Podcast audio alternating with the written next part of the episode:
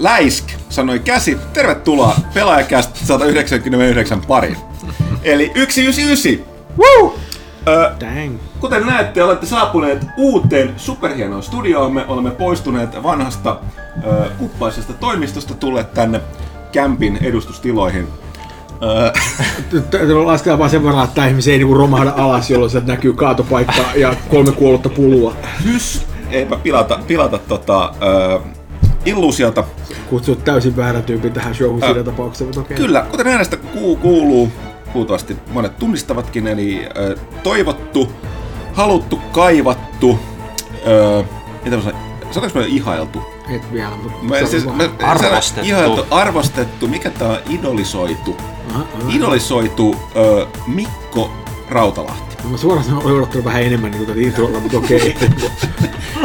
Sä et ole PR-ailu meillä niin pitkä aikaa, et sä et muista. Aika kultaa muistot ja nostalgia on värittänyt muistosi. Ja taso asetettiin tähän. Taso asetettiin tähän tosiaan.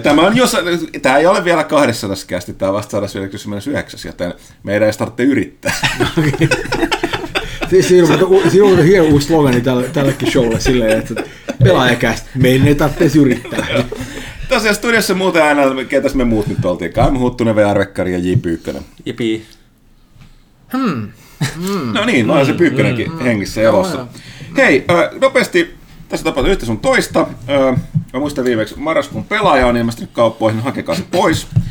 Mieluiten sille, että annatte sitä rahaa tilalle. Mutta niin, koska emme ei sana ehkäise, vaan siis niin kuin kannusta rikoksiin. Mä ajattelin, että Pelaaja ei ehkäise rikoksia. Siinä on toinen helvetin hyvä slogan lehdellä. Rakkaudesta videopeleihin pois. Pelaaja ei ehkäise rikoksia.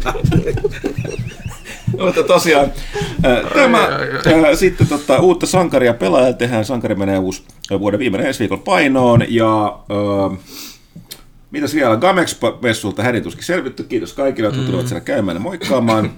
Paris Gameista hädintuskin selvitty. Ja sitten myöskin mikä tapahtui selvä tänään, 7. päivä. Onko tänään 7 vai 8? Tänään 8. Tänään sitten Xbox One X julkaistiin myös täällä Pohjoisemmassa Euroopassa. Julkaistiinko se eilen? 7. päivä oli virallinen julkaisu. Niistä tuli yöllä, joo. Okei. Okay. Eli joka tapauksessa maailman täykkään pelikonsoli nyt kehissä. Sitä ei tosiaan tuon Gamexpo ja muiden kirjan takia sen. Me tehtiin se unboxing-video, mikä löytyy Pelaa YouTube-kanavalta. Ja tälleen, mutta testit on vielä kesken, mutta mennään nyt asiaan, kun vieraskin on paikalla. Mikki, kerro, et ole enää Remedyllä. Näinpäs käymään, joo. Kauan sä olla siellä? No siis pari kuukautta, vaille 10 vuotta. Et niin kuin pidempään kuin, mä olen siellä pidempään kuin missään muualla oikeastaan niin kuin ollut eläessäni. Tää on jotain, mä ymmärrän, että sä et enkä pysty mitenkään jotenkin niin kuin, että sä ymmärtämään millaista on ollut tosi pitkään samassa paikassa, että tää on aika sellainen vieras fiilis. Annas kun mä kerron sulle, miten lapsia tehdään, isä. Mä haluan huomata, että kaikki tässä pöydän ääressä olevat ovat olleet Hotanilla jo yli 10 vuotta. Myöskin. Onko Arvokarikolla on niin pitkään? No mulla ei ole ihan vielä 10 vuotta. Ei vaan, no melkein. No, melkein. Close enough. Tulee 10 vuotta. No.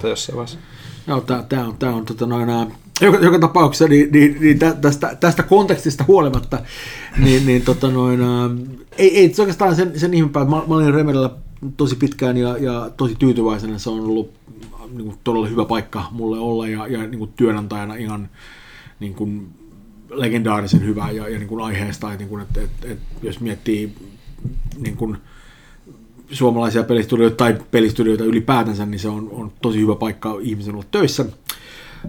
Mutta mä oon käynyt katsomaan, tehnyt vähän niin kuin samaa duunia 10 vuotta ja rupesin mä miettimään asioita vähän sellaisella meiningillä, että jos mä katson itse niin kuin 5 vuotta tulevaisuuteen, niin voinko mä sanoa oppineeni jotain uusia asioita tai ikään kuin kehittelen itseäni merkittävällä tavalla tai ylipäänsä niin kuin, en tiedä, niin kuin olenko liikkunut semmoisella niin kuin ikään kuin ammatillisella tavalla niin kuin eteenpäin. Mä tarkoitan välttämättä silleen, että onko mulla parempi titteli vaikka, vaan silleen, että voiko mä sanoa, että mä osaan asioita, mitä mä en osannut aikaisemmin.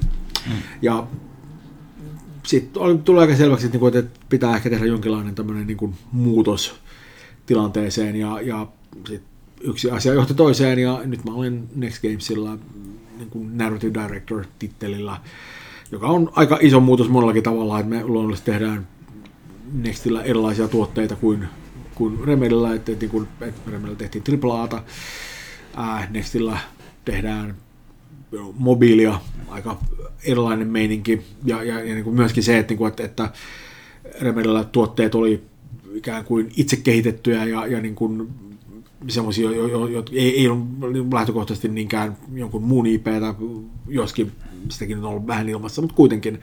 Ja Nextillä taas lähtökohtaisesti kaikki, mitä tehdään, on niin kuin jonkun muun IP:tä vielä niin kuin ikään kuin adaptaatioita jostain muusta niin kuin omasta, että on Walking Deadia ja Blade Runneria tulossa ja näin poispäin, niin on sinänsä niin kuin selvää, että niin kuin ne on aika erilaisia keissejä heti niin kuin kaikilla mahdollisilla tavalla oikeastaan. Ja se on semmoinen, että tässä vaiheessa mä oon ollut 17 päivää Nextillä töissä, että mä en osaa ihan hirveän varmasti sanoa vielä, että minkälaista se on, mutta so far so good. En ole mokannut vielä, joten ihan jees. Sosiaalisen median perusteella kakkua tuli heti. Kakkua tuli heti, joo. Tämä ei sinänsä itse asiassa liittynyt mun läsnäoloon, mikä sinänsä on mun hirveä pettymys. Ja mä nimenomaan, että menin ensimmäisenä päivänä töihin, heti oli tarjolla kakkua. Mä olin silleen, että okei, että tää on lupaava alku. Seuraavana päivänä ei ollut kakkua. Aika paha niin kuin lössähdys. Mä olin silleen, että okei, että mutta tässä vaiheessa on mahdollista kuitenkin, että joka toinen päivä on kakkua. Tuli keskiviikko, ei kakkua. Siinä vaiheessa rupesi odotukset vähän laskemaan. Voisiko jopa sanoa, että kakku oli valetta? Get out! Mun täytyy varmaan lähteä aika monta kertaa tämän kästin aikana. Mä luulenkaan se on, että tämä ei ollut ehkä ensimmäinen kerta, kun tämä tapahtuu. Wink! Mä osasin. Osasit. Etkä edes harjoitellut kertaakaan. Niin en.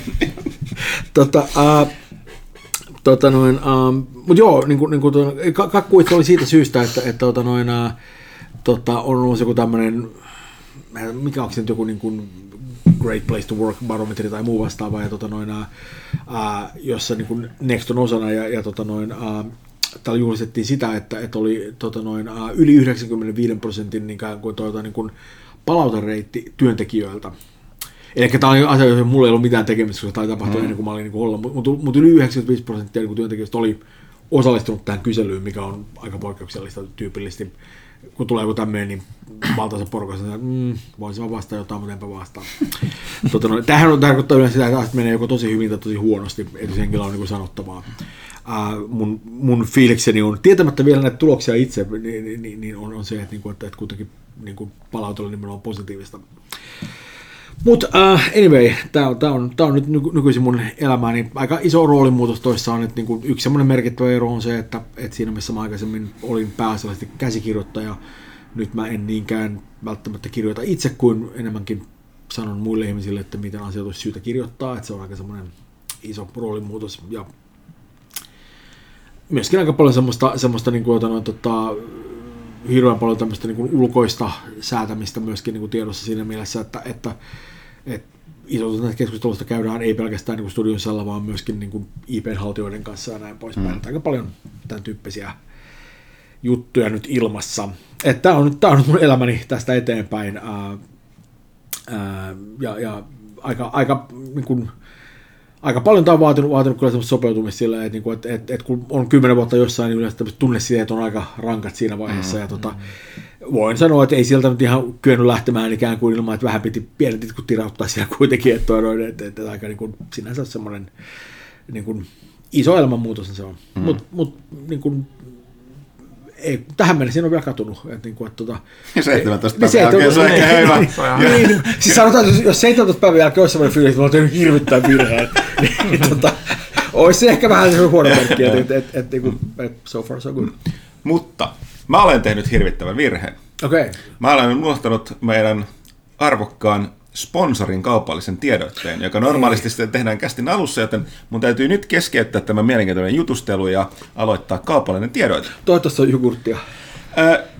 Kaupallinen tiedote koskee Elisaa ja Elisan verkkokauppa, joka löytyy osoitteesta kauppa.elisa.fi. Kaupastahan löytyy, jos et muuten mikkistä tiennyt, sieltä löytyy uusimmat pelit, pelikonsolit, tabletit, puhelimet, läppärit. ja ne voi ostaa maksuajalla jopa 36 kuukautta täysin korotonta ja lisämaksutonta maksuaikaa. Eli nyt tiedätte, kauppa.elisa.fi löytyy niin pleikkaria kuin Switchiä. En ehtinyt katsoa, että löytyykö sieltä Xbox One Xää, mutta ainakin Switchiä PlayStation löytyy. Totta kai myöskin näitä muita laitteita. Eli kauppa.elisa.fi, menkää sinne. Melkein yhtä hyvä kuin jogurtti. Melkein yhtä hyvä kuin joku jogurtti. Ehkä ne täytyy laittaa jogurttiakin sinne miettiin. Siis, mikä on Rautalahden lempijogurtti, vaikka me alkaa nyt kysyä pelaajaosasta? Helmapommi. Elämäpommi. Klassikko. Aika hyvä klassikko. Mulla on kyllä enemmän se alkuperäinen Bulgarian jogurtti. Okei, nyt on kyllä kaksi kovaa vastakkain sillä hetkellä. Oh. Jogurttien taistelu. Kyllä. Me ollaan täällä koko ilta. Joo. Näin, mutta niin, tosiaan, Next Gamesilla, jos tuossa ei tullut mainittua, niin mikä Next Gamesin on nostanut maineisen maailmalla on tietysti se, että tehdään yhteistyössä mikä sitten mä koskaan muista, siis ei ABC, kun AMCn kanssa, niin kun tekee Walking Dead-sarjaa, niin tämä Walking Dead No Man's Land Mobyska-peliä, ja sitten tosiaan tulossa se Blade Runner, kuten sanoit. Voitko sä puhua sen verran, että sä oot ilmeisestikin et ole... Vaikka onko kummatkin sun niin kuin... No siis mun periaatteessa mun niin kuin, ikään kuin valvovan silmäni alla on ikään kuin kaikki tämänhetkiset ja tulevat projektit. Okay. Mut käytännössä No Man's Land on se on niin kuin, kun puhutaan tämmöistä niin kuin modernista mobiilista, niin mikähän ei ole periaatteessa koskaan varsinaisesti valmis, koska niitä päivitellään koko ajan. Mutta käytännössä se on vähän niin kuin pyöri omalla painolla, että mä en usko, että mua tullaan hirveästi siellä tarvitsemaan. Mutta mä oon kyllä vääntänyt, meillähän on tulossa myöskin toi Walking Dead Our World, joka on tää AR-peli. Ja esimerkiksi siihen nyt on juuri tänään vähän siinä asioita, että se on niin kuin tulossa lähiaikoina soft launchiin ja näin poispäin, että niin kuin, lähiaikoina on niin kuin tämmöinen aikaperiodi, jota mä en voi tarkentaa millään tavalla, joten se voi olla... Tähän tuttua. Vau! Wow. Suoraan vyön alle heti alkuun, mutta hei, ei tunnu enää mulla. Joo, lähiaikoina. When it's done. Ehkä vähän kärkkäämällä aikataululla kuitenkin tässä tapauksessa. Mobiili on varmaan ihan syytä. Joo, sä olet semmoinen mobiilipeli, jota tehdään nyt 5 vuotta, niin mä voi olla vähän... Siirehtii platformin vaihtuu varmaan 3 kertaa välissä, että se on niin kuin vähän vaikea tilanne. Mutta joo, se on niin kuin, elämme kiinnostavia aikoja senkin suhteen. Että, niin kuin, ja ylipäänsä se, että toisaalta nämä niin tuontosyklit on hiukan erilaisia, kun mihin se on ehkä aiemmin ehtinyt tottua, niin sekin on ehkä ihan tietyllä tavalla piristävää. Mites mitä voisi sanoa? Kuitenkin tosiaan hommat pikkasen erilaisia, niin miksi päädyit juuri Next Gamesille? No siihen on useitakin syitä. Jos aloitan ihan niin kylmästi siitä, että niin kuin ne otti yhteyttä ja kysyi, että olisin kiinnostunut. Että se, niin kuin, se helpottaa valintaa aika paljon silleen, että siinähän sitä menee, missä niin kuin ikään kuin on saavaminen mennä. Mutta myöskin, niin se nyt ei ole ainoa paikka, mihin ikinä on kysytty, että se nyt ei ole niin sen jälkeen. Siinä on useitakin syitä. Yksi on se, että mä ensinnäkin etukäteen tunnen aika paljon ihmisiä, jotka on siellä töissä. Ja on sellaisia ihmisiä, joiden niin arvostelukykyä mä luotan ja jotka on niin kuin, ollut entisiä työkavereita tai muuten vaan kavereita. Jonas Laakso on siellä. Jonas Laakso on siellä. Mä oon tuntenut Joonaksen 20 vuotta. Me tehtiin aikoinaan harrastustasolla niin kuin roolipelilehti-meininkiä yhdessä ja näin poispäin. Että sekin on heti semmoinen, että on semmoinen tietty yhteen nörttitausta. Ja siellä on muitakin tyyppejä, niin kuin Sami Nurmio, joka oli meillä, niin kuin teki tuottajan hommia tuolla Remedyllä, niin on nykyisin Nextillä, onko se nyt Head of Games, taitaa olla sen varsinainen titteli siinä ja näin poispäin. Se ja monta muuta ihmistä, joiden kanssa niin kun on tullut asioitua aikaisemminkin, on siellä töissä, niin se, että saa ikään kuin semmoista niin inside tietoa luottaa lähteä, että no minkälainen ilmapiiri teillä oikeasti on, että onko tämä nyt niin kuin oikeasti, koska kaikkihan sanoo silloin, kun rupeaa niin kuin pakkaamaan, että meillä on täällä tosi kivat meiningit. Ja se saattaa pitää paikkaa, tai sitten ei, mutta se, että on ikään kuin kyky niin kuin kysyä ihmiseltä henkilökohtaisesti etukäteen, niin ei, että mikäs meiningit eli oikeasti on, niin se painaa siellä aika paljon. Mä olen miettinyt, että tuleekohan koskaan työhaastattelussa tilannetta, jos kysyy, että minkälainen ilmapiiri teille. Meillä on oikeastaan hervetin paska, mutta meillä on hyvä liksa ja hyvät edut. Varmaan niitäkin paikkoja löytyy sillä, että sanotaan näin, että sä et tule viihtymään täällä, mutta sun asuntolaina luultavasti ei tuolla niin hirveän iso ongelma niin pitkällä tähtäimellä. Joo, ja myöskin se, että mulla on semmoinen tietynlainen skilliset, joka liittyy aika paljon tämmöiseen niin kuin tarinankerrontaan ja niin kuin populaarikulttuurin tuntemukseen ja muuhun tämmöiseen vastaavaan kamaan. Ja, niin kuin Next on mulla aika hyvä fitti sen puolesta, koska niin kuin tässä maassa on pelifirmojen massiiviset määrät, mutta ihan kylmästi jos katsoo sitä, niin valtaosa niistä ei välttämättä tee semmoista kamaa, johon mun osaaminen välttämättä on niin hirveän oleellista. Että niin kuin on, täällä on paljon semmoista, niin kuin, semmoista ikään kuin, firmaa, jotka saattaa mennä tosi hyvin, mutta ne tekee semmoista jotain niin kuin, aika semmoista niin kuin haluan sanoa niin kuin ikään kuin, pahalla mielessä, mutta semmoista aika niin kuin perustavanlaatuista peliä, että on paljon match 3-meininkiä ja muuta vastaavaa, jossa välttämättä ei ole hirveästi mitään story-komponenttia tai mitään muuta vastaavaa, että ne voi olla niin täysin asiallisia pelejä, mutta ei välttämättä semmoisia, joissa nyt hirveästi on niin kuin mitään kiinnostusta, että minkälaisia tarinankerrontaa tai muuta vastaavaa. Niin, siis puhutaan vielä pelaajien tällaisista peleistä, niin esimerkiksi Colossal Orderin tämä Cities. Joo, Skyline, niin se käyttää varsinaisesti varmaan mitään massiivista tarinaa kaipaa. Joo, siis siellä on jonkin verran sellaista meininkiä, mutta en mä tiedä, mitä on suunnitellut sillä, mutta selvästikään niin tämän hetkessä versiossa niin ei selvästikään ole hirveästi mitään sellaista, että siellä on vähän jotain tekstiä, mutta ei se nyt varmasti vaadi ketään täyspäiväistä kirjoittajaa niin talon sisällä. Ja se on myös sellainen peli, joka ei niin mun mielestä, mä oon suuri Cities-fani, ja mun mielestä tekee kaiken sen, mitä SimCityin olisi pitänyt tehdä, ja se tekee sen ihan superhyvin. Mutta ei se varsin tarvitse mitään semmoista, että voi ei, minäpä tulen tähän ruudulle kertoilemaan sinulle asioita, että olen hauska hahmo, jolla on läppää. Ei se ole sitä pakettia. Mikä tämä vanha... Klippi. No, siinä se twiitti vai mikä se on se linja? No, joo, siinä on ne, mutta nekin on aika low-key-kamaa. Ja Nextiltä on se, että se mitä me tehdään on nimenomaan olemassaolon IP kanssa, että se vaatii aika paljon semmoista, paitsi ymmärrystä tarinankerronnasta, niin myöskin pitää esimerkiksi puhua leffastudioiden kanssa, ja pitää, kun niitä kanssa rupeaa neuvottelemaan jostain asioista, niin ne haluat puhua aika paljon tarinasta, koska ei ne ymmärrä peleistä välttämättä niin paljon. Jos sä vaat siellä jonkun puhtaan designerin puhumaan, että mietin tällaisia pelimekaniikkoja, on silleen, että okei, mutta meillä on tämmöiset hahmot ja ne tekee tämmöisiä juttuja, minkälaisia juttuja ne tekisi teidän pelissä. Ja se on, ei välttämättä semmoinen asia, mihin se designeri osaa hirveän paljon sanoa asioita, tai ei edes koe, että on sen rooli ottaa hirveästi kantaa.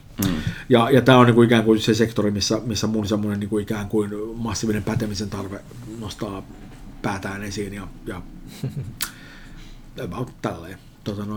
Aika toissa on monellakin tavalla erilainen rooli, että paitsi nämä asiat, mitä mä teen erilaisia, myöskin ihmiset, joiden kanssa mä teen sitä, on myöskin lähtöä eri vinkkelistä liikkeelle. Että se, että puhutko sä elokuvastudion kanssa vai puhutko sä jonkun massiivisen pelijulkaisen kanssa, ne on aika erilaisia keskusteluja. Vaikka periaatteessa ne keskustelujen ikään kuin luonne voi olla aika samanlainen, niin silti ne asiat, mistä puhutaan, on helposti tosi erilaisia. Että se on aika tähän mennessä ainakin on ollut mulle tosi hyvä fitti. Mutta katsoa, mikä fiilis on puolen vuoden kuluttua. Ehkä siinä vaiheessa on semmoinen fiilis, että mä oon tehnyt hirvettää virheen, mitä mä nyt teen. Kun aika meni jo umpeen, mä päästän ikinä pois. Tuliko Remedytä tämän läksiäislahjaa vai oliko pelkästään Kyllä sieltä tuli erinäisiä. Näytetään kehää. Mä mennään, missä mä puhun pyyhkeistä. Mutta tulee aina vaan mieleen kaikki negatiivista asiat. Pyyhkeet, risut ja männynkävyt. Mä en ymmärrä miksi. Mikä niistä ei sovellu tähän tilanteeseen? Ei varsinaisesti, kun se on kaikki aika hyvässä hengessä. Kyllä sieltä tuli erinäisiä juttuja sekä firmalta että ihan henkilökohtaisesti. Että kun on 10 vuotta ikään kuin ollut siinä samassa juoksuhaudassa jonkun kanssa, niin aika vaikea siitä on lähteä ihan vaan silleen, no Moro, enhän maanantaina. Se ei niinku ehkä ihan ole sitä pakettia silloin, että otan.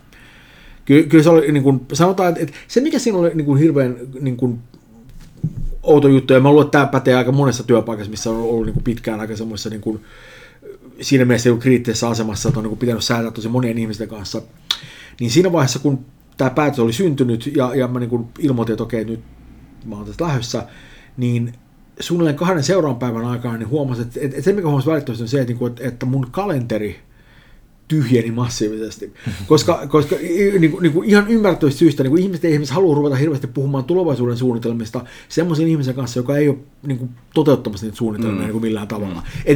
Se ruvetaan katsomaan, että no mihin kaikki asioihin sä oot niin valmis niin sitouttamaan niin tämän teetä, niin kirjoitustiimin. Mitä kaikkea sä oot valmis lupaamaan? Jos se tyyppi on semmoinen, joka ei ole niin mukana tekemästä duunia niin millään tasolla, niin sen mielipide itse asiassa ei hirveästi paina enää niissä jutuissa. Joten kaikki tämmöiset jutut niin katosi mun kalenterista kokonaan. Ja itse asiassa tuntuu aika kummalliselta, että sä oot siinä silleen, että se niin kuin, ikään kuin tiedätkö, samassa työpisteessä kuin aikaisemminkin, ja äkki huomaat, että okei, että kaikki nämä tyypit, joiden kanssa me yleensä on puhunut asioita, ne menee nyt pitää palaveria tuolla keskellä. Että mä en tänne, kai mitähän Facebookissa tapahtuu, että jahas, ei hirveästi ylityötä enää ole tässä tiedossa. Niin mutta sitten toisaalta siihen kanteille rupeaa tulemaan hirveättömät määrät toisenlaisia palaveria, missä jengi on silleen, että okei, ennen kuin sä lähdet, niin voitaisko me setviä tämmöinen asia kondikseen? Niin jotenkin se duunin luonne muuttuu ihan täydellisesti. Ja mä luulen, että tämä on aika universaali asia, että kuka tahansa, joka lähtee mistä tahansa talosta, missä on niin paljon monimutkaisia asioita ja jossa niin kuin, on ollut pitkään, niin varmaan ihan samanlainen fiilis. Mutta se on aika semmoinen kummallinen fiilis, että äkkiä jotenkin niin kuin siitä hetkestä eteenpäin, kun sä oot ilmoittanut lähtevästi, niin kaikki muuttuu semmoisella niin kuin massiivisella tasolla. Ja siinä hetkessä niin kuin tajuaa sitä, että okei, että nyt mä oon, niin kuin, mä en ole vielä lähtenyt tästä, mutta mä oon vähän niin kuin vetänyt liipasimesta jo, että nyt vaan niin kuin täytyy katsoa, että mihin tämä johtaa ja tuleeko hyvä mieli vai paha mieli vai mitä. Että se on aika semmoinen niin kuin, aika iso mullistus.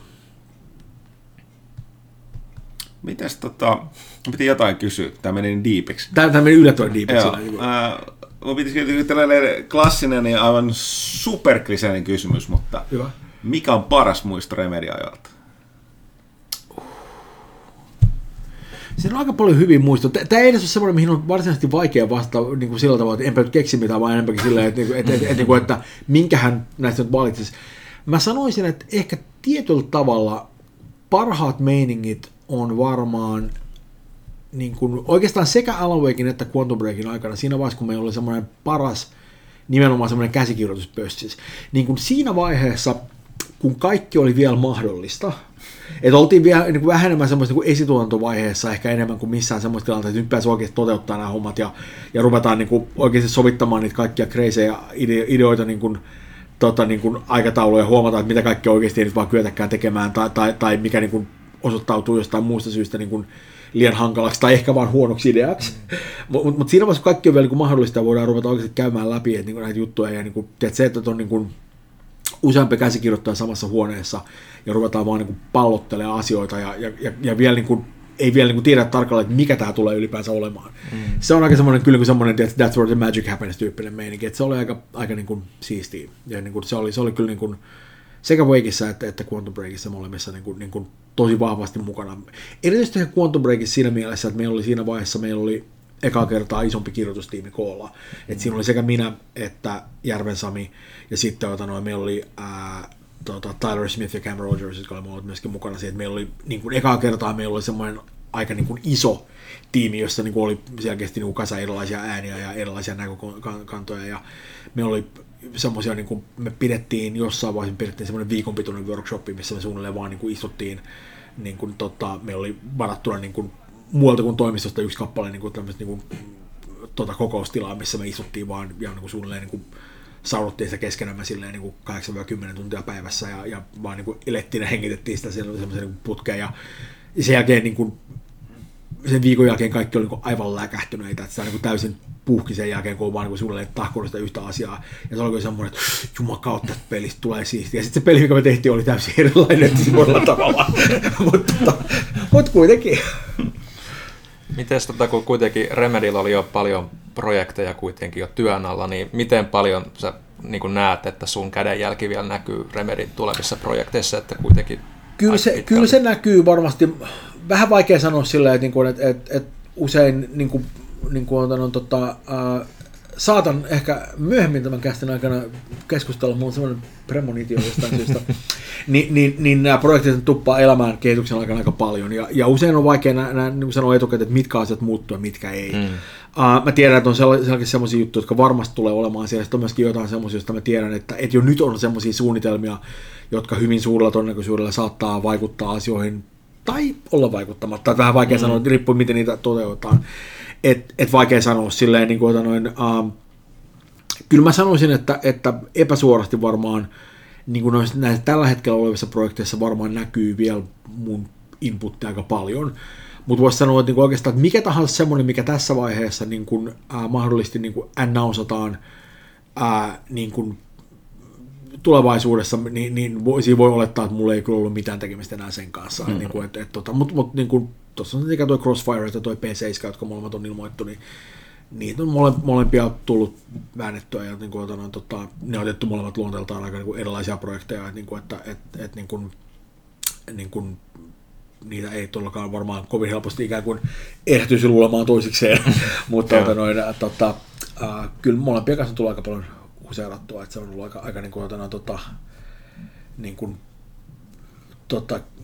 myöskin kiinnostaa nähdä, että miten Remedy on vuosien varrella muuttunut ja kehittynyt, että ne on molemmat sellaisia projekteja, joita 5 vuotta sitten Remedyllä ei olisi selvästikään kyetty tekemään millään tavalla, että monestakin syystä, teknisistä syistä ja varsinkin, että se oli aika erilainen firma silloin, että ei ollut samanlaista henkilöstömäärää eikä ollut välttämättä ihan samanlaista osaamista myöskään siinä vaiheessa vielä, että Quantum Break oli tietyllä tavalla semmoinen tietynlainen mun mielestä vedenjakaja, että sitä ennen Remedy oli merkittävästi pienempi firma, että meillä oli kai, olisiko ollut 50 vakituistyöntekijää ennen Quantum Breakia ja sen jälkeen oli päälle 100, että se oli tosi iso muutos ja aika paljon ehti tapahtua kaikenlaista semmoista kehitystä siitä, että voisi sanoa, että tietyllä tavalla se oli se vaihe, missä Remedys tuli silleen tuli tämmöinen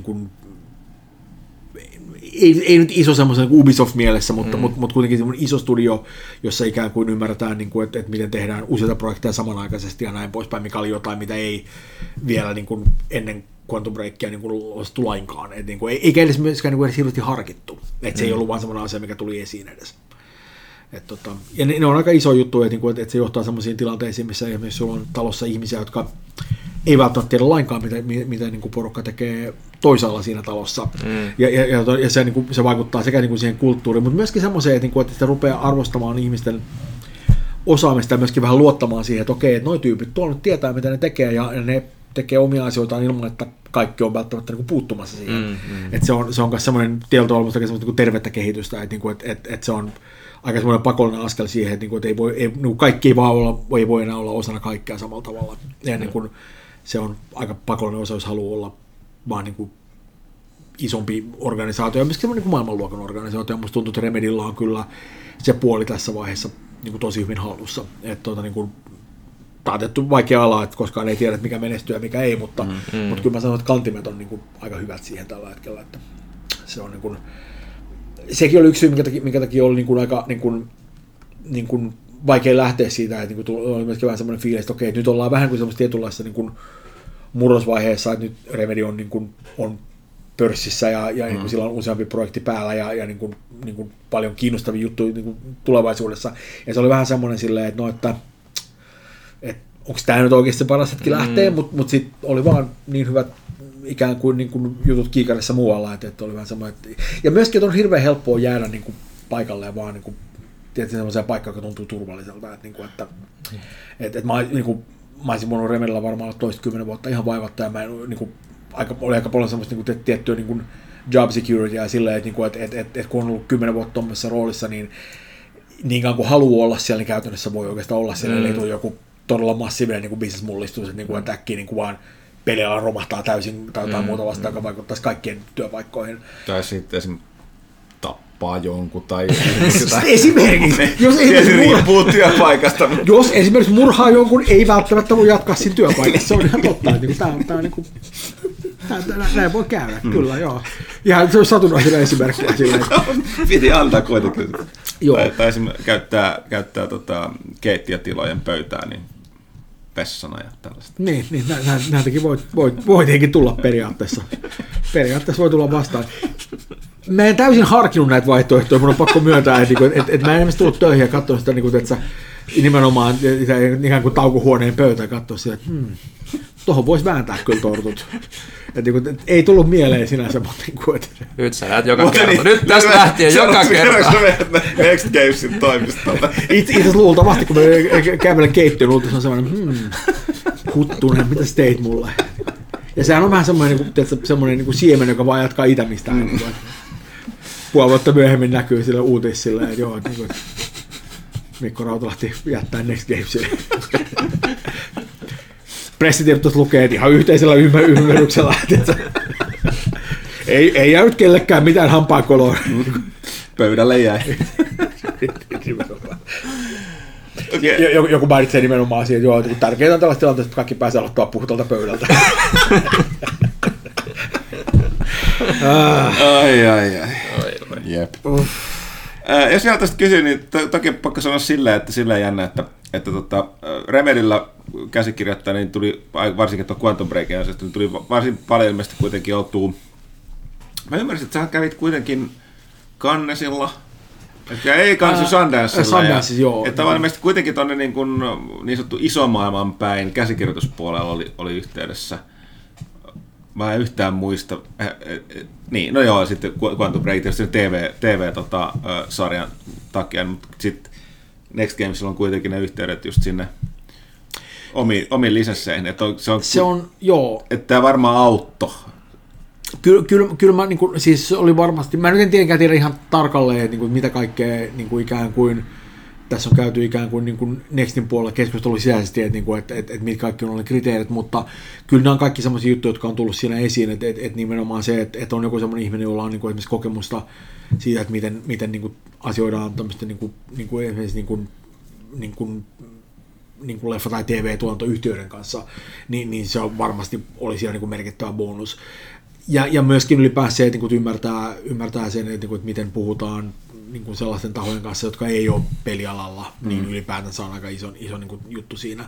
Et kyllä on kaikki asioita, jotka painoi siinä aika paljon, mutta mä luulen, että myöskin semmoinen ehkä hiukan olisi myöskin se, että mulla on semmoinen tosi laaja popkulttuurituntemus silleen, että mä oon nörtänyt koko ikäni tämmöisten erilaisten asioiden parissa ja se, että mä tiedän, mä ymmärrän erilaiset tuotteet ja niiden yleisöstä aika hyvin, niin se on myös samasta, taas sitä informaatiota, mitä kukaan ei ikinä sano olla sulle, että on hyödyllistä. Että kukaan ei koskaan koulussa sano, että hei, nyt pikkumikki, muistapa lukea kaikki sarjakuvat sitten kunnolla. Että jos sä pystyt nimeämään kaikkia ryhmääksä jäseniä, niin tää ei ikinä tule pärjäämään elämässä.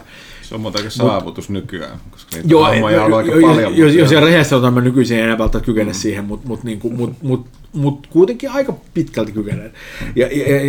Tai nimenomaan se, että hei, muistatko nyt obsessiivisesti katsoa sit, Netflixiä pitkin öitä silleen. Nyt on tosi tärkeää, että sulla on kaikki narkosjaksot katsottua, koska ei koskaan tiedä, että milloin sä päädyt keskusteluun jonkun semmoisen ihmisen kanssa, joka välttämättä ei esimerkiksi työskentele sen parissa millään tavalla, mutta joka on tosi iso narkosfani.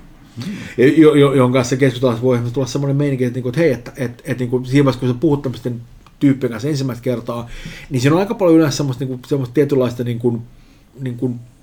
punnitsemista puolia toisiin, että minkälainen ihminen tämä ylipäänsä on, synkataanko tämän kanssa, tajuaako tämä ihminen ylipäänsä mitään niistä asioista, jotka on mulle tärkeitä. Ja just ne kaikki semmoiset asiat sillä, että jos meininki, että mitkä on suosikin telkkarisarjat, se on vastaus, että no en mä oikeastaan katso mitään telkkaria, niin se on vähän semmoinen, okei. Tämä selvä, että nämä on asioita, joilla yllättävän paljon on sitten kuitenkin väliä. Ja tämä pätee kaikkiin muihinkin asioihin silleen, että mitä kirjoja sä oot lukenut, tai ylipäänsä seuraatko sä viihdettä, onko sulla näkemyksiä viihdettä, oletko semmoinen ihminen, joka vaan suhtautuu, että on ihan sama kuin hän on räiskettä, mikä on semmoinen, että heti kun rupeaa puhumaan ihmisten kanssa tämmöisissä jutuissa, niin semmoinen ihan sama asenne on, että se on niin kuin myrkyllinen, että se on jotain, mitä kukaan ei hirveästi armosta siinä, että porukka olettaa, että sulla on näkemyksiä ja sellaiset kiihkeät nörttikeskustelut on aika tärkeitä siinä vaiheessa itse asiassa. Mutta sitten on toisaalta myöskin semmoisia, että niiden pitää olla semmoisia niinku kiihkeitä ja niinku vilpittömiä tietyllä tavalla, mutta ne ei kuitenkaan saisi olla fanaattisia. Mikä on se ongelma. Niinku, tämä on niinku ikään kuin se niinku, tietysti, tässä niinku, tässä niinku ikään kuin se este, johon monet kaatuvat. Siinä vaiheessa, kun ne niinku kuvittelee, että niinku, että voit keskustella sillä niinku intohimoisesti Game of Thronesista, niin se, jos Game of Thrones on niinku ainoa tai pääasiallinen semmoinen niinku, ikään kuin niinku viitekehys kaikilla asioilla, ja kaikki asiat katsotaan sen kautta, niin se ei ole taas sitten niinku millään tavalla etu. Pitäisi olla suhteellisuuden tajun kanssa, niin kuin kaikissa asioissa. Mm. Tämä on niinku tämmöinen kummallinen juttu, että mä en koskaan olisi kuvitellut kakarana, että tämmöinen ahkeran nörttääminen ja pöytälaatikon kirjoittelu voisi johtaa ikinä mihinkään oikeaan uraan tai siihen, että joku ylipäänsä arvostaisi sitä millään tavalla. Mutta näin kuitenkin on päässyt käymään. Äkkiä kaikki nämä jutut, niin se, en mä tiedä, ahkeran roolipeliharrastus ja muut vastaavat, on niin sellaisia asioita, joita äkkiä pidetään niin merkittävänä bonuksina. Niin, näin nyt kuitenkin kävi. Niin en mä tiedä. Nörtätkää. Siitä puheen ollen. Äänenmurros alkoi juuri. Niin, siitä puheen ollen, että Pyykkönenkin tästä herää. Niin, no, mä tykkään kuunnella. Me ollaan kästeissä puhuttu, ja niin kun ei varmaankaan epäselvyys, että yksi Pyykkösen lempipeleistä on. Tässä nimenomaan marraskuun numerosyymminkin arvosteltu Divinity Original Sin 2. Te pelasitte ykkösen läpi silloin, siinä taisi mennä aika pitkään, yli puoli vuotta. Pelasitte silloin co-op-meiningillä. Ja Pyykkönen ei sen takia tehnyt pääarvostelua, koska se, niin te pelaatte sitä yhdessä omaan nyt tahtinen läpi tätä peliä. Niin, nyt te olette samassa tilassa, ja niin kun tiedän, että tuolla on 1 miljoona ihmistä, tai ainakin yksi, jotka haluaa kuulla teidän Divinity Original Sin 2 pelisessioista. Mulla on hakattu sitä aika paljon. Mä en ole katsonut, montakohan tuntia meillä mahtaa olla sisällä siellä, mutta niin kun on niitä pakko olla jo kuitenkin useita kymmeniä, niin, koska ne on aika pitkiä ne sessio. Joo, niin lähempänä varmasti 100. Mä en tiedä, ollaanko me menty yli siitä vielä. Meillä oli originaalissa, olisiko ollut 87 tuntia tai jotain. Ja musta tuntuu, että meillä on helposti sen verran tässä vaiheessa koossa, mutta mä en ole tarkistanut. Asiat ei etene välttämättä hirveän nopeasti. Mä esitän tähän alkuun klassikkokysymyksen kaikissa roolipeleissä, että ne pöytä tai digi, kertokaa teidän hahmoistanne. No tämä meni aika monimutkaiseksi silleen. Ennen kuin mennään siihen, niin mun on pakko sanoa myöskin, että me pelattiin sitä originaalia aika niinku ahkerasti ja pieteetillä, mutta ei välttämättä ihan yhtä niinku silleen obsessiivisesti kuin nyt, koska me ollaan nyt pelattu silleen kirjaimellisesti semmoisia, että me yleensä aloitetaan niinku joskus siinä 9 pintaan, siinä vaiheessa, kun sä saat niinku jälkikasvun niinku oikoseksi. Ja me ollaan siitä eteenpäin ruvettu. Hyvä puoli on se, että niinku verrattuna edelliseen sessioon, ne rupeaa tulemaan sen verran vanhempia, että sun ei tarvitse niinku yleensä kesken. Niin, sun ei tarvitse niinku pitää hirveästi breakkeja, että kun ne niinku tipahtaa, niin ne on sitten niinku aika niinku pitkälle out siitä eteenpäin. No. Me ollaan pelattu ilta 9 niinku toistuvasti sulle niinku johonkin, tiedätkö, niinku aamu 3, aamu 4, aamu 5.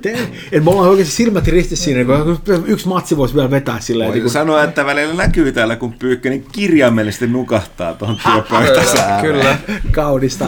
Joo, ei, siis niinku ihan käsittämättömiä niinku sessioita.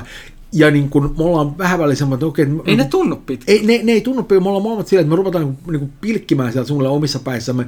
Mutta silti on semmoinen, että, no, että toisaalta. Ei raskis lopetta, kun ei tiedä, milloin tulee seuraava. Niin nimenomaan. Että tuolla on kuitenkin hämähäkkejä vielä tuolla. Pääsikö mennä vetämään niitä turpaa silleen. Että mitä pahaa hämähäkit on tehnyt teille? Voi kuulla vaikka mitä. Siis nykyisin ne ei enää pelkästään vuoda myrkkyä ympäristössä, vaan he mahdollisesti myös kirottua myrkkyä, joka on paljon hankalampaa. Tässä on ihan siis sfäärä ei hollilla. Mutta mitä tulee näihin meidän hahmoihin, niin ehkä sä voit kertoa ensin omastas, koska jos mä pohjustan sen verran, että originaalissa meininki oli se, että sä pystyt luomaan oman hahmon, ja se oli kaikki mitä tarjolla, mutta tässä uudessa on, onko nyt 7 kappaletta valmiiksi luotuja hahmoja, joissa voit valita omasta, tai sä voit luoda ihan haluamassa kaltaisen tyypin. Niin sanottu origin storya, eli ne voi olla joko pelihahmoja tai NPCtä, mutta koska me pelataan vain 2 hahmolla, niin ne origin storyt on sitten niinku niitä varsinaisia hahmoja, NPCtä ei ole ikään kuin oikeastaan ollenkaan pyörimässä siellä. Joo, meillä on vain 2 tyyppejä, ja me valittiin nimenomaan yhdet näistä valmiiksi tehdyistä hahmoista, ja sepäs on ollut tähän mennessä, me ei olla vielä lähelläkään loppua edes, mutta se on aika wild ride tähän mennessä. Ne juonipaljastukset, mitä niihin hahmoihin liittyy, on aivan käsittämättömiä. Niin, lähdetään nyt liikkeelle esimerkiksi siitä, että sun hahmo on käsin katsoa Britney Spears. No joo, koska sillä on samanlainen niin vaikea kausi, tiedätkö? Silloin kun Britney ajoi tukkansa, niin ja sillä oli tosi vaikeita, mutta tällä se on se, että se on demonin riivaama. Mutta se on nimenomaan siis pop-tähti. On, ja kaikki tuntee sen. Fantasiapelissä. Vähän väliinkin menen tuolla paikalla, että jumakauta, että sä on los, että sä oot voinko mä saada sun nimmari? Tai törmää entiseen bändikaveriinsa. Tai kun mentiin sinne majataloon, niin joku tyyppi siinä ovella sepitti eeppisen runon mun hahmon kunniaksi ja lausui sen sitten. Se oli ihan hirveä siis se runo, mutta siis se yritti. Se oli täysin kuin Star Trek ja näin poispäin. Mutta sitten on tämmöisiä ongelmia, että aina kun sä yrittää poimia luutun kouraa ja ruveta soittamaan sillä, niin se ei mene hirveän hyvin. Niin se demoni välittömästi riivaa ja pakottaa sitä hakkaamaan se luutu, mikä tulee hirveä tietysti, koska ei voi tehdä sitä, mitä eniten rakastaa. Sitten demoni tuhoaa juuri sen niin kuin esiintymiseen ja se ilon, mitä ei voi saada. Se on ollut karuja. Sen takia mulla on ollut sitä alkoholismiongelmaa ja sitä nihilismiä, mitä mä oon niin kuin valinnut niissä mun keskusteluaiheista. Onko elämällä oikeastaan enää mitään väliä? Kannattaako jatkaa? Tässä on ollut aika paljon kaikkea kriisiä. Myöskin me ollaan, sama kuin me pelataan, meillä on kuitenkin skype päällä ja niin spekuloidaan vahvasti, missä mennään, niin tässä on aika paljon niin kysymyksiä siitä, että mikä tai kuka tämä demoni niin varsinaisesti on. Että onko tämä joku satunnainen demoni? Onko se jotain pahempaa? Niin, onko kyseessä mahdollisesti niin nimenomaan tämmöinen niin kauan sitten niin kuin, kartoituksella syösty demonikuningas, mikä he saattaa olla. Onko kyseessä mahdollisesti jopa Brakkus Rex, joka me kyllä tapettiin edellisessä pelissä, mutta kuitenkin. Mutta kuitenkin Brakkus Rex on kaiken. Brakkus Rex on läsnä vähän väliä silleen, että Brakkus Rex oli semmoinen hirvittävä tämmöinen korruptoitunut pahistelija, joka niinku on niinku, sulla on joka paikka, missä meet, niin siellä on aina joku temppeli Brakkus Rexille tai joku kertoo jonkun muinaisen tarinan siitä, kuinka Brakkus Rex aikoinaan niinku täällä niin joku katsoi sitä pahasta ja sen jälkeen se tappoi koko perheen. Siellä on hirvittävästi ihmisiä, jotka elää jossain epäkuolemassa kirottuina, koska ne antoi Brakkus Rexille jotain huonoa ruokaa tai vastaavaa. Hyvin pieni ongelma Brakkus Rexin kanssa muuttuu tosi isoksi ongelmaksi, tosi nopeasti. Me törmättiin muun muassa tämmöiseen niin ikuisesti palavaan sikalaumaan. Se oli se ikuisesti palava tyyppi, oli se tyyppi, joka oli sidottu siihen alttariin. Joo, mutta oli siellä myös ne palavat sijatkin. Siellä oli Brakkus Rexilla selkeästi tietty teema näissä. Mun mielestä ne sijat ei palannut. Jotain niille piti tehdä sillä pyhällä vedellä. Kyllä, mutta sä ehkä sotkettaisiin se, että me epähuomissa syytettiin ne palamaan sen yhdessä vaiheessa. Ai niin, se voi, joo, todentotta, se oli paha. Joo, se tilanne riistäytyi vähän käsistä, mutta ei se mitään. Mutta siis se peli on niinku älytön. Mä taas pelaan siis semmoista niinku, semmoista niinku kaveria kuin Fane, ja Fanehän ei ensinnäkään ole niinku ihminen, vaan se on tämmöinen niinku Eternal, joka on niinku käytössä katsoen niinku luuranko. Se on niin kuin undeadi. Eikö sä aiheuttaa sosiaalisessa tilanteessa vähän ongelmia? No kyllä, itse asiassa aiheuttaa. Mukavaa kun kysyt, koska jos kukaan ymmärtää, että Fane ei olekaan ihminen tai joku muun niin kuin lajin edustaja, niin, vaan tämmöinen hirvittävä epäkuollut, eli niin ne rupeaa reagoimaan asiaan. Sokea. Annas kun kerro. Feihän ratkaisee tämän ongelman niin kuin esimerkiksi sillä tavalla, että pitää ennenkin vetää vaan vaatteet päälle ja niin kuin, että se katsoo tuon hanskat kädessä ja näin poispäin. Ei niin kuin, luuranko niin kuin, somnat paistaa sieltä liikaa. Mutta sillä on myöskin niin kuin, yksi vaihtoehto, että panee kypärän päähän. Ei mitään ongelmaa, ei ne ole mitään luita ja kaikki on jees. Mutta parempi vaihtoehto on se, että laittaa mun taikakypärän päähän, koska taikakypärällä on pystynyt valitsemaan, että onko mä ihminen, kääpiö, haltija vai liskotyyppi. Ja tämä tarkoittaa sitä, että mä pystyn menemään, niin kuin esimerkiksi törmättiin tämmöiseen niin kuin haltijaporukkaan, niin on tämmöinen niin hirveä tämmöinen niin intiimi, niin kuolin riitti, yksin sitä porukoista on kuollut ja ne on siellä kaikki suunnilleen syömässä sen sydäntä ja niin kuin ikään kuin varmistamassa, että sen niin kuin sielu menee takaisin kiertoon. Niin by the way, kaikki haltijat on muuten kannibaaleja. Koska ne jakavat tietonsa syömällä muita, eli se on semmoinen niin kuin positiivinen kannibalismi. Okay, eli toisin sanoen, että aina kun me löydetään joku kuollut raato jostain, mä oon välittömästi niin kuin muuttamassa itseni tällä taikakypärällä haltijaksi, että mä pystyn syömään sen raadon, koska sieltä löytyy kiinnostavia muistikuvauksia, kuvia, jotka saattaa edistää plottia, mutta myöskään ne välillä sieltä putoaa skillejä, koska ihmisessä on semmoinen, että no tää oli tämmöinen tyyppi, joka oli tosi hyvä miekkamies, hei, Fane, sä oot vähän parempi miekkamies. Tai se, että me soluttauduttiin näihin hautajaisiin, ja se oli tämmöinen mielenkiintoinen kulttuurillinen tapahtuma, jossa sä yritit sitten ikään kuin noudattaa niitä oletuksia, mitä näillä oli haltia käyttäytymisessä. Ne oli sitä mieltä, että mä oon haltia, mä tulen sen paikan, että hei, voiko mäkin tulla syömään teidän kaveria? Ja mähän menin, ei siinä mitään. Ja kaikki oli se, että hei, tosi kiva, kun sä osallistuit tähän. Meillä on tärkeää, että meidän kansa noudattaa meidän omia salaisia pyhiä riittää. Mä oon silleen, että jep, no, oli hyvät riitit, ei siinä mitään. Aiotko syödä tuon vai mitä? Jonkin jälkeen me käytettiin meidän jumalaisia voimia ja puhuttiin sen kuolleen tyypin kanssa, koska sen henki oli edelleen siellä ikään kuin muuttumassa puuksi. Joo. Tämä peli on älytön, niin kuin kaikilla mahdollisilla tavalla, mutta se on myöskin se, että tämä tuottaa koko ajan semmoisia arvaamattomia tilanteita. Me ei koskaan tiedä, mitä seuraavalla pelikierroksella tapahtuu. Ja se on myöskin, koska se on niin kuin, se vuoropohjainen kombatijärjestelmä on niin kuin kuningas hyvä, se on aivan niin järkyttävän laadukkaasti tehty. Ja se kuitenkin se niin kuin ymmärtää niin kuin fysiikan päällä ja näin. Meillä oli yksi semmoinen tappelu, missä oli, niin me oltiin tultiin semmoisesta tunnelista, siellä oli semmoinen niin taso, joka oli niin ylempänä, missä siellä alhaalla niin semmoinen iso luola, missä oli hirveä kanssa porukkaa. Ja me oltiin siellä, niin okei, että tämä on aika kova matsi, mutta me saadaan ihan kepiettyä. Me yritettiin sitä varmaan pari kertaa. Ja, niin kuin, ei se mennyt ihan pukki. Joo, eka kerralla me oltiin turpaa ihan täysin. Toka kerralla me oltiin, okei, nyt me ollaan fiksumpia. Ensinnäkin leviää tuonne heti aluksi hirveän määrä kaikkea myrkkyä ja muuta vastaan, koska myrkky, kuten kaikki tietää, jos myrkkyyn tulee tulta, niin se räjähtää tulipallona. Me saatiin heti vähän niin kuin... Mitä se on kirottu? No sitten se... Kirottua tulta. Necrofire. Niin tietenkin. Joo, anteeksi. Necrofire ei sammu vedellä. Joo, mutta Necrofire on kyllä semmoinen, että jos sen heittää blessingin päälle tai pyhävettä päälle, niin sitten se muuttuu normaali tuleeksi. Jos se muuttuu blessatuksi tuleeksi, niin sitten se taas parantaa. Sä voit kääntää sen tilanne. Lisäbonona on myöskin se, että me ollaan bängettu aika paljon sen varaa, että koska mä oon undeadi, niin heti jos tulee myrkkyä, niin kaikki muut normaali tyyppi sanoo, että oi ei myrkkyä, kuolen, mutta Feinahan on sieltä, haha, hipareita. Joten me ollaan meidän keskivertoon tappelukoosto on ihan siitä, että Pyykkönen tykittää sille hirveät määrät myrkkyä keskellä, ja mä oon sen myrkkypilven keskellä parantelemassa itseään ja hakkaamassa muita tyyppejä kuolleeksi.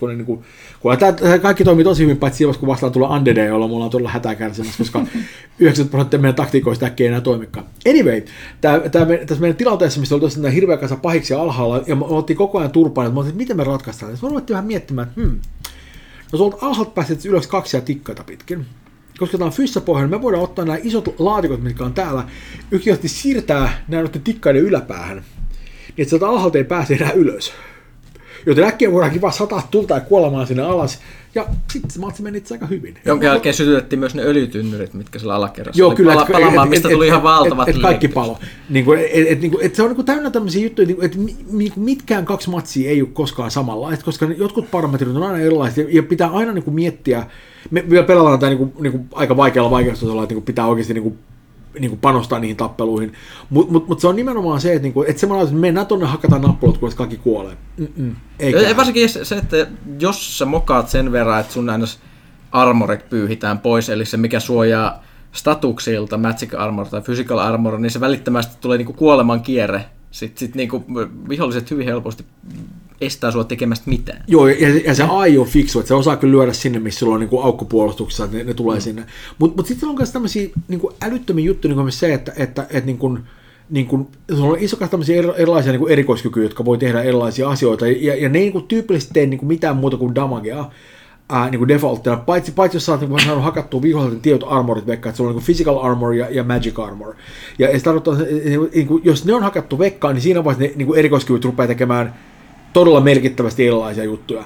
Mulla on käytännön esimerkki tästä, joka on myöskin tietyllä tavalla jotenkin summaa tämän pelin älyttömyyden. Mulla on semmoinen erikoiskyky, koska mulla on polymorf, kyky, niin mä voin sen avulla muuttaa vihollisen, jos mä saan hakattua sen vaan sen physical armorit vekkaan.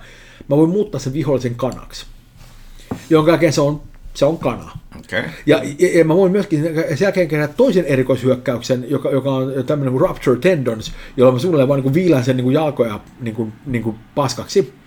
Ja se johtaa siihen, että koska se on kana, niin kanat ei voi tehdä mitään muuta kuin juosta päättömästi ympäriinsä.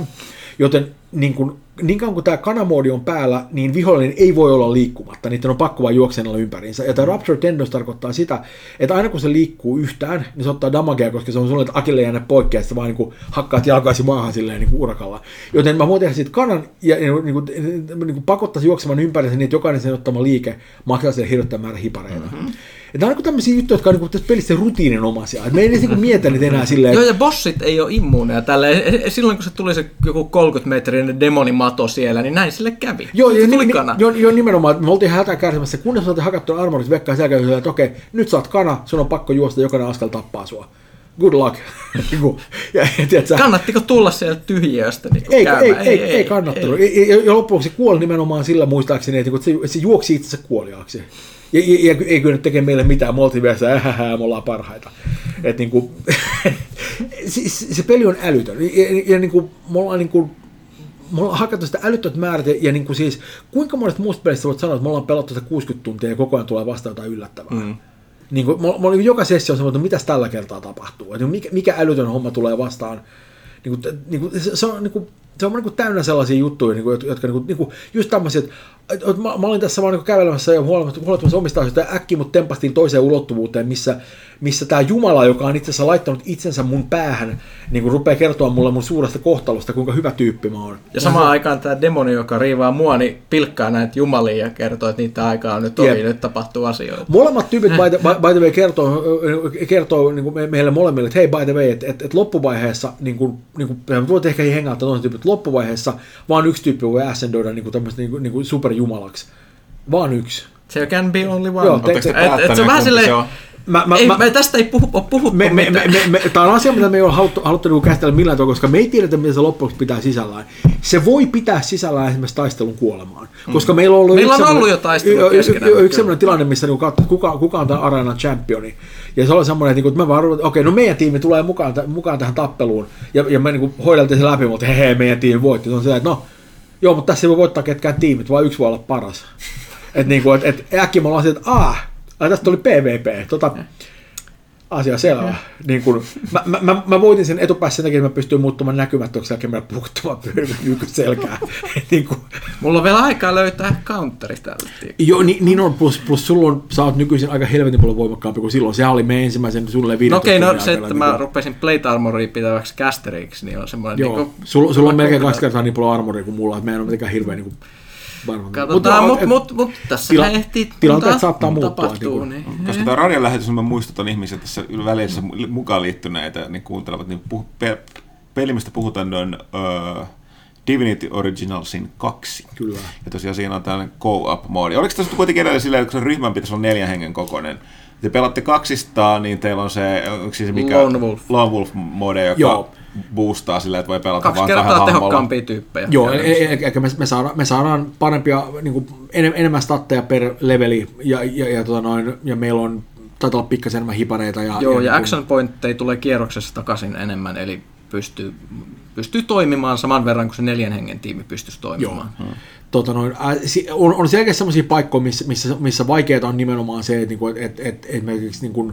Me ei vaan pystytä sitomaan vihollisia yhtä tehokkaasti, me ei vaan voida olla niin monissa paikassa. Tai se, että jos ne keskittää toiseen hirveät iskut, niin siitä on tosi vaikea nousta, koska sit toinen on yksinään, toinen makaa maassa, sitä hakataan, se on liekeissä ja muuta, niin siitä ei mitenkään pääse enää niin kuin toipumaan. Joo, osa niistä matseista on ollut vähän niin kuin järkyttävän vaikea, että me ollaan niin kuin yritetty niitä 3 tai 4 kertaa, kun me ollaan saatu välittyä läpi. Toisaalta mä oon ihan varma, että jos me pelattaisiin sillä niin kuin normaali vaikeustasolla, niin tämä menisi aika merkittävästi helpommin, että niin ei se niin mitenkään, niin kuin, me ollaan tehty tästä niin hankalampaa itsellemme kuin mitä. Mutta toisaalta mä haluan pitkittää tuota niin pitkään kuin voi, koska ei tämmöisiä pelejä tule kerran 10 vuodessa. Tämä on ihan niin kuin siis uskomaton kokemus sillä, että niin kuin, mulla on niin kuin toistuvasti... Sä oot lukenut pelaajaa. Roolipeli uusi virstanpylväs. Uskomaton. Mm. Mm. Mutta siis hirveän vaan semmoinen mieleenpainuva kokemus. Joka kerta siis Mä en ymmärrä myöskin sitä, miten se voi olla samaan aikaan niin kuin vakava ja hauska. Niin siis se on myöskin se, että siis puolet kamasta on ihan älytöntä ja se kieli on niin kuin tukevasti poskessa, mutta sitten siinä puhutaan semmoista niin älytöntä, mä sain just vähän aikaa sitten tietää sen, että niin kuin yksi näistä niin kuin mun hahmon tämmöistä motiveista on se, että se ei tiedä, mitä sen kansalle on tapahtunut. Et se on semmoinen niin kuin herännyt ja on aiemmin ollut tämmöinen eternaleiden niin kuin kansa, ja mä oon niin kuin, tietääkseni mä oon ainoa eternal, mikä on niin kuin jäljellä, että kaikki muut on suunnilleen niin kuin mennyt johonkin. Mä oon törmännyt pariin muuhun semmoisen satunnaisen tyyppiin, mutta nekään ei tiedä, mitä niin kuin meidän porukoille on tapahtunut. Nyt selvisi, niin kuin viime sessiossa selvisi semmoinen homma, että mä vihdoin törmäsin tämmöiseen tyyppiin, joka oli suunnilleen, että hei, sä oot mun vanha kaveri niin kuin vanhoilta hyviltä ajoilta, mitä täällä oikein tapahtunut? On siellä, ai Fane, että sä oot vielä elossa vai? Vitun petturi. Tapoit sit kaikki meidän tyypit. Mä oon siellä, mä en itse asiassa muista, mitä tapahtuu. Voitko hiukan avata näitä tapahtumia mulle? Niin teeskentele, että mä en ole kuullut sitä mitään. Ja sitten selvisi, että mä oon ehkä tehnyt tiettyjä virheitä menneisyydessäni. Että Sitten tuli armaton turpa saana. Joo. Kansanmurhan ilmeisesti. No se on vähän epäselvä, että onko kyseessä tämä niinkään kansanmurha vai on enemmänkin tämä Galaktika, Gaius Baltar sähläys. Niin, tämä oli vähän enemmän tämmöinen niin Gaius Baltar sähläys. Mä en ole myöskään ihan varma, että kuoliko ne kaikki, onko tämä enemmänkin se, että ne on kaikki joutunut jonkinlaisen kadotukseen tai jotain. Yhteiskohdat on vielä vähän epäselviä, mutta niin joka tapauksessa selvisi, että tämä Jumalan ääni mun päässäni ei välttämättä kertonut muuten koko totuutta kuitenkaan kaikesta. Yllättävää sinänsä. Niin, että ääni päässä ei ole kertonut totuutta kaikesta. Joo, ei. Se on niin kuin... Niin, tässä on myöskin semmoinen toinen olennainen kysymys on se, että ei ole myöskään ihan varmanakki, että onko niin Pyykköshammon kohdalla. Onko tämä ääni, joka sen päässä on, tämä demoni, onko se oikeasti todellakin joku demoni vai onko se vaan ääni sen päässä? Niin tästä on nyt tullut vähän vaihtelevia raportteja eri tilanteissa. Me törmättiin tämmöiseen Demon Hunterin, joka sanoi, että kyllä se on selkeästi demoni, kyllä hän tietää, että hänellä on monta kertaa ollut näitä ääniä päässä. Kuulostaa kaverilta, joka antaa uskoa. Hei, se tietää, mistä puhuu. Joten niin kuin... Se on ihan niin kuin siis käsittämättömän hyvä peli. Niin kuin mä niin kuin joka kerta on vaan ollut niin kuin poskettoman hyvä. Et niin kuin, että just niin kuin tässä tänään puhuttiin aikaisemmin, piti vähän viestiä, että milloin me pelataan ensimmäisen kerran. Se seuraava sessio odottaminen on kivuliasta. Mä luulen, että ensi viikon perjantai voisi olla saada. Se on pitkä aika. Mä tiedän, että se on hankalaa. Viikko päälle. Mutta niin siinä vaiheessa pääsi olla... Niin kuin, täytyisi ottaa vähän päiväuni. Niin, nimenomaan. Että, niin kuin, että niinku semmoinen niinku kun plus toinen vaihtoehto on se, että ootko harkinnut semmoista, että vaan niinku esimerkiksi, että sä vaan jätät niinku sun perheen silleen niinku täysin heitteille ja vaan niinku, että sä sanot niille silleen, että mä oon nyt täällä pelikuplassa, jos tuutte lähelle, niin mä syytän tän niinku bensaa, johon mä oon valellut itseni, että niinku, että no nyt kun sanoit, niin ei tämä nimenomainen skenaario. Ehkä sun pitäisi miettiä. Toinen vaihtoehto käsittääkin jotain hirveän suosittu tietyissä piireissä, kakkaa pöydällä.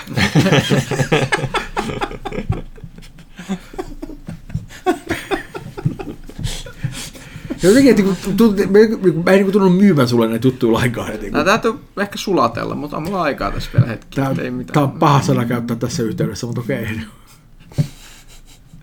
Mutta vähän pelottaa se, että sit kun se loppuu, niin mitä sitten? Mitä me sitten elää? Siis meillä oli varmaan sellainen vuoden kestävä tyhjä fiilis. Kyllä me sitten pelattiin kaikkea muutakin sen jälkeen. Ei se ollut samaa. Ei, me pelattiin jotain Planetsidea ja kaikkea, mutta meillä oli ihan hauskaa, mutta niinku, ei. Mutta se ei ollut, siitä jotenkin puuttui se, niinku, se nimenomaan semmoinen... Se edellisen pelin lopetus oli myös aika mielenkiintoinen. Siinä tuli se joku lohikäärme tai mikä se oli, semmoinen joku valtava monsteri. Mm-hmm. Nehän tapettiin kuoleman nyrki-iskuilla, jos muistat vielä. Deathpunch-skillit. Totta. Se on mun mielestä jotenkin hieno tapa lopettaa pelit. Lohikäärme tulee Deathpunch.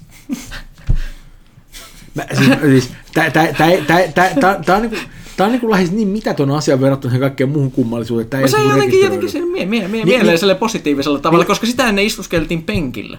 Siinä viimeisessä jos istuteltiin jollain penkillä, me nyt tää loppuu. Se on totta, meidän piti ottaa pienet fiilistelyhetket siitä. Mä otin siitä screenshotin kanssa talteen. Sen jälkeen. Ja se, niin kuin se varsinainen se pelimekaaninen lopetus oli sellainen, niin kuin, se oli vaan semmoinen piste iin päälle sen kaiken loppuun. Joo, se on niin kuin... Tämä on niinku niitä kokemuksia, niinku, mitä me tullaan niinku, oikeasti muistelemaan 10 vuoden kuluttua. Silleen, niinku, että nämä niinku jää päähän sellaisella tavalla, mitä pelit tyypillisesti ei jää. Et on ollut, kaikilla on sellaisia pelikokemuksia, jotka jää niinku jollain tavalla. Vähän niin kuin nämä Final Fantasy jutut. Final Fantasy 7 esimerkiksi. Tässä on ehkä se ero on se, että on jaettu kokemus, mitä noi tyypillisesti ei ole.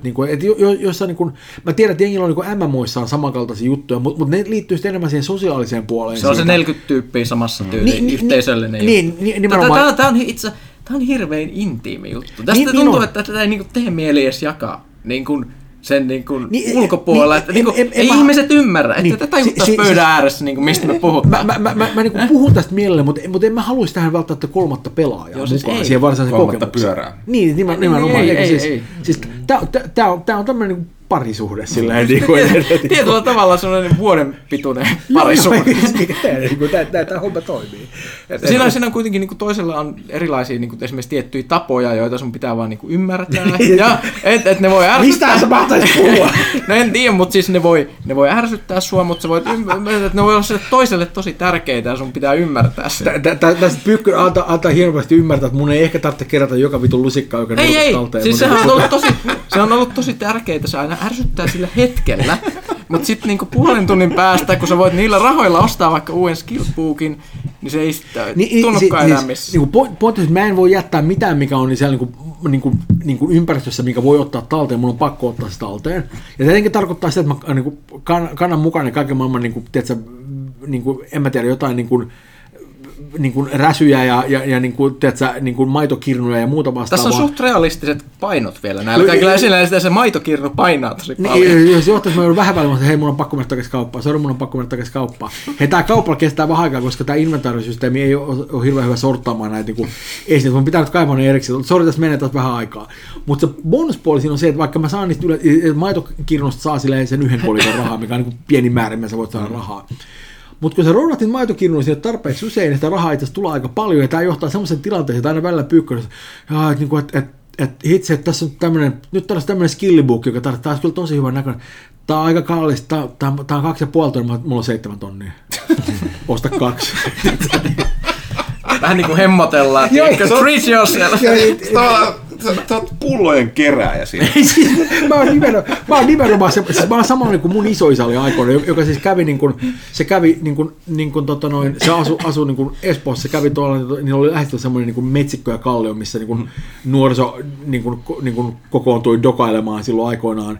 Ja se meni joka lauantai, joka sunnuntai aamu. Se meni silloin semmoinen polkupyörä, jota ei voinut varsinaisesti polkea, mutta sillä ei ollut mitään väliä. Siinä muistaakseni ei ollut ketjuja, mutta sillä ei ollut mitään väliä, kun se oli vain semmoinen pyörä, mihin sai sidottua massiivisen määrän kasseja kiinni. Ja sitten se meni ympäri kaikki lähialueet ja keräsi kaikki pullot talteen. Ja se teki niillä itse yllättävän hyvää tiliä, koska se oli todella järjestelmällinen ja plus se heräsi silleen aamu 6 tekemään sitä, ettei kukaan muu pullo kerää ja ehdi sinne hollille. Et se oli aina apajilla ensimmäisenä, koska sotaveteraanilla on työmoraali perkele. Tiedätkö, semmoinen old school meininki. Ja se keräsi hirvittävät määrätit pulloja ja fyrkkaa niillä. Mulla on muuta, mun työmoraali on vähän paska, mutta aina se kun tulee... Toi selittää tosi paljon. Iso haamu on läsnä tässä pelissä. Hei, siis sotaveteraani ja tullimies silleen, että ei mikään hirveän löysä hahmo, sanotaan näin. Joten mut näillä mä oon sit kustantanut tälle mun perheelleni, eli sulle nimenomaan tää labelin. Joo, ja mulla tulee välillä siis, vaikka olisikin hyviä esineitä, niin mulla tulee vähän huono omatunto käyttää niitä rahoja, koska mä tiedän, miten suuri vaiva niiden keräämissä on ollut. Että vaikka olisi joku uudet hyvät housut vaikka, niin ne voi maksaa aika paljon. Niin jos sun housut maksaa 2000 kultarahaa, niin onko ne niiden 2000 maitokirnun arvosta? Meillä on tämmöinen kummallinen läheisriippuvaisuus päällä, koska välillä mä oon, että mulla on tää fyrkkaa enemmän kuin mitä pystyn tekemään tai mitä hyödyllistä tällä hetkellä. Sitten mä oon silleen, että minkälaiset housut sulla? Sä no nää on tämmöiset ihan ok. Mulla on ollut kuitenkin chapter 1, mutta on ne ihan ok. Joo, mä vastasin, että hei, että täällä on nyt täällä kaupassa nyt tämmöiset housut, joissa tää bonareit siihen ja tähän, ja en mä tiedä, jos on paremmat polvipaikat tai muuta vastaavaa. Ja sanotaan, kuinka paljon se maksaa? No tää on 3 tonnia. Ei, kyllä mä 3 tonnia voi käyttää housuihin mitenkään. Jos siellä on jotkut tosi huonot, niin ostan ne mulle. Mä silleen, ota nyt ne housut.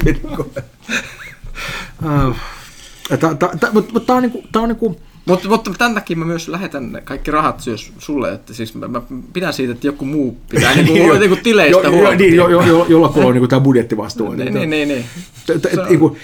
Mutta on jännä sille, että tässä on tosi paljon semmoisia nimenomaan semmoisia MMO-omaisen sosiaalisen pelaamisen elementtejä, Mutta pelkästään niin kuin kahdestaan. Niin joka kerta sama pelaaja, niin kuin, jonka kanssa pelaa. Kyllä, ja niin kuin ne kaikki matsit on sellaisia, että niin kuin juuri mitään niistä matseista me ei kyettäisi voittamaan yksinään. Et se vaatii aina sen toisen pelaajan, koska me molemmat niin kuin, ensinnäkin ei ihan käytännössä olla, me ei vaan pystytä lyömään tarpeeksi usein niin kuin yksinään. Et me tarvitaan niin kuin se toinen tyyppi siinä mukana. Ja myöskin se, että meidän niin kuin meiningit tukee sen toisen pelaajan. Synergia. Joo, me niin kuin buffataan toisemme vähän väliin eri tavalla. Mutta se on semmoinen niin kuin kummallinen... Niin kuin läheisriippuvais-meininki silleen, niin että se on niin kuin... Kivempi sana on symbioosi. Se on kivempi tai häiritsevämpi, vähän nyt katsotaan riippuen. Mutta oli se mikä tahansa, niin se on kuitenkin vahvasti kuvassa läsnä.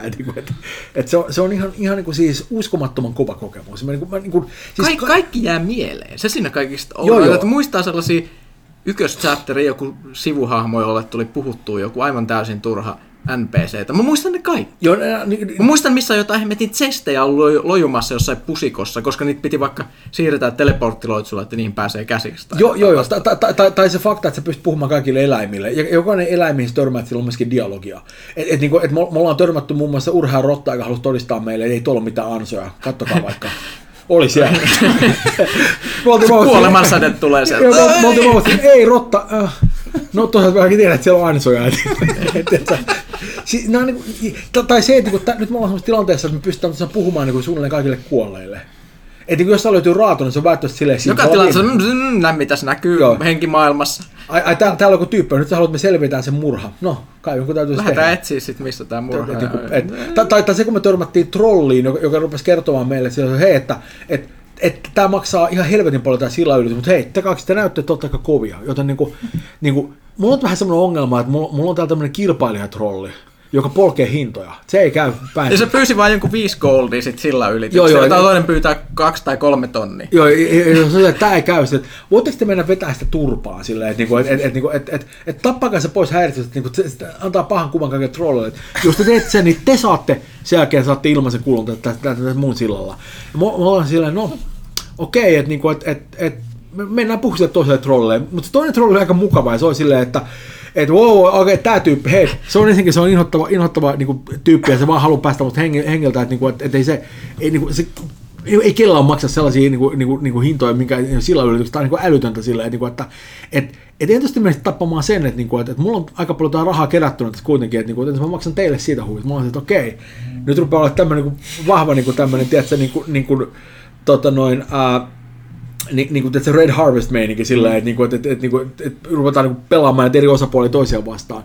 Ja se on niinku täynnä tämmöisiä älyttömiä tilanteita, jotka vaan tulee siellä niinku vastaan, että no okei, nyt pitää jotenkin dealata tämän kanssa. Niinku mikään muu peli ei niinku tarjoa tuommoista kaumaa. Ylipäänsä se, niinku, mä en, niinku, jos tykkää semmoista, niinku, että se ikään kuin, sanotaan niinku Baldur's Gate-henkisestä niinku isometrisestä roolipelimeiningistä, ja on valmis kestämään sitä, että asiat on silleen niinku älyttömiä, mikä se mun mielestä on etu eikä niinku minkälainen miinus. On, koska se, niin, se menee sen hulluuden mukana, niin siinä ei mitään häpeilyä, vaan ihan täysillä mennään. Jep. Jossa on myöskin niinku, mun mielestä varmaan paras tämmöinen combat-systeemi, mitä mä oon nähnyt ikinä missään. Et se on niinku, siis, käsitettä monipuolinen ja kiehtova ja niinku, loistava. Niin tää on se peli, mikä Kande hankki. Niinku, ykkösosaa ei tarvitse pelata, joskin sekin on todella hyvä. Ne liittyy vähän toisensa, mutta ei sun tarvitse tietää, mitä meillä tapahtuu. Vuosituhansia väliajallisesti. Joo, nimenomaan. Et välillä vähän vietään menneisiin tapahtumiin, mutta sekin on semmoinen, että meille se meni, että hei, se oli me tehtiin toi silloin, mutta ei sillä ole niin sinänsä mitään väliä. Ja mä ehdotan erityisesti niin suosittelen, että alkaa kaverin kanssa. Tätä voi pelata samalla sohvalla, jos pelaa konsolilla. Konsoli ei itse vielä tullut. Okei. Mutta siis viimeksihän sitä pystyy... Eli mä oletan, että kun ne saa sen valmiiksi, niin ne vetää sen koopin, mutta niin muista ei ole vielä pihalla. Ei taida olla jo. Joo, mutta oikeastaan. Mutta se oli se viimeksi. Mutta joka tapauksessa PC:llä pystyy pelaamaan niin Skypen yli, ei mitään ongelmaa, niin homma toimii tosi hyvin. Suosittelet, pelaatte, niin kaivakaa semmoinen kaveri, joka niin perseilyy sieltä kattoo. Ja pelatkaa. Mä voin niin taata, että se on tämmöistä kokemusta ei niin löydy mistään muualta. Kannattaa varata vähän aikaa. Ei tarvitse välttämättä pelata sillä hardilla, niin kuin me tehdään, koska se on aika välillä aika niin puskemista, että niitä niin pääsee nopeamminkin ohi niistä kombateista ja näin poispäin. Mutta siis ihan uskomaton kokemus. Sillä on ihan omaa luokkaansa. Eli joku nyt ei vielä liittyy juuri nyt mukaan. Miksi ne liittyy mukaan keskikästi? Koska joku voi aloittaa, vuoden 2017, joku aloittaa kästekuuntelua ja tylsää paskaa siirtyy eteenpäin. Tylsää paskaa? Mitä? Ja, ei kukaan tee. Jostain syystä haluaa mennä eteenpäin katsoa, onko puhutaan jotain kiinnostavaa, niin pitää sanoa, että viimeksi oli mun 45 minuutin monologi loottiboxeista tai pari kertaa sitten, niin nyt puhuttiin siis Divinity Original Sin 2. Mut hei, mä nopeasti äsken vilkaisin täältä. Näin. Okay, hyvä. Kysymyksiä on paljon, joten meidän pitäisi varmaan siirtyä sinne. Nyt kestää varmaan ainakin ehkä 2 tuntia 26 minuuttia jopa. Wink. Wink. Niin mitäs tehdään sillä, että otetaan tauko, täytetään vesilasit, tyhjennetään rakot ja suljetaan ikkunat ja otetaan sekä kysy pelaajalta. Ja tämä on todellakin täynnä nyt tämä tölkki tässä näin. Joo, ja kukaan ei räplää mikrofonia. Joo, ei, mikrofoni on täydellinen. Totta, niin mä voisin vähän kokeilla vasta jossain vaiheessa. Laita se vaikka noin. Joo. Mut, se on varmaan ihan. Mä en ainakaan kyennyt muistamaan mitään, mitä kukaan on tehnyt missään mikrofonilla. Niinku, jos vaan myöhemmin rupeaa mietittämään. Sä et muista, mitä kukaan on tehnyt mikkiä. Todella hyvä. Joka tapauksessa nyt tää täysin tölkki Red Bullia, jota mä tässä rupean kohtapuoliin varmaan juomaan. Että niin kuin, okay. Kronologia, hieno keksintö. Otetaan tauko.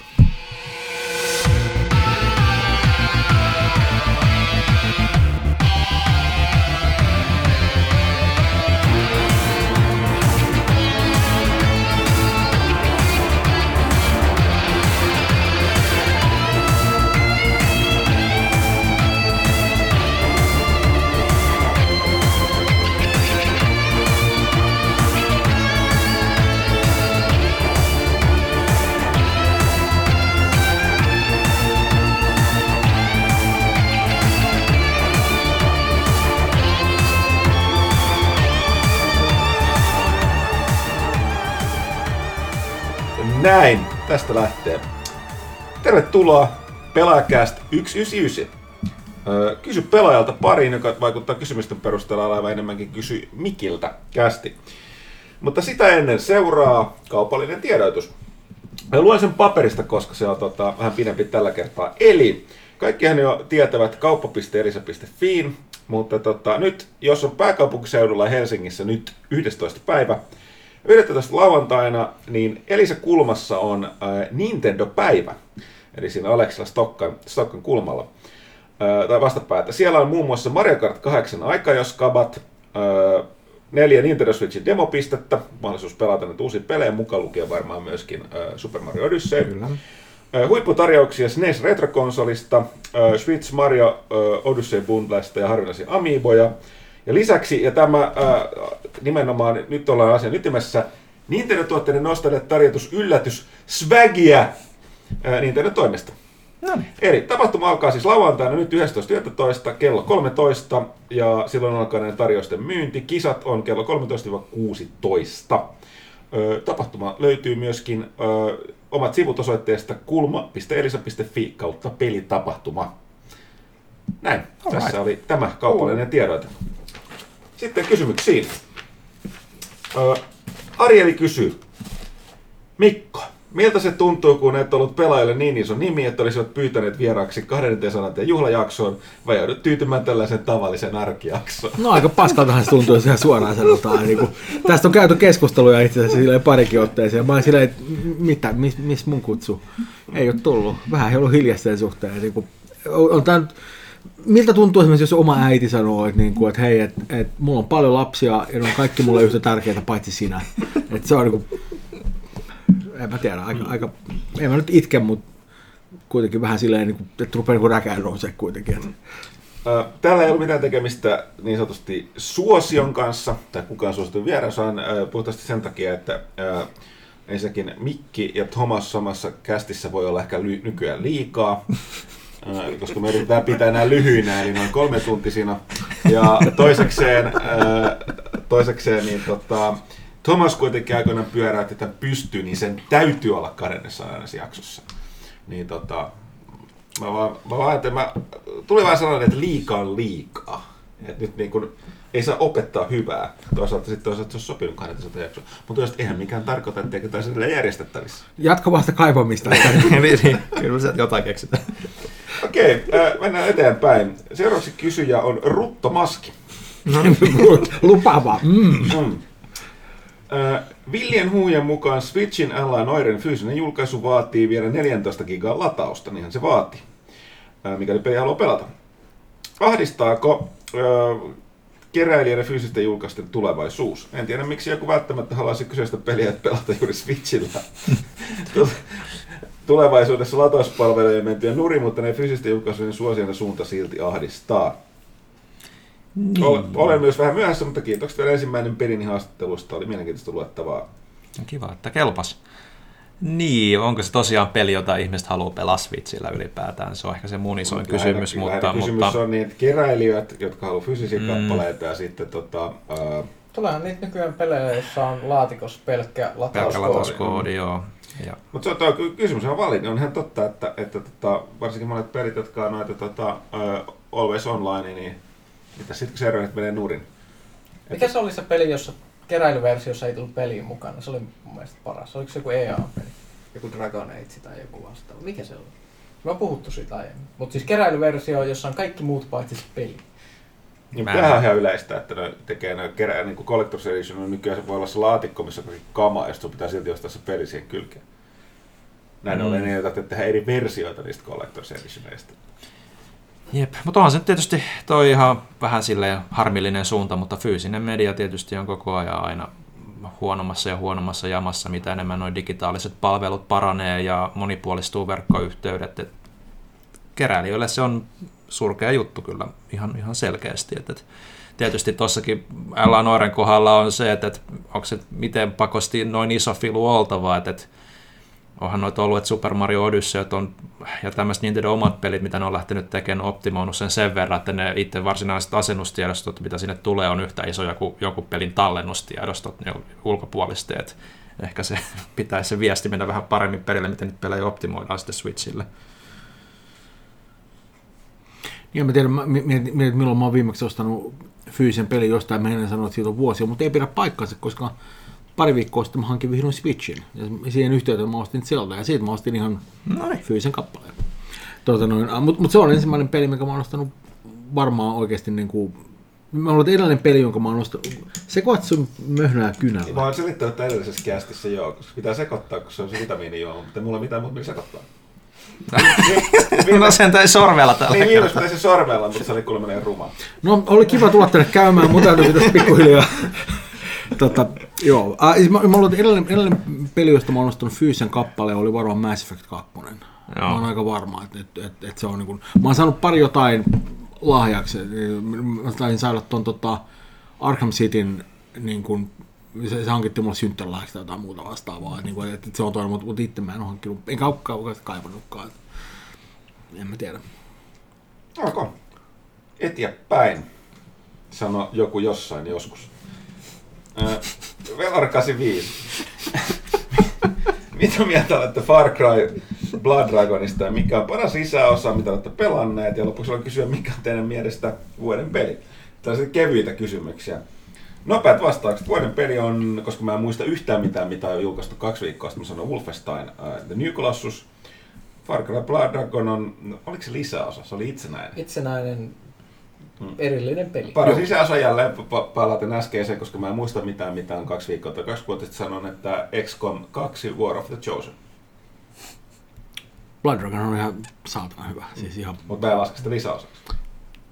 Fair point. Mä luulen, että paras peli on... No, sähän tiedät mikä on paras peli. Se on. Puhuttiin 5 tuntia tuossa alkuasiassa. Nimenomaan 5 tuntia sitten puhuttiin. Puhuttiin 5 tuntia nimenomaan. Wink, eikä väärä silmä.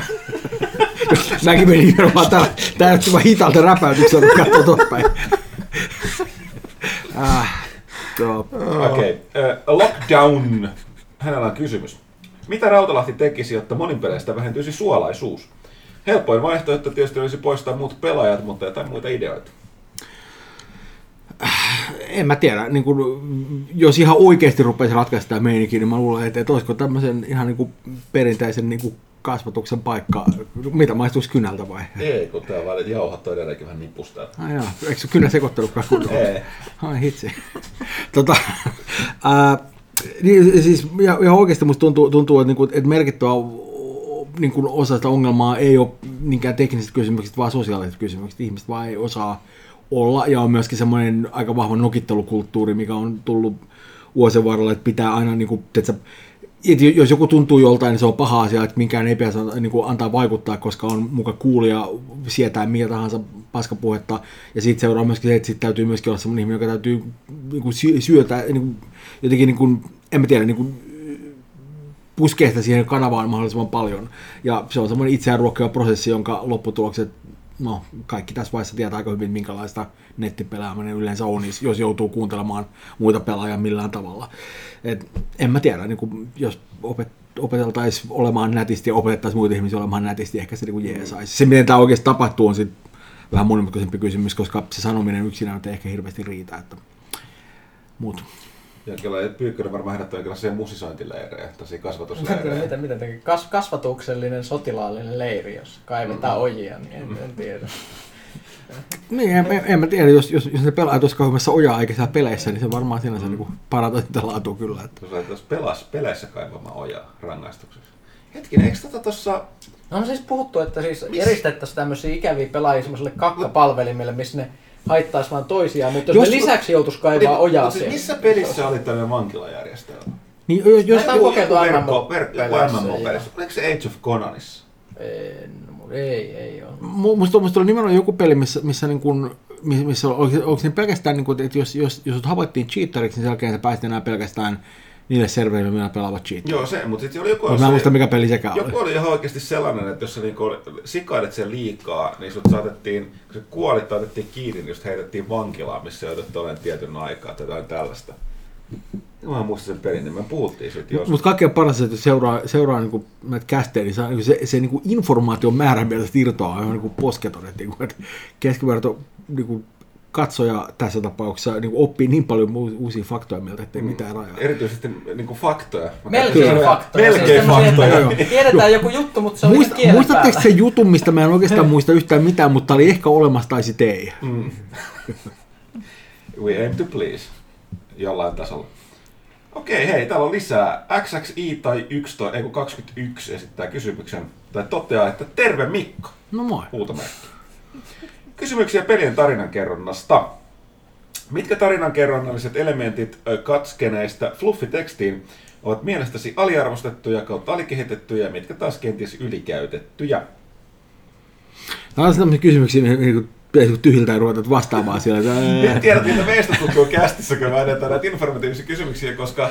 Kyllä mä tiedän muutenkin, että me tiedät tuntuu kästissä. Koska mehän myöskin annetaan aina etukäteen kysymyksiä, näihin voisi valmistautua. Musta tuntuu, että on aika paljon niin kuin semmoista kamaa, mitä tehdään ikään kuin semmoisella default-meiningillä, että jos tämmöistä niin kuin klassien löydät jostain lapussa lukee jotain, että se on niin kuin jonkinlaista tarinankerrontaa, tämmöistä löytyy aika paljon, mutta usein ei välttämättä hirveästi kiinnitä huomiota siihen, että minkä takia näitä lappuja on täällä tietyissä paikoissa. Ja osa sitä on tietty tarkoituksellista, että, niin kuin, että usein koetaan, että on tärkeämpää saada se ikään kuin viesti sinne, pelaajalle kuin se, että ruvetaan rakentamaan hirveän niin monimutkaisia semmoisia loogisia ketjuja, jotka niin kuin ikään kuin selvittää, että minkä takia tämä lappu nyt päätyy tänne. Mutta se on semmoinen asia, että, niin kuin, että mihin voisi selkeästi panostaa enemmän. Mä luulen, että yleensä ottaa, jos sanoo yksi asia, jota käytetään liikaa, niin se luultavasti on ihan kylmästi katsiinit. Mulla ei edes ole mitään cinematikkeja vastaan, musta ihan jees, jos niitä on, jos ne on tehty hyvin, mutta tosi usein se on semmoinen, että ei nyt edes yritä hirveästi miettiä, että sopiiko tähän vai ei, ja mitä pitäisi päästä sisällä, että se vaan ängetään sinne, koska peleissä on cinematikkeja ja that's it, että se näkee tosi paljon vieläkin. Plus näyttää olevan jonkinlainen henkilökohtainen asia, mä huomasin ihmeen kumman, kun tuosta uudesta kodista puhuttiin, niin mua yllätti se, että jotkut on valittanut, että siinä tulee näitä immersiota rikkovia niin näitä katskeneja ja välianimaatioita, jotka on kuitenkin sillä tavallaan siinä pelissä, että osa on sellaisia, hetkestä otetaan kontrolli pois. Mä olin vähän silleen, että vaikka pidänkin itse tästä uudesta kodista ja välissä voi silti kysyä, että mikä immersio? Mä luulen, että toi voi olla joku... Mitä siis tarkoittaa rikkoa mukaan tollainen? Mä luulen, että toi on ehkä semmoinen... Musta tuntuu, että toi on ehkä semmoinen pointti siitä, että jengi puhuu esimerkiksi tämmöistä tilanteesta immersiosta, mutta ei ne oikeasti välttämättä tarkoita immersiosta. Mä luulen, että tarkoittaa enemmänkin sitä, että niillä on tietty flow päällä ja ne on niin kuin tilanteessa ja kontrollissa se tuntuu hyvältä ja äkkiä kontrolli viedään vekka, niin se tuntuu kummalta. Eikä se ole välttämättä niin kuin oikeasti mikään immersiokysymys. Ei se ole semmoinen, että ne on niin kuin hirveästi fiilistelmässä ja eläytymässä välttämättä siihen niin kuin storyin tai tunnelmaan sillä tavalla. Se on vaan semmoinen, että niillä on niin kuin tekemisen meininki päällä ja äkkiä niin kuin joutuukin odottelemaan, niin ehkä silloin on kyse enemmän siitä. Tai en mä tiedä, ehkä joku on vahvasti mieltä, että nyt kun saadaan vihdoin tätä kunnon sotaa hollille, niin joku tulee keskeyttämään sen, on se väärin, en mä tiedä. Tästä tulee seuraavaksi jatkokysymys tai lisäkysymys, joka on ihan yhtä tällainen helppo ja vähän yleinen. Mitä mahdollisuuksia virtuaalitodellisuus voisi avata tarinavetoisiin peleihin? Ihan helvetin paljon.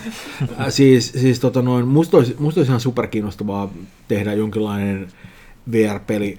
Mulla on semmoinen fiilis, että se, että tuleeko tämä olemaan ylipäänsä mahdollista niin minnekään lähiaikoina oikeasti tehdä mitään tosi kiinnostavia VR-pelejä, on vähän niin ja näin, että aika monessa paikassa ne VR-ovet on vähän niin kuin pantu kiinni ja heitetty avainjorpakkoon, että selkeästikään niin tämä tämmöistä niin VR-breakthroughta, mitä on niin odotettu, niin ei nyt pelien puolella, joo.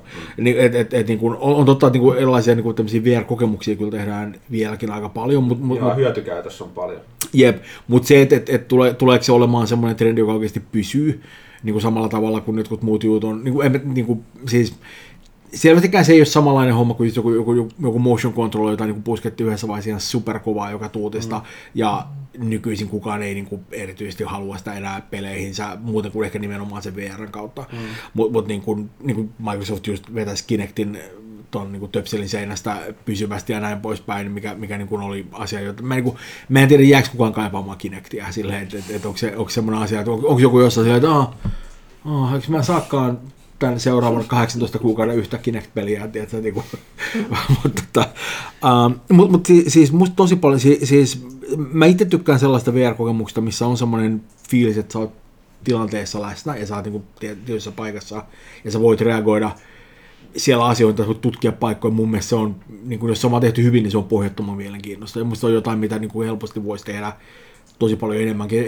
Niin kuin, mulla ei ole mitään hajua, miltä tuo LA Nuorin VR-meininki tulee näyttämään, mä en tiedä kukaan, mutta esimerkiksi siinä niin kuin, mä voisin kuvitella sitä hyvin sellaisen version, mistä on otettu kaikki se open world paskaveikka, jolla ei niin kuin, ole välttämättä mitään tekemistä varsinaisen pelikokemuksen kanssa, ja keskityttäisiin pelkästään rikospaikkatutkintaan, jonka voisin nähdä VR, se on tosi kiinnostavaa, ja se ja nimenomaan kuulusteluihin, jotka ehkä voisi ehkä pikkasen panna uusiksi, mutta kuitenkin. Et mä voisin nähdä, että se voisi olla ihan superkiinnostava kokemus, semmoinen, että sulla on nimenomaan semmoinen fiilis, että nyt sä todellakin oot se etsivä täällä. Ja kaikki se autolaajelus ja muu ei ole niinku hirveän oleellista sen kannalta. Mä en ikinä muista, että kuka se tuosta Jenkkien late night showsta oli, niin silloin sellainen lyhyt pätkä aikoinaan siitä, että oli niinku... Niin kuin, että mitä jos L.A. Noire olisi niin poliisit sarja tai elokuva, niin se on niin kuulustelukohtaus siitä. Kuulostaa aika herkullista. Joo, näytti sen just, että vähän menee hirveän överiksi syyttelyksi, sitten sellainen niin rauhallinen, sellainen ihan skitsofreeninen se haastattelu. Siinä oli käsittääkseni vielä niin lisäbonana se, että jos mä oikein muistan, niin nehän oli viime tingassa muuttaneet se, mitä niissä nappuloissa lukee. Elikkä niin kuin se niin kuin on, missä lukee niin kuin doubt, niin alun perin designin mukaan siinä kai luki accused tai jotain muuta vastaavaa. Okay. Mikä selittää, että minkä takia niin kuin se, että sä painat doubt ja oletat, että vastaa vähän semmoinen, että no en nyt tiedä, uskonko sanoa, että se juttuja, niin se on enemmänkin silleen, että vitun valehtelija, että se niin äkkiä räjähdetään joku naamalle suoraan. Ja se niin kuin ymmärtää, että jos niin kuin alun perin niinku tarkoitus on, että se toimii ihan toisella tavalla ja kaikki muu on tehty sillä tavalla, ja joku vaan tulee salaa ja vaihtaa sen nappulan tekstin, niin totta kai se näyttää kumman nyt siinä vaiheessa. En mä tiedä, niinku, riittäisikö se yksinään niinku korjaamaan niitä ongelmia, mutta... Mutta hei, 21 on vielä yksi kysymys. Entä mitkä ovat tärkeimmät neuvot pelialalle kirjoittajaksi pyrkivälle?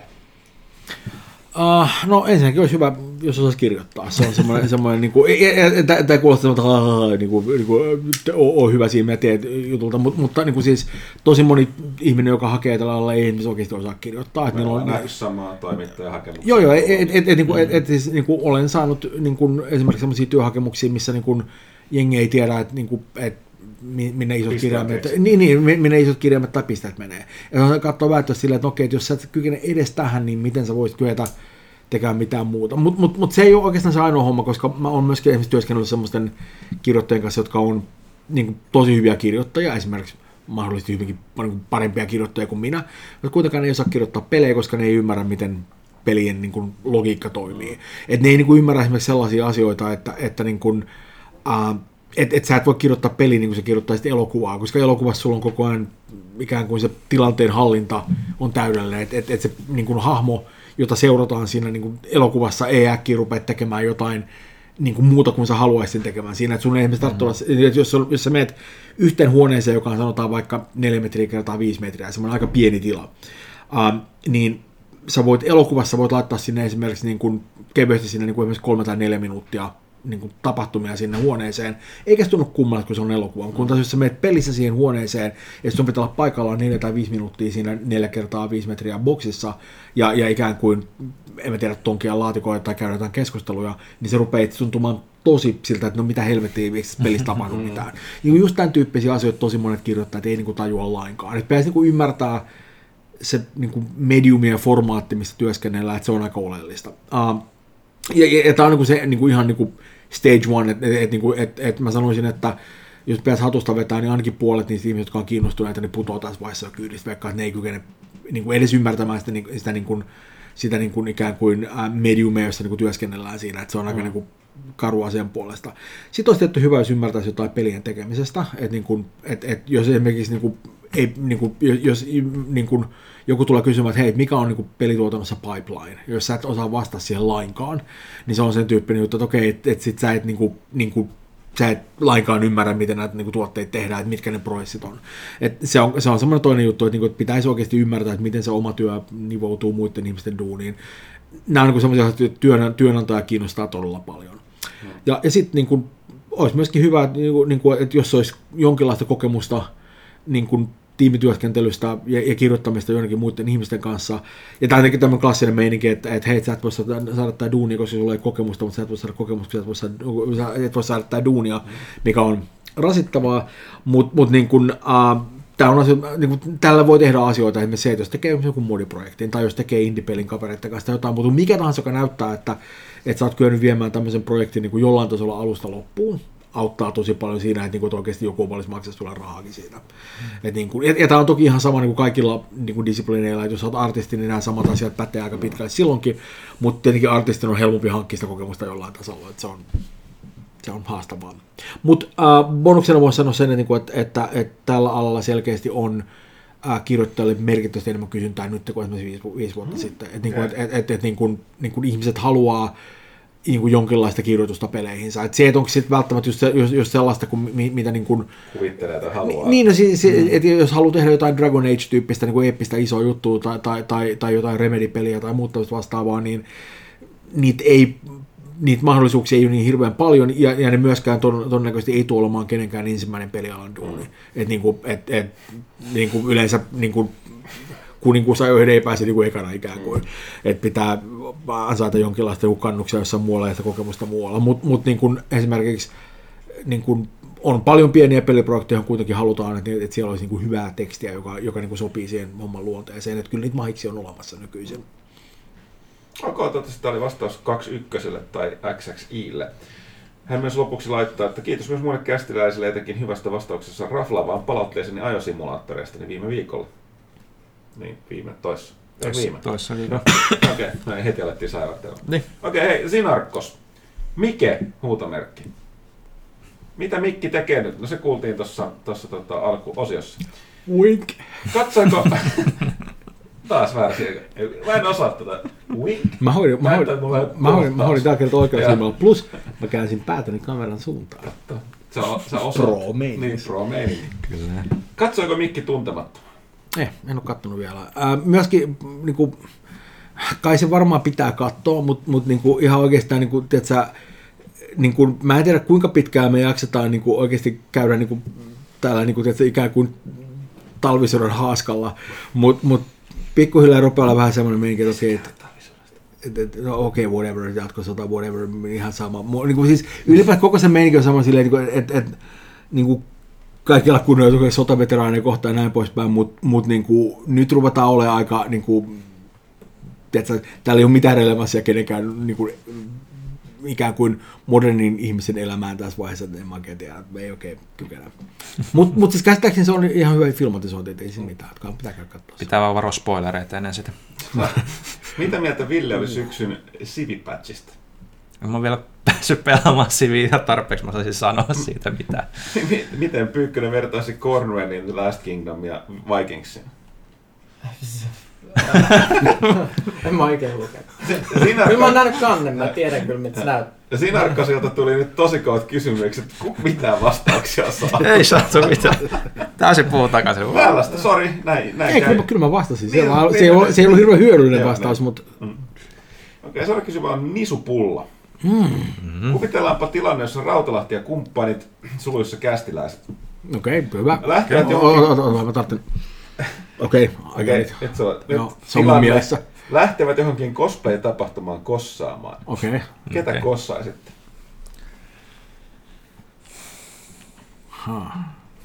No Huttusta etupäässä. Se olisi varmaan tämä mun pääasiallinen meininki.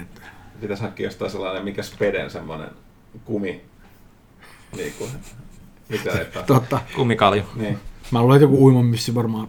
Ajaa sama asia, joo. Pyykkönen, sano säkin jokatain ihmistä tietää, että sä oot kästissä. Tohon enää sanoa. Sä et enää näytä Gordon Freemanilta, joten se ei enää käy. Se on ihan totta. Harmi. Mä luulen, että sulla on kuitenkin tämmöiseen, niin kaikki mahdolliset avut tämmöiseen niin tukkametalli-approachiin, että niin et sillä voisi päästä aika pitkälle. Mm-hmm. Jostain syystä tuli tällainen ihmeellinen, yhtäkkiä tällainen, ei voi sanoa flashback, mutta sellainen niin kuin visio. Kuka se Darknessin päähahmo on? Jack Estocado. Eikö sillä ollut tällainen hevilätti? No vähän. Se oli kyllä ehkä enemmän semmoinen, niin kuin, tiedätkö, ikään kuin... Italialainen. Niin, semmoinen niin italogootti meininki. Mm, kai se on se vanha veskeri vaan. Aurinkolasit päähän. Totta. Ja ketäköhän minä kossaisin? Taas vaihteeksi. Punainen krakakaula puku päälle. Lasit pois. Mä sanoisin, että sun pitäisi kossata mua. Eikö sori, mä tarkoitan kossaan tietenkin Mikkiä.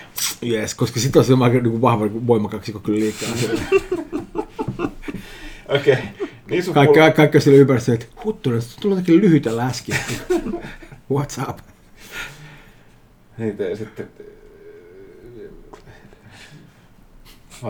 Mä menin nyt sekaisin. Et sä oikeesti ole lyhytellä äsken, kaikki on ok. Kun otetaan siis...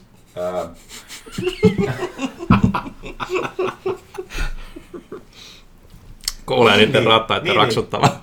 Ja mulla ihmetellään tässä, että miksi Mikistä on tullut niin hiljainen ja tylsä. Joo, juuri näin. Hyvä, joo. Tuossa oli tämmöinen hetki, joka voisi musta summata semmoinen, että se pyörä pyörii, mutta hamsteri on kuollut. Kesti hetki, että vaihdetaan uuteen. Ja se taas lähtee. Tota kannattaa ottaa kyllä, ettei se mitään. No niin, Nisupulalaista jatkokysymys. Tai ihan toinen kysymys. Oletteko tehneet, mä ollaan vastattu aika monta kertaa vastataan, nyt taas jälleen kerran. Oletteko tukeneet mitään pelejä Kickstarteria tai jossain muussa joukkorahoituspalvelussa? Onko näissä palveluissa jotain pelejä tai muuta projektia, joka kiinnostaa tällä hetkellä? Mitä voisitte mahdollisesti tukea? Kiinnostaako Shenmue 3? En, koska kuten mä olen sanonut, jossain vaiheessa ottanut asenteen, että sieltä varmasti käsitellään näitä, että me ei voida, mutta tavallaan se pitää paikkaansa, mutta ei se tarkoita sitä, että se tarkoittaisi, että sä et itse käsittele sitä, ettei se silleen... Mä yksinkertaisesti ole paitsi... En ole Kickstarterissa. Mä olen jotain early access tollaisia juttuja, mutta en Kickstarterissa. Enkä joku rahoituspalvelussa muutenkaan. En yhtään mitään. Mä oon pari projektia, mutta mä en ole niitä käsitellytkään sitten jälkeenpäin. Mitäs tää mikä se Mighty Number 9? Se oli kyllä raha-arvoinen. Itse asiassa tuli vasta ihan niinku ne viimeiset backer niinku, lahjat tuli vasta niinku pari kuukautta sitten, että peli on ollut myynnissä yli vuoden tai jotain. sille oli tosi kyllä raha-arvoinen kokemus, mutta... Mitäs Pyykkö? Mulla on rahaa mitään.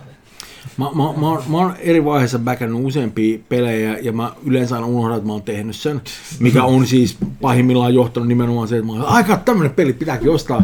Sitten mä hankin se, että sulla ei äkkiä postilla kolahtaa. Mä aha, no nyt mä oon näitä kaksi silleen, että niinku... Jotain tämmöisiä, mitä mä oon päätynyt hankkimaan kaksi kertaa sillä, että huomaan jossain vaiheessa, kun jostain sähköpostin syöverestä löytyy Steam-koodi sieltä. Ai, kato. Joo, no nythän nämä meni ihan hyvin. Tämähän on tehokasta toimintaa. Joskin Steam on aika hyvä nykyisin, että itse asiassa tuommoisessa tilanteessa niin ne on antanut mulle refundin ja heittämällä, että se on ollut ihan fine. Mut niin kun, siis ehkä se iso homma siinä on se, että niin kun se mitä niin kun Kickstarterissa selkeästi vähän niin kun yleensä hakee on semmoinen meininki, että on semmoinen tietty yhteisöllinen homma, että jengi backaa sitä peliä, sitten on vähän siinä pössiksessä mukana, ja sieltä tulee updateja, ja hommat etenee, ja jengi on silleen jee. Mulla on käytännössä, että mä backkaan jotain, ja mä sanon, että ai, tää on ehkä 2 vuoden kuluttua valmis. Mä sanon, että no, okei. Palataan asiaan silloin, että kun sähköpostiin tulee välillä jotain updateja, että hei, nyt on tämmöinen, mä olen jos se on valmis, niin ei mua kiinnosta. Mä en oikeastaan halua tietää siitä mitään etukäteen. Ajatukseni, että voisin ruveta pelaamaan jotain niin kuin roolipeliä tai seikkailupeliä tai muuta vastaan niin kuin early access, mikä on silleen, että hei, jos miettii silleen, että nyt sä pääset pelaamaan Monkey Islandia, mutta se ei ole se hyvä versio Monkey Islandista, vaan se on se versio, mikä oikeastaan ei toimi ja se on silleen puolivalmis ja sä voit niinku katso kaikki hyvät kohdat siitä niin kuin huonosti toteutettuna, eikä edes sä voit loppujen lopuksi pelata sitä finaaliversiota, missä ne on niin kuin kunnolla. Minä sille, että no, tämä ei ole niin kuin hirveän vaikea päätös silleen varsinaisesti. Mulla on hirveän samanlainen asiasyy, miksi mä en yleensä, vaikka mä joskus jotain tukisinkin, niin ei mua kiinnostaisi nähdä eikä kuulla yhtään mitään sitten, kun se on valmis. En mä silleen niin kuin, mä ymmärrän, että kun varmaan Kickstarterin tukeneet haluaa se, että ne kokee, että niillä voi olla myös mahdollisuus vaikuttaa siihen pelin kehitykseen, mutta itseään tosiaan... Se on tosi iso, selkeästi sille, niin kuin tosi iso yleisö, ja se on mitä jengi ei myöskään tajua, että tosi usein näkee sitä, että ruvetaan puhumaan siitä, että no minkä takia joku porukka ei tee tiettyä peliä, ja niin kuin, minkä takia ne ei vaan kickstarttaa sitä, että niin kuin, sillä tavalla saadaan rahat toimintaan. Se on oikein sellainen, että no ensinnäkin ne summat, mitä tarvitaan rahaa, että saadaan jotain kickstartattua niin kuin oikeasti, on usein aika isoja. Että se, että joku peliprojekti pyytää esimerkiksi niin kuin 500 000, niin useinhan siinä on niin kuin ideana on se, että no okei, että me nyt halutaan tällä osoittaa, että meillä on kiinnostusta, tällä saadaan sijoittajat kiinnostuneiksi. Mutta käytännössä se ongelmahan on se, että kun sä oot kerran ne rahat ottanut ihmisiltä vastaan, niin sä myöskin sitoudut tuottamaan sen pelin.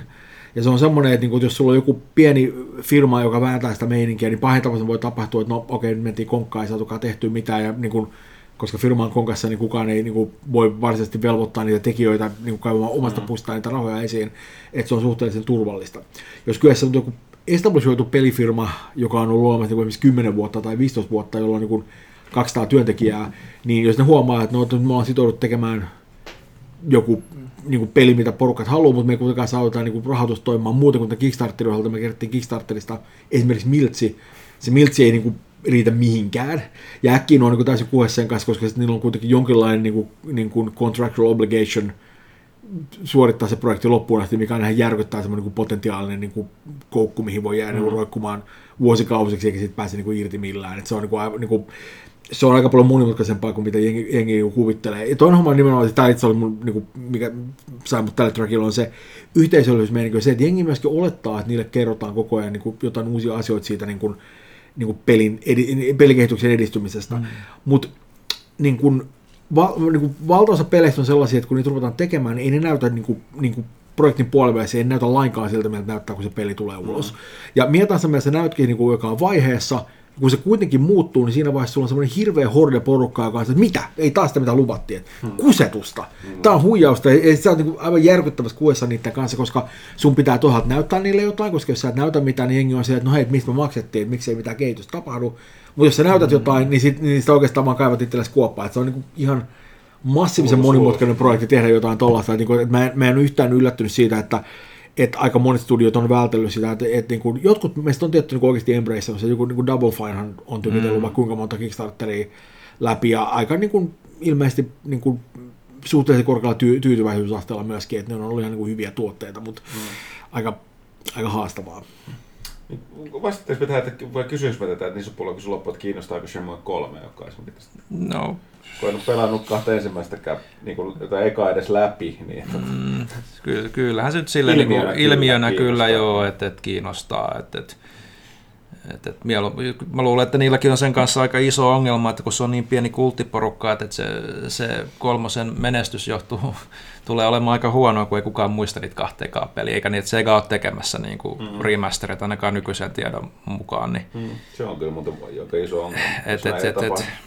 Kuka sen sitten niin kuin ostaa sitten loppupeleissä, sitä mä oon niin kuin miettinyt, että jos ei remasterit tule. Tämä on muutenkin vähän tämmöinen niin upporikasta tai rutiköyhää meininki, että niin kuin joko niinku se tuote on hitti tai sitten se vaan katoaa jonnekin eetteriin, niin en mä tiedä. Siis kyllä mua periaatteessa kiinnostaa se, että mä pelasin kakkosta aika urakalleen kyllä läpi. Kyllä mä sinänsä niinku tykkään siitä niinku eetoksesta sen niinku pelin takana, että se on aika siistiä. Ja jos se olisi niinku semmoinen versio, että niinku ikään kuin samalla mallilla tehty peli, jos olisi niinku modernin käyttöliittymä, niin se voisi olla aika silleen jees, mutta niinku muut. Ne tekee sen kuitenkin varmaan hirvittävän uskollisesti sillä alkuperäismeiningillä, minkä takia se tulee olemaan semmoinen museokappale sitten heti. Niin, siis tämä mietin, että mihin se menee. Siis mä oon pelannut nyt toissaan Zeldaa ihan pipona, ja se on ihan superhyvä. Kaikki tietävät, mutta samaan aikaan se on kummallinen semmoinen hybridi semmoista tosi modernista pelisuunnittelusta, missä on paljon tämmöistä open world survival-meininkiä ja paljon semmoista fysiikkaa ja systeemipohjasta gameplaytä, joka tuottaa koko ajan kiinnostavia tilanteita ja on vaan super jees. Ja samaan aikaan niiden menusysteemi on jostain 80-luvun puolivälin helvetistä, ikään kuin keskinkertaista, mitä Japani voi tarjota. Se on ihan järkyttävän paska. Esimerkiksi kuka tahansa, joka haluaa esimerkiksi huomata, että nyt mulla on kaikki ruuat loppuun, mä tarvitsen vähän lisää hiparipiparia taskuun, että mulla mennä hoitamaan hommia. Kokkaanpa itselle nyt 10 ateriaa taskuun. Ja sieltä, no selvä, 15 minuuttia myöhemmin ruoat alkaa olla valmiita silleen. Klik, klik, klik, klik, klik, klik. Jep, se on kyllä. Olisiko ollut liian vaikea laittaa semmoinen nappula, mikä on se, että kokkaa sama uudestaan? How about that, motherfuckers? Mutta ei.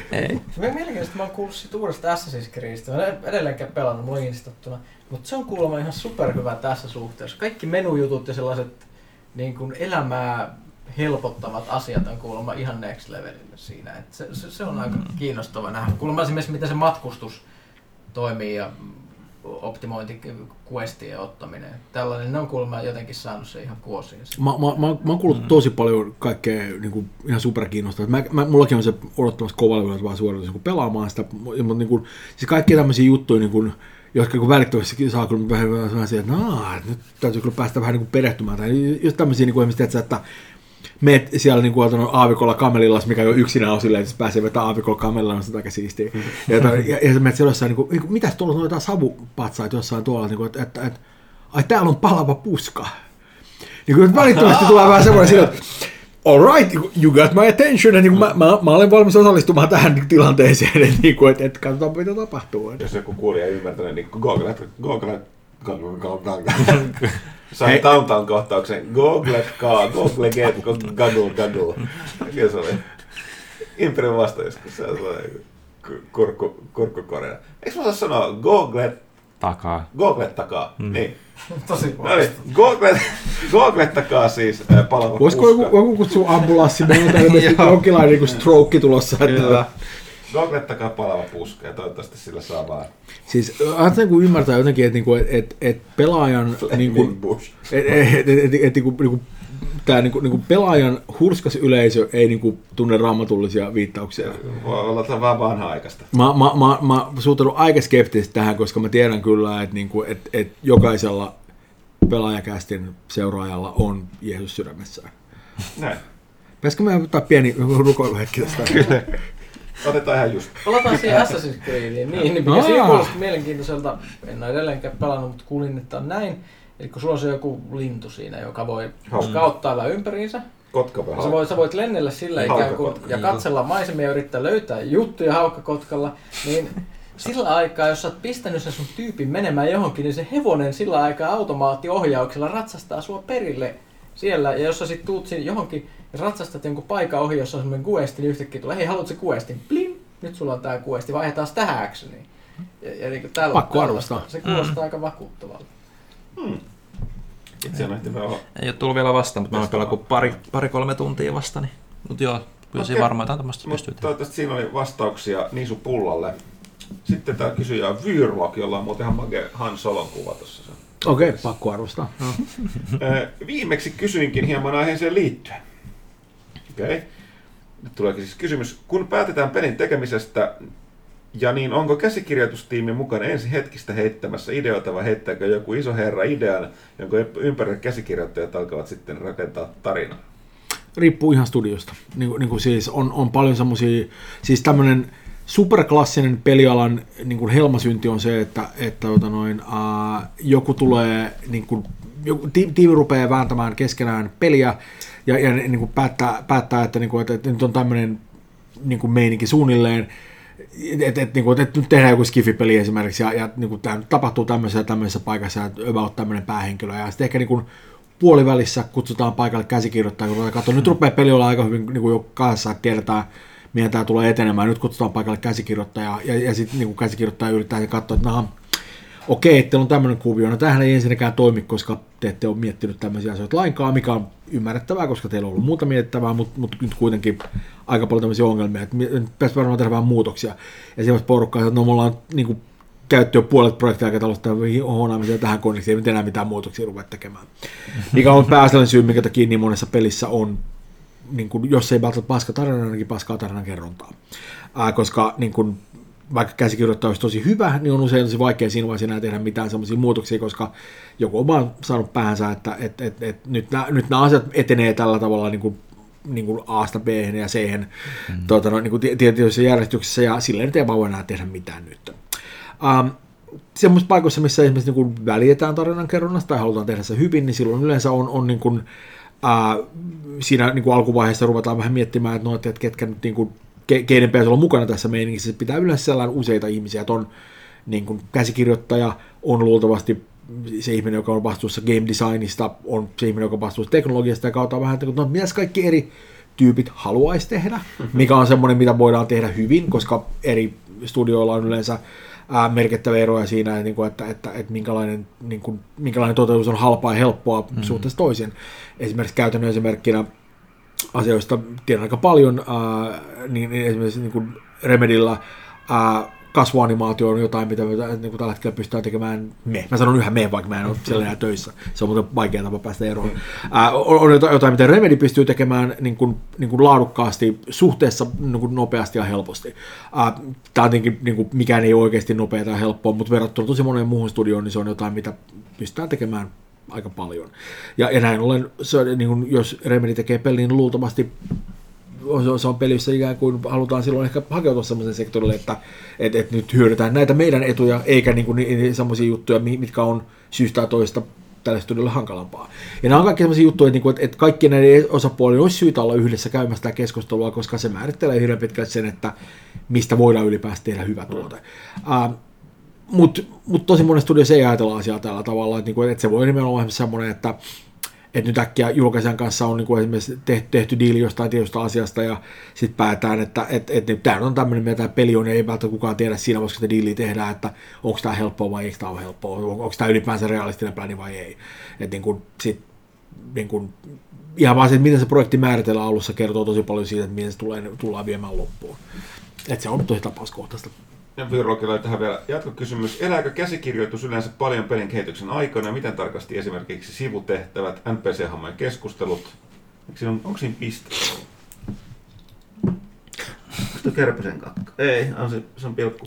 Eli miten tarkasti esimerkiksi sivutehtävät, NPC-hammojen keskustelut keskenään on suunniteltu etukäteen? Siinä pitäisi olla ja! Mä syytän tästä muita kuin itseään huolestuttamisesta. Hyvä, mä tykkään tosta. Jälleen kerran riippuu tosi paljon niin kun tuotteesta. Tyypillisesti esimerkiksi kyseessä on joku semmoinen tosi massiivinen open road-homma, mitä tehdään niin kuin esimerkiksi niin kuin usean studion voimilla. Että katsoo, mä en ole varma, että kuinka monta nimeä löytyy uuden Assassin's Creedin krediteistä, mutta veikkaan, että puhutaan tuhansista. Niin ne luultavasti ovat jyvittäneet sen duunin aika pitkälle niin usean eri studioon. Ja se, että kuinka paljon on niin suunniteltu etukäteen niin millään semmoisella korkeammalla tasolla voi olla aika hyvä kysymys. Mutta siis käytännössä muutoksia tehdään niin pitkään kuin voidaan. Et niin kun, tyypillisesti niin kun ne asiat, jotka estää tekemästä muutoksia, on se, että ensinnäkin asiat täytyy löydä asioita lukkoon. Niin kun esimerkiksi, niin kun siihen, että missä asiat tapahtuu esimerkiksi, niin siihen ei voi vaikuttaa enää siinä vaiheessa, kun niin kun level design ja niin kun, environment artti sanoo, että okei, että hei, me ei voida enempää säätää tätä, nyt meidän on pakko sanoa, että tämä on nyt se paikka, missä nämä hommat tapahtuu ja asiat täällä toimii näin.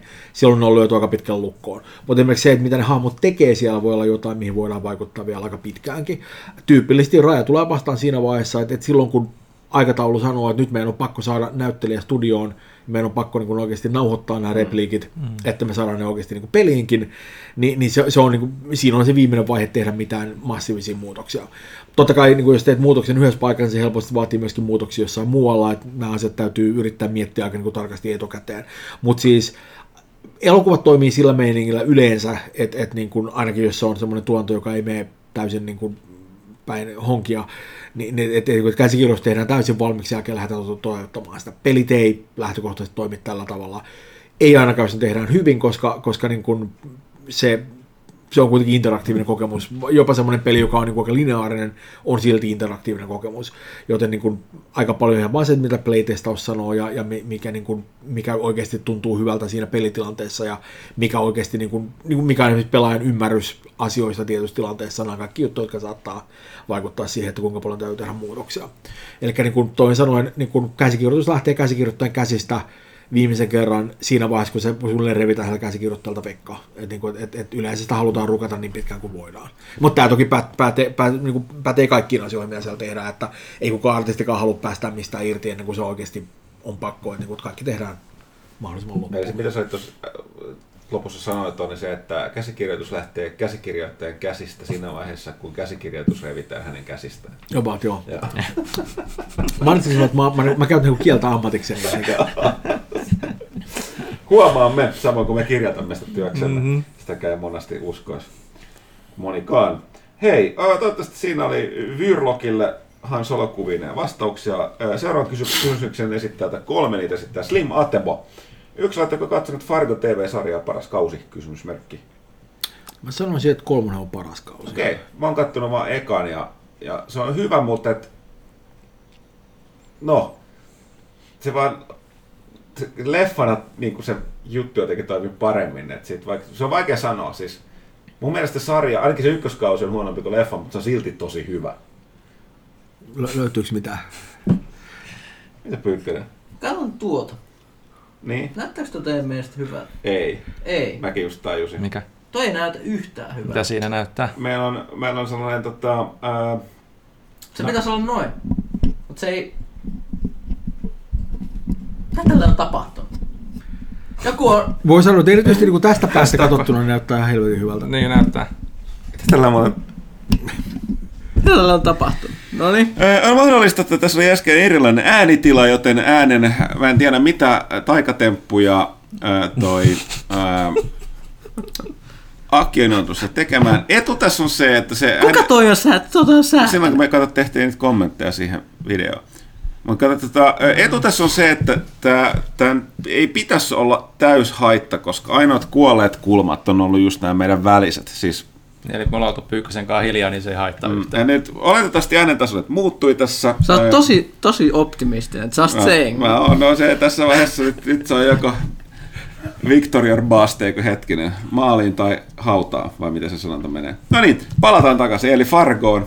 Hyvä Pyykkönen, että sä nyt kuitenkin huomasit. Joo, ja henkkohta menisin tässä vaiheessa painaa sitä stop-nappia, kun painaa sitä play-nappia ja kuuntelee, mitä sieltä kuuluu. Ennen kuin tapahtuu yhtään mitään muuta. Se on ihan turhaa tässä vaiheessa. Me voidaan jotakin ottaa loppuun ja sitten sen jälkeen niin vetää päätäyteen ja lähteä kotiin. Jos homma meni siis pipariksi. Niin, takas Fargoon.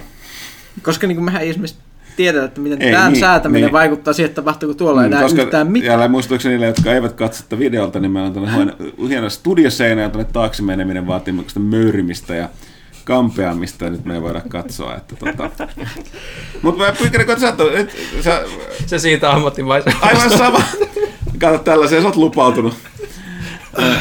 soit agentillesi. Niin mä otan tämän tapauksessa tämän loppuun normaalisti, koska vaikka tuo alku meni plörinnäksi, niin tämä loppu meni ainakin ok. Eli, oletteko katsonut Fargo TV-sarjan paras kausi, sieltä saattiin 3, mä sanoin 1, sanoin, että hyvä sarja, esitin ihan elokuva, mitäs te 2? Mä en ole nähnyt koko sarjaa. Okei, okay. Pyykkönen. En mä sitä kato. Okei. Okay. Se on helvetin hyvä sarja. Eli 3 on paras. Mä tykkäsin 3 tosi paljon. Joo, niin kuin, siis, mut mä oon tykännyt niistä kaikista kyllä, että, niin kuin, mut 3 oli semmoinen, että se niin tuntuu, että siis se homma rupeaa oikeasti tollais kulaamaan, että niin kuin, aika hyvä setti. Ja. Toinen kysymys on Alien vai Alien? Sitähän on olemassa vain yksi absoluuttinen totuus. Kummatkin. Nice. Mä pystyn nyt, kun mä vaan katson tuota sähtöä, en mieti, että mitähän siellä tapahtuu sen seinän takaa. Nyt se nauhoittaa ihan hyvin. Alien. Niin, oot sä varma? Joo, on, mutta Alien. Rahoitu Pyykkönen. Jos mä pitäisi toinen valita, niin kyllä mä sanoin silloin Alien, mut ne on kyllä musta aika kova kaksikko silleen, että ne muodostaa musta ihan hemmentoiman kokonaisuuden. No se Alien kuitenkin. Okei, sitten viimeinen kysymys. Dishonored 2 vivuista muuttava kartan on mielestäni kenttäsuunnittelun aatelia. Mitkä ovat kästiläisten lempikenttiä kenttäsuunnittelun näkökulmasta? No toi on ihan hemmetin kova kyllä. Joo, mä tykkäsin siitä aikamatkustusmökistä samassa pelissä. Jälleen kerran palataan tähän, että vain viimeaikaisesti pelit muistamme, en mä ikinä niitä. En mä siis ainakaan muista. Jos miettii toisia tämmöisiä tosi hyviä, toi Titanfall 2, se tota noin... joo, arvaamista puhuu. Joo, nimenomaan joo. Se aika kipeä juttu. Se oli todella hyvä. Kenttiä. Tämä se on pitäisi oikeasti miettiä hetki silleen. No se ei ole tavallaan kenttäsuunnittelua, se on pelisuunnittelua, eli tämä rikollisena oli arvostettu singularity. Katso pelin alku ja sitten melkein loppu, jos palataan alkuun. Ja paljastuu, että siellä muun muassa yksi juttu oletkin sinä ja tällaista. Joo, niin kuin... Wolfenstein, siis edellisen Wolfensteinin, se New Orderin,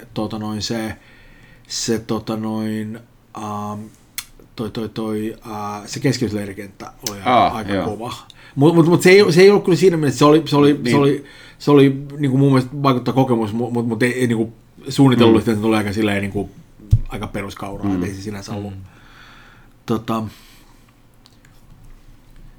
Nykyään on niin hirveän vähän kenttiä missään pelissä, mutta niin, tai on niin isoja, että niitä ei sillä ehkä osaa miettiä sitä, mutta tuossa Super Mario Odyssey, jossa on kyllä niin kuin tasoloikka näkökulmasta ihan älyttömän hyvää kenttäsuunnittelu kautta pelin, että siellä on muutamia ihan älyttömän hyviä oivalluksia, miten niin kuin niitä vihollisten possessointeja hyödynnetään sitten etenemisessä ja taistelutilanteissa.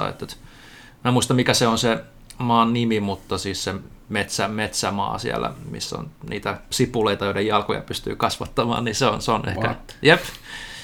Niin se on ihan älyttömän hyvä. Okei. Okay. Eteenpäin sit vaan, jos ei muuta vastauksia tule. Hakola. Pyykkönen ihan metsässä tänään kyllä. Hakola esittää kysymyksen. Tosi paha. Onko jokin peli, mistä haluaisitte jatkoa tai remaken nykykonsoleille? Itse haluaisin remakein tai jatkossa Onimus-pelisarjasta. Kiitos loistavasta kästeistä, koettakaa nyt saada se puhaisen vieraksi. Toivon mukaan tosiaan seuraavassa kästissä. Onimus on muuten, että se on hyvä, siitä on tästä puhuttukin, mutta edelleen missä on mun Push the Blade. Mm-hmm. Joo.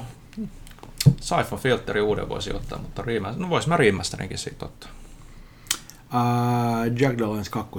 Mä ottaisin ihan helvetin välillä remasterin, koska mä itse juuri yritin Good Old Gamesista löytyy siitä versio, mä yritin saada sen skulaamaan järkevästi.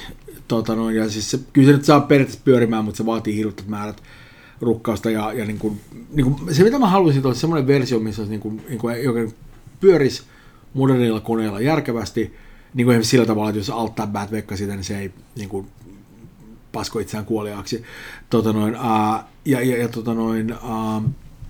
Niin kuin käyttöliittoa voisi ehkä vähän rukata, koska se on aika niin kuin aikaiset tuote. Mut oikeastaan niin mihinkään muuhun ei niin tarvitsisi koskea niin kuin lainkaan. Sillä ei, niin kuin, että se ei, erityisesti se ei vaadi mitään semmoista, että nyt pantiin vähän uutta pelimekaniikkaa. Mutta ei, se toimii täydellisesti. Täysin jees. Suuri hiljaisuus. Mä vastasin jo. Pyyhkönen vielä pohti. En mä pysty. Okei, sitten tää mun ikuinen niminnemesikseni, eli Monso Karser tai Monko Karser tai mitä muuta mä voin sanoa. Miten, Mikki, sinä kielimiehenä, mitä sä tuon Clint Eastwood?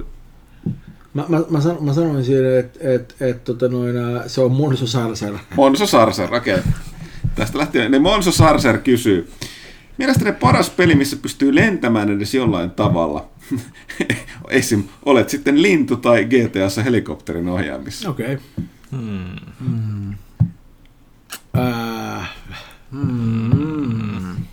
Mä oletan, että niin kun tässä ei kysytä simulaattoreita.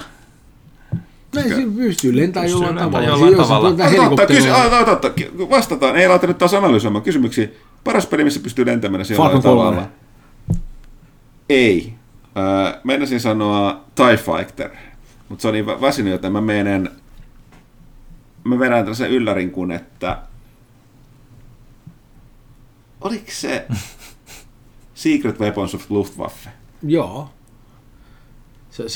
Mun tekisi jostain syystä mieli sanoa Wings. Wings ei oikeasti ollut niin hyvä peli, mutta siinä oli niin super... Aina kun on sinemavarreja. Joo, se ei oikeasti ollut mikään lentopeli. Ei ollut, mutta pystyy lentämään jollain tavalla. Super hyvä meininki. Myöskin toi Christmas Skies, aika jees. Diikkasin aika paljon. Mä muistan porukkaa hehkuttista, mä en päässyt koskaan siihen niin läsnä. Joku vähän lepposampi meininki, missä ei mitään muuta kuin vaan lennellään ja ehkä ottaa vähän valokuvia Pilot Wings. Enemmän fiilistelypeli ehkä kuin lentomekaniikkojensa osalta, mutta kuitenkin. Pyykkönen on ihan... Se ei pysty. Se on tänään nyt ihan... Mieti vaan, nauhoittaikohan se. Älä nyt viedä sitä. Totta kai se nauhoittaa. Ei se vaikuta siihen. Mutta jos on mennyt johonkin tilttiin, kun me säädettiin. Ei se mene. Me ollaan ennenkin tehty sitä. Oot ihan varmasti. Joo. Okay. Me ollaan ainakin tehty. Let's move on. No. Hank de Silva kysyy, minkä takia useimmat peleistä tehdyt elokuvat ovat surkeita? Se on hyvä kysymys. Onko meillä tähän vastaus? Koska niitä tekee ihmiset, jotka ei ymmärrä niitä lähdetuotteita ja olettaa, että sillä ei ole mitään väliä, niin kuin minkälaisia ne on, koska ne nyt tekee, niin kuin ne katsoo, että tämä on lisenssi, joka myy ja se tulee vetämään tietyn määrän porukkaa teattereihin riippumatta siitä, että niin kun, onko se tuote hyvä vai ei. Ja plus niiden määritelmä hyvälle ei ole sama kuin fanien määritelmä hyvälle. Mm-hmm. No, mun mielestä aika hyvä vastaus. Seuraava kysymys Hank de Silvalta. Mistä pelistä saisi tehtyä hyvän elokuvan? Mä olen miettinyt, että miten... Että älä nöyrätellä, joka eikö mielenkiintoista puhuttiin, mutta tajusin, että toisaalta se on hyvä peli sen takia, että on olemassa hyviä elokuvia, mihin se pohjautuu, ja jos siitä, että se elokuva, niin... Siis mä sanon, että aika monesta pelistä saisi varmasti niin kuin hyvän elokuvan. Niin kuin, en mä näe mitään, minkä takia sä voisit tehdä jostain Mass Effectista, esimerkiksi oikein vetävää skifileffaa, niin kuin... Alan Wakeista olisi hyvän elokuvan, jos haluaisi tehdä. Mutta siis, nämä on myös kaikki semmoisia... Michael Bay puikkoihin kummankin nimenomaan, että nämä on massiivisen helppo myöskin niin kuin mukata. Silleen, että olen nähnyt ikään kuin tiettyjä tämmöisiä pitchejä erinäisten pelien elokuvaversioista. Niin kuin mä nyt en voi mainita mitään niin nimiä, mutta siis aika erilaisten pelien. Niin osa niistä on nimenomaan sellaisia, että ne katsoo silleen, että okei, että jos nyt ihan rehellisesti kysytään, niin myönnä suoraan, että tämä on idea, mikä sulla oli johonkin aivan toiseen asiaan, ja nyt sä oot vaan vaihtanut niin kuin päähenkilön nimen. Et se on niin oikeassa taso, millä näissä niin liikutaan. Mä oon nähnyt useamman sellaisen, mistä niin on ihan päivänsä, koska se on ihan sama homma, kun katsoo jotain Catwomania aikoinaan, niin kuin, joka on aivan järkyttävän paska leffa. Ja sehän ei siis ollut alun perin tarkoitus olla Catwoman-leffa, se oli vaan jotain, niin niillä oli... Warnerilla oli Catwomanin lisenssi, ja ne koivat tarpeeksi käyttää sitä, joten sitten se ängettiin sille. Ja lopputulos oli järkyttävä, mutta mikäs teet? Niinpä. No hänkin Silvalla on tähän sitten kysymys toisinpäin, mistä elokuvasta saisi tehtyä hyvän pelin? Niitä tietysti on ollut, mutta... Kill Bill on jotenkin rakenteellisestikin mun mielestä hyvin pelimäinen, että siinä mennään niitä tyyppejä kuitenkin lahtaamaan silleen hyvin järjestelmällisesti ja tietynlaisissa bossimeiningeissä, että jos siinä vähän niin kuin nimenomaan panottaa sitä yhteenottoja ja niin poispäin, että siinä olisi vähän semmoista isot taistelut, kaksintaistelut ja niissä olisi tarpeeksi vaihtelua, niin mikä ettei. Mä en tiedä, miksi mun päähän ilmestyi Schindlerin lista. Joku India. Sitä on niinku manageripeli. Okei, niin tätä mä tarkoitin. Mä ajattelin, kun tämmöinen Papers, Please. Itse asiassa kun mainitsin, niin mä rupesin välttämättä miettimään Papers, Please niin kuin lähestymistä tapani. Pyykkönen tulikin tuolta, ei takavasemmalta vaan takaoikealta. Se mitä mä haluaisin äärettömän paljon, jotain mitä mä en usko kukaan tulisi ikinä tekemään, mutta musta olisi niin äärettömän kiehtoa, jos joku tekisi semmoisen ihan helvetin kuivan niin kuin, niin kuin pappi, lukkari, talonpoika, vakoja niin kuin pelin, joka olisi niin kuin nimenomaan semmoinen niin kuin, tiedätkö, ikään kuin, en se voisi olla kuin seikkailupeli, tai se voisi olla nimenomaan semmoinen niin kuin enemmän tämmöinen, tiedätkö, niin kuin ikään kuin, niin kuin tervetuloa hallitsemaan prosesseja, tiedätkö, ikään kuin semmoinen niin kuin todella niin kuin, tiedätkö, kuiva 70-luvun meininki, missä niin kuin, että istutaan niin kuin, jossain niin kuin kokoushuoneessa ja poltaa röökiä ja näyttää masentuneelta. Et se on ihan niin kuin mahtavaa.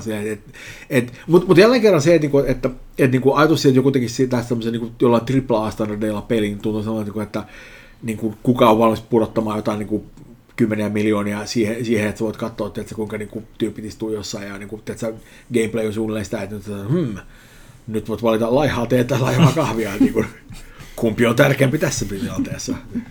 Mutta mä haluaisin sellaista sikana. Riippuu statseista, mitä ne antaisi. Nice. Pari loot cratea mukaan. Niin kato, pitäähän se olla. Se on ruokalassa vending machine. Meillä tuli tällä kertaa. Ai, kultakolikko. Hänkin siinä vaiheessa lopuksi kiittää hyvistä Game Expon pelitarjouksista, joita mä tosiaan pelaajashopin myötä. Siellä ilmeisesti oli hyvä, että joku sai jotain irti Game Exposta. Lindario. Ihan hyvät ne oli. Lindario. Löytyykö paikallaolijoilta kokemuksia Euroopan Universalis-sarjasta sekä tuoreemman 4. osan nykyisestä tilasta? Herättääkö tuleva Cradle of Civilization-sarja ajatuksia? Eikö niin, en mä tiedä, että sä pelannut sitä uutta, kun sä pelannut... No, siihen on tullut sen jälkeen, kun viimeksi pelannut joku 8 lisäosaa, niin on vähän vaikea sanoa, että mikä se tilanne siellä on. Varmasti se on entistä hyvempi ja monimutkaisempi peli, mutta aika vaikea sanoa, että miltä se näyttää. Cradle of Civilization, tarkoittaako tämä niin jotain Aasiaa? Tämä on meininkiä varmaan. Ai sitä, mä en mä tiedä. Siis mä... Eikö Kiinaa sanottu se tuli edellisessä. Ai se oli jo edellisessä? Nyt tulee siis, okei joo. Kaikki valistukset on ollut ja muut ja shogunit ja muut. Et mä en tiedä, kai ne menee, onko se nyt sitten Afrikka tai sitten joku nämä kaksoisvirrat. En ole seurannut, koska mä oon niin tippunut kärryiltä sen pelin suuntaan. Onko jokin teema tai aikakausi, jota haluaisitte Paradoxin tai Total War-sarjan seuraavaksi käsittelevän? No, Total War ei ole tainnut olla tuolla niin kuin antiikissa, siis niin kuin just Egyptin ja... Itse asiassa palatakseni tähän aiempaan teemaan, niin musta olisi, niin jos Paradox tekisi nimenomaan just nimen semmoisella, että se niin ikään kuin semmoisella uskomattoman niin kuin yksityiskohtaisella niin kuin pilkunviilausmeiningillä, millä ne tekee näitä pelejä, jos ne tekisi nimenomaan semmoisen niin kuin, tiedätkö, kylmän sodan niin kuin vakoja pelin tavalla tai toisella, se olisi aivan massiivisen siistiä. Niin kuin mä olisin välittömästi niin kuin inessä siinä. Toki mulle tuli tästä jostain syystä mieleen, tekikö Microprose aikoinaan Amiga 64, varmaan Amiga-ajoilla jonkun sellaisen vakoilu. On niitä muutama olemassa. Covert Action. Joo, se oli Sid Meierin peli. Sid Meierin Covert Action, joka oli aika erikoinen. Siis se on peli, mitä mä oon vielä pelannut nykyisinkin aina välillä. Ja se on aika jees. Se on tietyllä tavalla edellä aikaan, kun se on proseduraalisti generoitu se niin kuin jokaisen pelikerran sisältö. Ja siinä oli kasa erilaisia minipelejä, että se oli niin kuin nimenomaan, että välillä piti vähän niin kuin tehdä jotain wiretappausta ja sitten oli jotain autotakaajojuttuja ja välillä piti sniikkaa sisään tuonne niin kuin, niin kuin vihollisten mestoille ja se oli nimenomaan, että se oli tyyppi, joka sun piti mennä sieltä niin kuin vangitsemaan tai tappamaan esimerkiksi. Mutta sä voit myöskin murtautua, niin kun sä voit mennä mihin tahansa kaupunkiin, niin kuin, okei, ei oikeasti mihin tahansa, mutta siellä oli kuitenkin niin kuin, kymmeniä kaupunkeja eri puolilla maailmaa. Sä voit lentää sinne niin kuin mestoille. Joka kaupungissa oli niin kuin, näiden eri organisaatioiden päämait, mutta sä et välttämättä tiennyt, missä ne oli. Et se oli nimenomaan, että nyt mennään esimerkiksi Mossadin niin kuin, salaisia päämajaan, koska sä tiedät, missä se on. Ja sitten ruvetaan katsomaan silleen, että okei, nyt ruvetaan seuraamaan tyyppiä, jotka kävelee täältä ulos. Minneköhän ne menee? Ai, tää meni vaan jonnekin silloin välillä. Mutta tää tyyppi meni tämmöiseen toiseen rakennukseen, jossa on vartioita. Ja se on nyt jonkun tahon päämaja. Kenen? Ei voi tietää. Joten sitten vaan niin vaaritappaaksi päälle ja ruvetaan kuuntelemaan, että no, mitä sitten puhuu siellä. Että okei, tää on KGB. Mä nimenomaan etin KGBstä informaatiota. Nyt mä aion niin painot tuonne sisään ja yksinkertaisesti vaan niin ruveta valokuvaamaan kaikki niitä failit läpi, että niin löytyykö täältä niitä tietoja, mitä mä oon. Että se on niin yllättävän monipuolinen peli. Aika semmoinen tietynlainen sekasotku, mutta silloin kaikki että niin nyt tuli koodattu viesti, tulee sivu täynnä teksti, joka on täysin sian saksaa, ja sitten sun pitää eriksellä dekoodaus minipelillä avata ne ja kaikkea, mutta se on ihan helvetin siisti peli. Niin oli, siis mun tuli mieleen se, eli Sid Meier's Covert Action. Joo, ja Sid Meier itse on sanonut siitä jälkikäteen, että hänen mielestään se oli tehty väärin tosi monella tavalla sen takia, että nimenomaan sen takia, että siinä oli tosi paljon erilaisia systeemejä, jotka ei interaktoinut keskenään hirveätään paljon, vaan se oli vähän niin kuin semmoinen kokoelma erilaisia minipelejä, vähän niin kuin, että kaikki niin kuin edistää meininkiä. Ja mun mielestä se oli juuri, mikä teki siitä pelistä niin siistiä, koska siinä oli semmoinen fiilis, että siinä oli niin paljon eri juttuja, mitä sä pystyt tekemään. Se oli todella... Se on muuten semmoinen, mistä mä näkisin... Remakeen. Joo, todella. Ja. Siitä saisi semmoisen modernin version, niin jumalauta. Se olisi hienoa. Pelattiin joku Kylmän sodan Vakoja-peli pari vuotta sitten läpi. Se... Niin pelattiinkin, joo, siis toi, se oli toi, siis se on niinku, se on siis toi... Se kooppipeli. Joo, siis se oli toi Logic Artistsin, niinku, jotka nyt on niinku, tehnyt se viinkipeli nyt vähän aikaa sitten, joka on niinku semmoinen niinku... Minkä viinkipeli? Se on semmoinen niinku roolipeli, niinku... Siis onko se nyt hetkinen... Expedition Vikings. Onko se sama lafka? Joo, kyllä. No, ai, mä tajunnut. Ja ne teki sen, että hetkinen Expedition Conquistador. Joo, se oli se eko. Joo, siis se oli, oliko Clandestine? Saattaa olla, joo. Tai jotain siinä pääsi pelin nimi. Kuulostaa tutulta, joo. Mutta joka tapauksessa se oli ihan hauska peli sen takia, että siinä oli semmoinen hauska asymmetrinen kooppi, missä toinen pelaaja niin pelasi sitä agenttia, joka menee kentällä, ja toinen tyyppi pelasi niin hakkeria, joka niin pystyy jeesailemaan sitä, niin esimerkiksi katsomaan kameroiden läpi ja niin tekemään kaikkia muita tämmöisiä nokkelijuttuja. Se oli aika buginen ja vähän niin haastava kokemus sen puolesta. Mutta ei se hirveästi haitannut sen tunnelman. Meillä on tosi hauskaa sen kanssa, just sen takia, että nimenomaan se meininki, että toinen on jossain kyykkimässä jonkun puskan takana ja toinen rupeaa äkkiä huutaa, että mene pois äkkiä nyt, että tulee sieltä. Semmosta ihan superhauskaa kamaa. Okei. Sillä niin mä puhuttiin Lindarin kysymyksistä. Okei, no niin, näin. Paradoksi Total Warin, mä halutaan, että kesäkäs tätä vakolla juttu. Lindarin on sitten, että jos saisit hämmästyttävän energiapurkauksen inspiraation romanin kirjoittamisen, niin minkälaisen tekisit? Tämä on ilmeisesti kysymys kaikille. Hämmästyttävän energianpurkauksen inspiraation romaanin kirjoittamisen, niin minkälaisen tekisit? Varmaan jotain historiallista superkuivaa sellaista tekstiä. Veikkaisin. Metal Gear fanifiktio. En mä tiedä. Mistä saisi eniten rahaa? Niin. Tai Dan Brownia. Täällä tällaista. No siis itse asiassa mä luulen, että eniten rahaa todistettavasti saisi varmaan noilla nuorilla velhoilla. Totta. Niinku, ei sinänsä huohaa sun paljon. Siitä voi kehittää nimiä ja hahmoja pyykkänä. Niin, sitten kun sä saat nämä niin ikään kuin hirveät sukseet, niin muistat, kuka antoi sulle tämän vinkin. Nuoret velhot. Harry Potteria kohtaa Tom Clancyn, niin jotain tällaista voisi vetää. Nuoret velhot. Itse ei mikään huono edes, kyllä mä voisin nähdä niinku... Michel Anselo koodi, joo. Tästä. Nice. Linnari, viimeinen kysymys, kuka pelaista lähtee seuraavaksi Remedylle? Siellä ei taida olla skillsettejä, mitä niinku täällä erityisesti kaivataan. Täällä on skillsettejä, mitä siellä kaivataan. Me jäätte omaa podcastia Remedylle. Totta. Itse asiassa puuhaltiin Tuomasin kanssa semmoista, mutta se ei koskaan toteutunut. Se oli meillä pitkään suunnitelmassa. Teillä ei vaan ollut lahjoja siinä. Pidä paikkansa. Okei, sitten Vilmi, jossa ensimmäinen i kirjoitetaan ykkösellä. Mä en tiedä, mitä mä otan tässä lausuutta. Viksilmi. Okei. Hyvää päivää. Hän on ilmeisesti Karjalasta kotoisin. Destiny 2 Curse of Osiris Expansion julkaistiin Paris Games-tapahtumassa, Paris Game Week-tapahtumassa. Trailerin perustana on kysyä aika paljon kierrätettyä matskua eksotikkien suhteen, jep. Erityisesti Tekken Expansionista, jep. Jo perusperissä oli muutama Returning Exotic, mutta uusia oli onneksi vähän enemmän. Taisi Osiris Fartiin menee vilahtaa siellä pahamaisessa lasiholvissakin World of Glass veksejä kiusaamassa uutena. Social Spaceina on niin Destinissä ollut Lighthouse. Tullaanko tulevissa lainoksissa vain käyttämään niin sanotusti vanhat jämät pois ennen kuin sieltä tehdään jotain uutta? Myös Power Levelin nosto 3-5 tuntuu pieneltä ja onkohan uutta raidia tiedossa. On puhuttavaa noista raid-kontentista tai jotenkin muuten kierreillä vastattu. Mitä mieltä Destiny veterani Huttunen? Terveisin Guardian, joka on ollut örkkeä vuodesta 2014. Mä olin mielestäni ainoa pöydässä, joka on pelannut Destinyä niin paljon kuin niin mä oon pelannut. Paljon, joo. Okei, vasta nopeasti. Joo, siis luultavasti tämä johtuu siitä, että toi on se eka ekspansio. Mäkin olen vähän tai siis en ole täysin, siis mä ymmärrän. Mäkin halusin jotain sitä vanhaan gearia eksotikkiä takas, mutta niitä voisi ehkä vähän muokata, ja sitten sitä uutta kamaa täytyy olla tarpeeksi. Vaikea sanoa. Power levelin nostamisen määrällä ei mitään väliä, vaan sillä, että kuinka paljon sulla on tekemistä sen nostamisessa.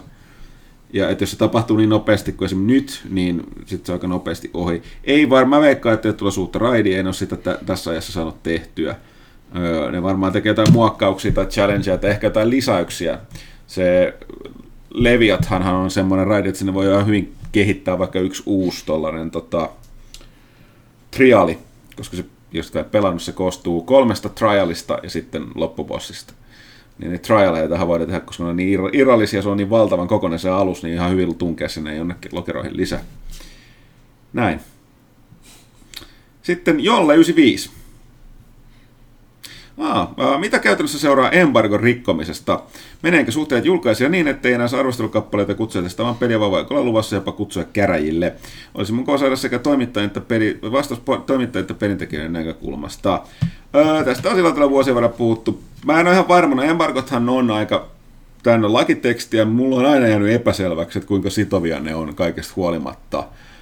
Jos sitä embargoa rikotaan maassa, missä sen firman laitteen. Eihän siellä lukee niitä klasuleja, mutta mä en tiedä, onko tästä kukaan ikinä ottanut selvää, koska mä en koskaan kuule, että kukaan olisi mennyt, jos puhutaan niin jutun embargon rikkomisesta. Ja jos sitä tekee liikaa tai röyhkeästi, niin mä veikkaan, että sit sä et saa matskua, missä on embargoalainen. Ja jos sä oot jollain lailla, katsotaan, että tarpeellinen tai järkevä mediakanava, niin kyllä sä niitä saat jatkossakin, mutta joo, käräjäjutusta en tiedä. Tämä on tietysti tosiaan mielenkiintoista, mitä sä oot kuitenkin alalla töissä, onko sun tietoa mitään tällaisista? No musta tuntuu, mä oon siinä mielessä vähän niin kuin väärässä paikassa ollut sen suhteen, että toi on enemmän asia, joka kiinnostaa. Niin, ja myöskin mä kiinnostaa ehkä enemmän julkaisijaa enemmän kuin varsinaisesti pelintekijää. Että mutta niin kuin siis mun fiilis on se, että ollaan helposti aika niin kuin se embargo kuitenkaan ei ole niin kuin, se tyypillisesti se ei ole sopimus, mitä kukaan allekirjoittaa, se on vaan, että tässä on matkut tiedoksi, tässä on myöskin embargo, mikä on vähän eri asia kuin se, että, niin kuin, että sä oikeasti sitoudut johonkin. Itse asiassa on. Tämä on, kun sä etkin tiedä, meillä on kansio täynnä. Monasti noista, kun arviokoodit tulee ennakkoon, niin niissä on moni liuska. On, niitä on paljon enemmän nykyään kuin niitä on ollut aiemmin. Okei, no tämä on selkeästi tilanne on kehittynyt. Okei, no se on vähän eri asia, mutta silti käytännössä niin kun, se, että ruvetaan oikeasti säätämään edes niin kuin Amerikassa, joka on tietty niin kuin lakijuttujen luvattumaa, niin se, että ruvetaan oikeasti haastaa jotakuta oikeuteen, niin se on ihan niin kuin massiivisen iso niin kuin prosessi ja maksaa rahaa. Ja myöskin semmoinen, että mä luulen, että keskiverto julkaisella se kynnys siihen on aika iso, että ne haluaa hirveästi ruveta niin kuin ottamaan itselleen mainetta sellaisena tahona, josta voi välttää sitä, kun se helposti näyttää vähän siltä, että isot potkii pientä ja se ei ole, niin kuin, ei ole kovin jees. Mutta toisaalta mä luulen, että siihen myöskin vaikuttaa aika paljon se, että missä olosuhteissa embargo rikotaan. Että jos niin kuin se niin kuin ikään kuin arvoston lähtee niin kuin esimerkiksi päivää liian aikaisin jonnekin liikkeelle, niin kuin joku painaa publishia jossain niin kuin aiemmin kuin pitäisi, niin jos se meininki on semmoinen, että tyyppi on sillä, että hei, sori, tää lähti nyt liian aikaisin, että meillä tuli mock-up, tai meillä tuli niin kuin, joku teki virheen, tai niin kuin meillä oli väärä deitti meidän koneessa, tai jotain muuta, whatever it might be, joku tämmöinen tämän tyyppinen homma, niin silloin se on julkaisella vähän semmoinen, että no, koittakaa nyt olla tekemättä sitä uudestaan, koska se ei ole vain arvosta. Mutta jos se meininki on se, että joo, että mä haluan tehdä klikit, että niin kuin, mietin nyt oikeasti teitä tämän seurauksena silleen, että niin koittakaa pärjätä, että me nyt pantiin se aikaisemmin ulos, ei paljon kiinnosta. Niin mä luulen, että siinä vaiheessa se julkaisijan reaktio voi olla aika paljon erilainen, koska sitten se meininki on vähän semmoinen silleen, että vai niin, no. Keskustellaanpa sitä vähän meidän lakimiehen kanssa, miltä tämä oikeasti näyttää, koska niin on ero sen välillä, että tapahtuuko jotain vahingossa vai tapahtuuko jotain vaan niin kuin, ihan niin kuin vittumaisuussyistä. Niin mä luulen, että ja homma nimi on se, että mä ajattelin, että aika harva niin pelimedia on valmis menemään tällä vittumaisuuspäätillä, vaikka ne tekisivät sen tarkoituksella ja saadakseni klikit esimerkiksi, niin mä luulen, että virallisesti se on aina vahinko, joten niin kuin, vähän vaikea siihen varmasti puuttuu. Käytännössä on semmoinen, että jos jossain rupeaa olemaan toistuvasti samanlaista meininkiä, tai se yhteistyö on muuta hankalaa, niin aika harva media on niin kuin tässä maailmassa sellaisessa asemassa, että julkaisija joutuisi hirveästi niin kuin sietämään niitä. On joitain semmoisia paikkoja, missä jos ne rupeaa tulemaan, niin julkaisija on vaan sitä, että no, me nyt vaan joudutaan kestämään tämä, koska niillä on niin paljon näkyvyyttä, että sillä on väliä. Mutta aika harva on sellaisessa asemassa, että ne oikeasti pystyy niin kuin, etteikö julkaisija voisi vaan sanoa silleen, että no whatever, että me varmaan änkätään tuonne meidän YouTube-yhteistyökumppanille enemmän matskua, että siellä ikään kuin vaikuttaa huomioista anyway on nykyisin, mikä on tietty karua, koska tuotannon taso on mitä on, mutta... Okei, sitten Janneus kysyy, että Hitman sai tänään 17 Patient Zero Campaignin, niin uuden kampanjan. Aika kukaan pelaajalle kautta sanan karustelu kuin pelaajaa. Mä unohdin tämän kokonaan, joten otasti ei. Siis ei saada arvostelua, ellei tilakin on vähissä, mutta täytyy yrittää pelata.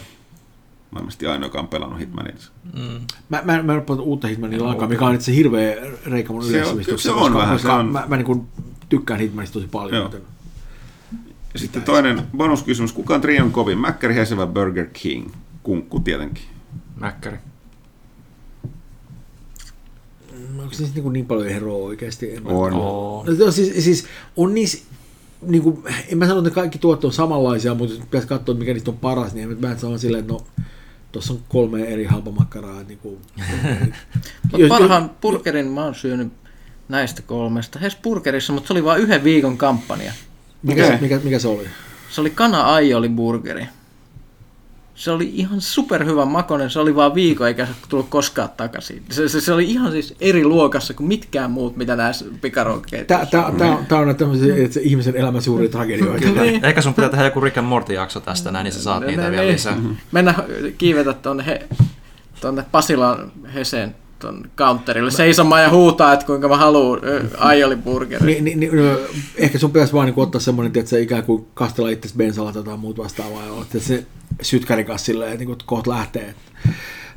Jos pitäisi valita näistä 3 yksistä, kaikki 3 edessä, kyllä mä luulen, että se olisi se Burger King kuitenkin siinä vaiheessa. On se niin kuin... You can't beat the king. On se semmoinen tietty ehkä laadullinen häivähdys verrattuna. Mulla on siellä burgereita odotellessa. Kato nyt. Nyt se lähtee harjoittelussa. Kaikkein paras on se, että jos se käynyt silleen, että meidän alkupään materiaali toissaan on menetetty, niin että mitään ääntä ei ole tullut. Niin äkkiä tämä vaikuttaa todella bizarrelle tämä sun merkki silleen, että mitä? Se on nämä lääkkeet, jotka niin porukkaista tiedä, mitä täällä on ollut. Niin on siis aika kovat C-vitamiinit kuitenkin. Jäi ne vähän tänne jauhoin. Okei, sitten Serker tai Kerker kysyy. Siinä on taas ärsyttävä C. Se on aina C. Serker. Oletko varma, että se ei ole Serser? Niin eikö se on koolla sitten? Okei, sitten se on Serker, kyllä. Sitten se on Serker. Arvekkarille kysymys, joka tuli mieleen viime kästä lopusta. Tarkoitatko Arvesarille? Arvesarille, joo. Kuka on paras Persona 4 tyttö? Entä koko Persona-sarjassa? Totta kai muutkin, jotka kyseistä sarjaa olet pelanneet päivät vastata. Vitsi, kun mä muistan niiden hahmojen nimiä. Mikä se pop-idoli siinä oli? Sitä siinä tavoiteltiin. Sitä siinä tavoiteltiin. Mulla ei ole mitään käsitystä, mistä puhutaan. No siis sehän on aika pitkälti myös niin kuin deittaillaan siinä samalla kaikkea muuta, kun sitä ropellosta siinä harrastetaan. Niin se oli se, mikä se pop-idolin nimi oli? No kuitenkin se. Okay. Totta kai se pop-idoli. Sitten Sakura-alaviiva. Sakura Alavi, mä en tiedä miten mä lausuisin sen. Sillä on muuten myöskin Sakuran kuva tuossa, eli siis tuon omia kukkatoja. Okei, nyt tuli vähän niin kuin kasvitiedettä mukaan kuvaan. Kysyin tätä jo kerran, mutta Pyykkönen ei silloin ollut sattuneista syistä kästissä mukana. En muista mitkä syyt on ollut.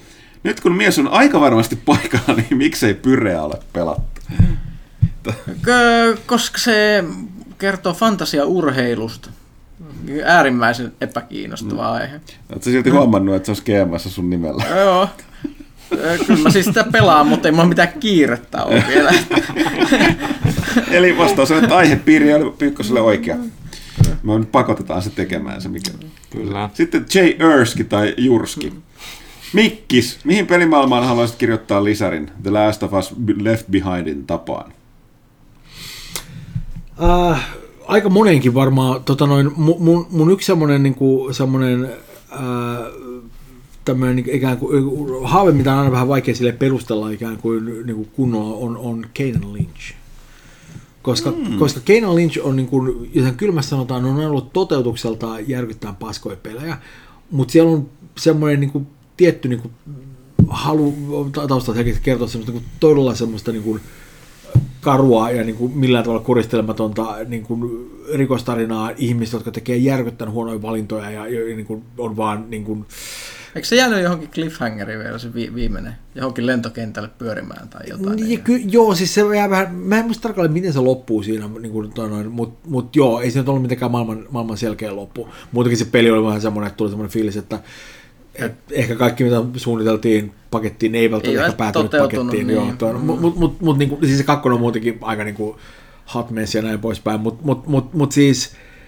Kuitenkin, siis pelkästään se, että siinä on tämä kaksikkoista, toinen on täysin niin kuin tämmöinen niin kuin liian niin kuin paljon vääriä valintoja tehnyt tyyppi, jolla ei ole enää mitään mahdollisuutta ikinä niin kuin korjata kaikkia näitä virheitä, ja toinen on vaan niin kuin semmoinen niin kuin, tiedätkö, tyyppi, jolla menee asiat silleen semi-oukosti niin kauan kuin se on lääkkeensä. Ja niin kuin, jolla ei myöskään niin kuin ole välttämättä semmoisia niin kuin hirveästi semmoisia niin kuin oikein niin kuin kunnolla toimivaa empatiakykyä ja muuta vastaavaa. Sitten kun ne kaksi pannaan tilanteeseen, missä niin kuin niillä on aseet kädessä ja ikään kuin ahneus tai epätoivo, niin sieltä tulee hyvää kamaa. On niitä aika paljon muitakin semmoisia, joihin mä mielellään tekisin jatkoa. Niin kuin esimerkiksi Alan Wakeen. Mut en tiedä, tuleeko sitä jatko-osaa koskaan. Niin kuin, ja tietty tässä vaiheessa on vähän huono kommentoimaan asiaa. Mutta, ja joka tapauksessa ehkä, niin kuin, ainakin juuri tällä hetkellä, niin kuin, tämä juna on ehkä mennyt osaltani ohi, mutta silti se olisi hyvin jees. Okei, sitten Jerskillä vielä joko on... Tajusin just jotain, niin? Mielenkiintoista. Kun puhuttiin tässä äsken tästä The Left Behindista, sen voisi suomentaa niin kuin vasen pylly. Teettekö shower thoughts? Totta, viimeinen meistä vasen pylly.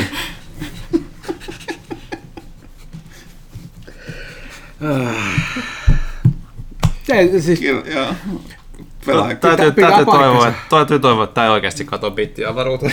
Tämä nyt oli vahvaa todistusta hollella. Okei, jatketaan. Hyvä. Code VV2-kampanjan tahkattu läpi mielipiteet. Ei vielä, se ei ole kovin pitkä ymmärtääkseni, mutta ihan, siis kodi on kodi, vaikka voisi paistaa. Se täytyy sanoa, että se settingin vaihto tekee siitä taas yllättävän paljon mielenkiintoisemman. Ja se on ihan ok, mitä se on ollut, mutta kun mä oon pelannut noita pelejä alusta asti, silloin kun räiskintäpelit on tehty, niin vähän nähty, mutta olen sen parissa viihtynyt.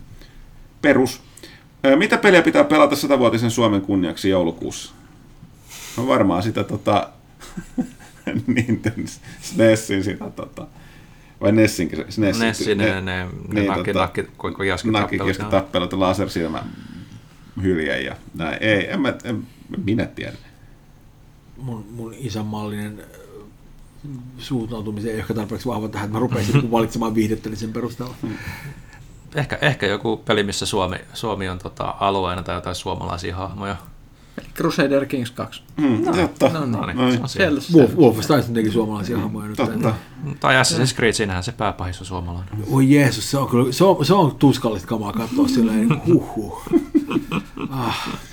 Mä olin oikeasti sen helvetin pelin puolivälissä, kun mä tajusin, että tämän haamun oikeasti on tarkoitus olla suomalainen. Ja mä tajusin siitä, että siinä väli oli heitty joku perkele tai joku muu vastaan. Älkää! Tässä on nimenomaan Wolfenstein teki paljon paremmin, koska siinä on suomalainen ääninäyttö. No, Kati Outinen. Aika niinku hardcore-meininki esillä. Perkele Captain. Joo. Se oli ihan hyvä. Kyllä mä tykkään. Se on mielenkiintoinen näkemys. Kaikkihan voi katsoa sen niinku...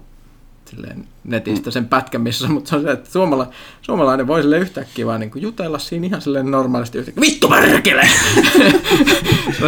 Tuurette kohtaus on.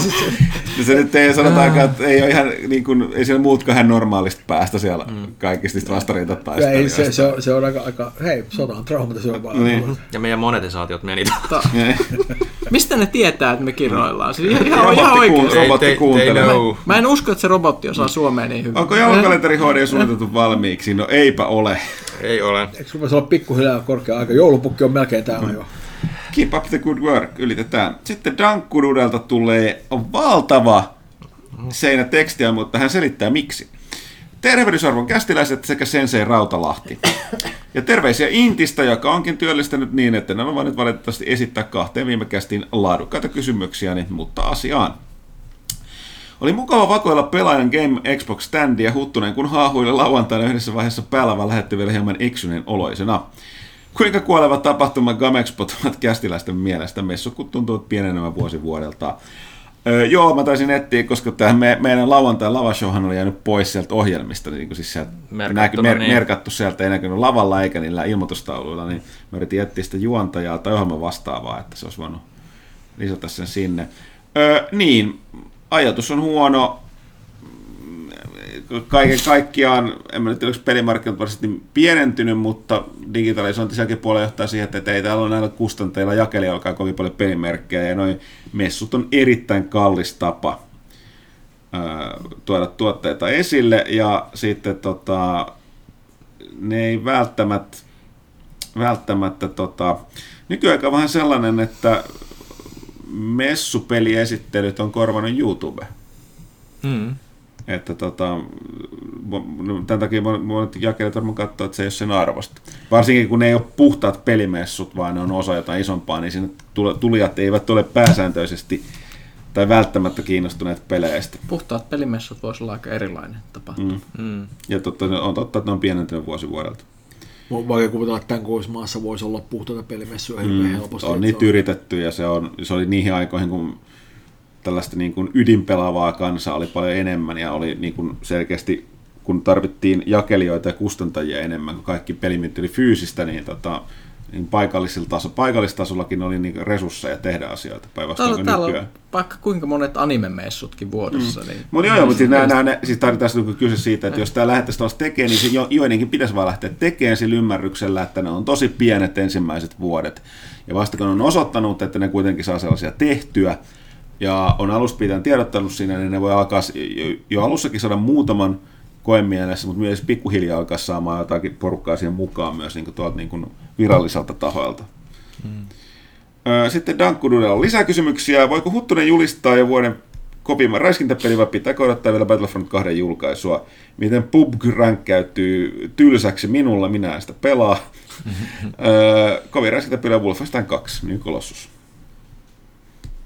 Mä en voi puhua siitä mitään, koska mä en muuten spoilereiden puolelle.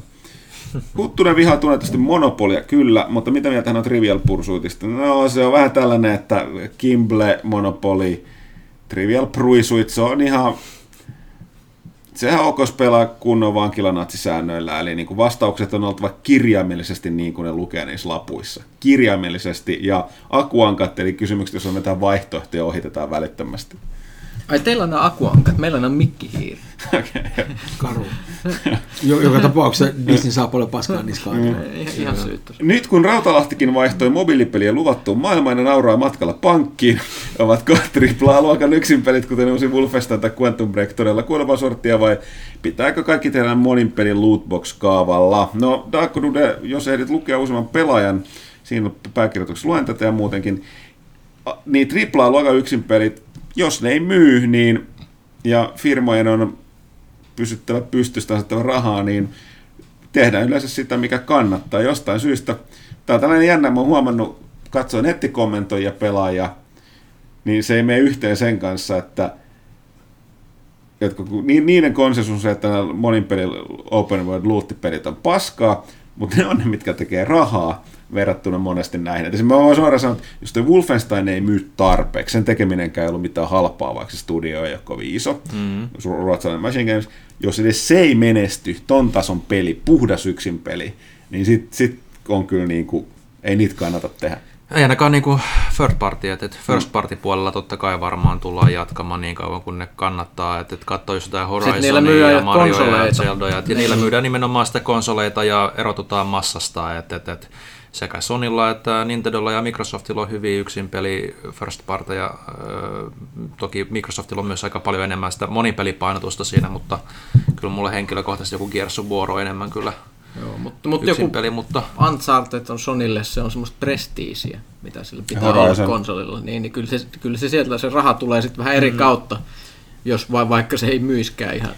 Nämä on myöskin asioita, jotka menee musta vähän niin kuin sykleissä sillä, että se mikä tilanne on nyt, niin ei välttämättä yhtään sama seuraavan 5 vuoden tai 10 vuoden. Sekin on ihan totta, joo.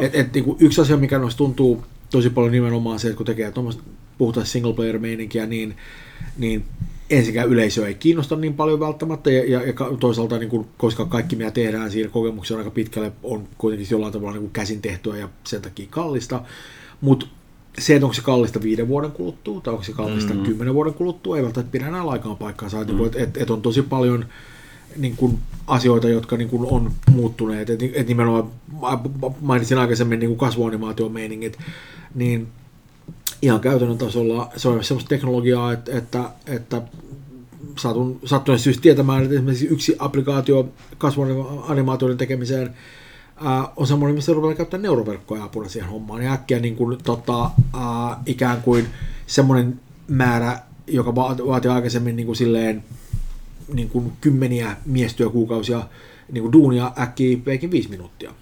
Kirjaimellisesti. Et niin kun, ja nämä on asioita, mitkä voi tulla sitä aika yllättävistä suunnista, ja myöskin se, että jos katsotaan vähän, miten sitä designia muuta ja näin poispäin, niin asiat voi kehittyä aika paljon. Ei nämä niin musta välttämättä silleen staattisia, niin että asiat ei ylipäänsä yleensä toimi silleen, että nyt joku on mennyt ikuisiksi ajoiksi. Et monta kertaa me ollaan sanottu, että seikkailupelit on kuolleita. Mites nämä kitarahian pelit? No kyllä niitä näyttää tulemaan. No kyllä ne yritti, mutta mutta se on myös niin kuin silleen, että ne tulee silleen niin kuin asia. Mutta kyllä mulla on Guitar Hero himassa, kyllä mä pelaan vielä Guitar Hero kavereiden kanssa. Ei siinä sinänsä mitään. Onko mulla tarvetta ostaa uusia kitaroita? Ei nyt välttämättä hirveästi ole, mutta ei se tarkoita välttämättä, että ei ole kiinnostusta. Silleen, että kyllä ne tahkoo ihan hyvää rahaa käsittääkseni niille biiseillä vieläkin, silleen, että niitä tulee koko ajan uusia biisejä. Okay. Niin sitä on uusi Guitar Hero -levä. No ei, mietin sitä edellistä Guitar Heroa. Sehän on vuodelta joku 10 vuotta. Ei se niin vanha, mutta kuitenkin siis joo. Mutta siis nimenomaan, että näitä on eri asioita eri tilanteissa. Ja toinen homma myöskin se, että esimerkiksi oli semmoinen aika, jolloin kaikki monipelit käytännössä katsoen oli joko ne oli MMOja tai sitten ne oli militaarisuuttuneita. Mitään muuta ei niin kuin varsinaisesti ollut. Nyt rupeaa katsomaan semmoisia pelejä, jotka on tosi suosittuja, esimerkiksi jotain nimenomaan jotain, niin kuin, tiedätkö, Overwatch. No Overwatch, jossa selkeästi on aika eri niin kuin lähestymistapa siihen, tai jotain niin kuin, nimenomaan niin kuin PUBGtä. Silleen, siinä on ihan eri viba verrattuna tosi moneen näihin muihin peleihin, että jengi kehittää koko ajan uudenlaisia juttuja. Puhumattakaan siitä, että katsoo jotain tämmöisiä, niin esimerkiksi jotain niin kuin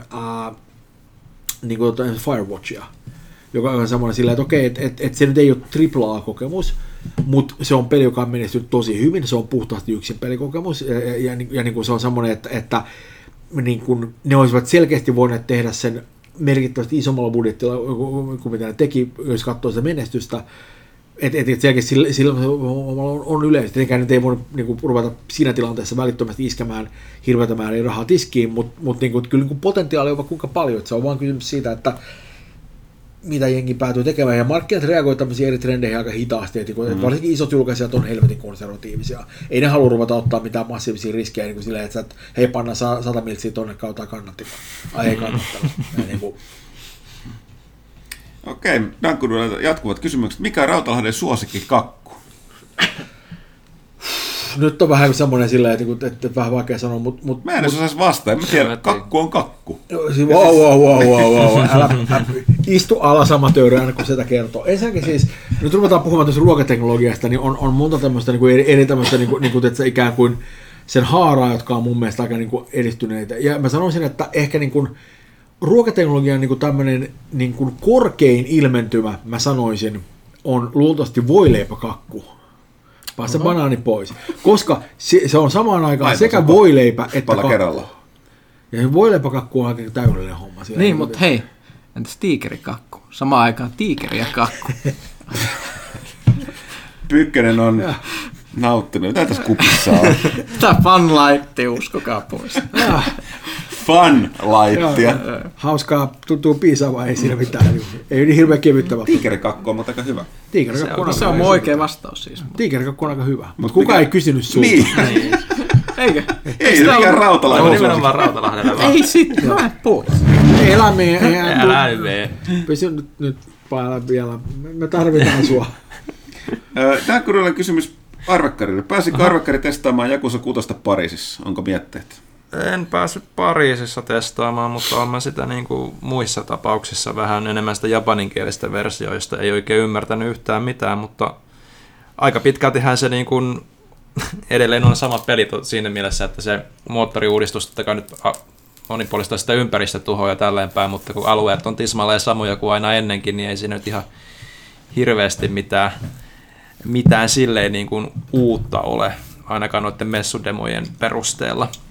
Mutta se Yakuza kaava itsessään on kyllä aina ihan viihdyttävä kyllä, ja mä tykkään siitä, että tavallaan joku pelisarja on löytänyt tämän, että ei aina tarvitse rakentaa maailmaa uusiksi, että voidaan kierrättää niitä samoja mestoja ja muistella vielä 6 peliä myöhemmin, että ekassa pelissä tehtiin tuossa kulmassa sitä ja niin poispäin.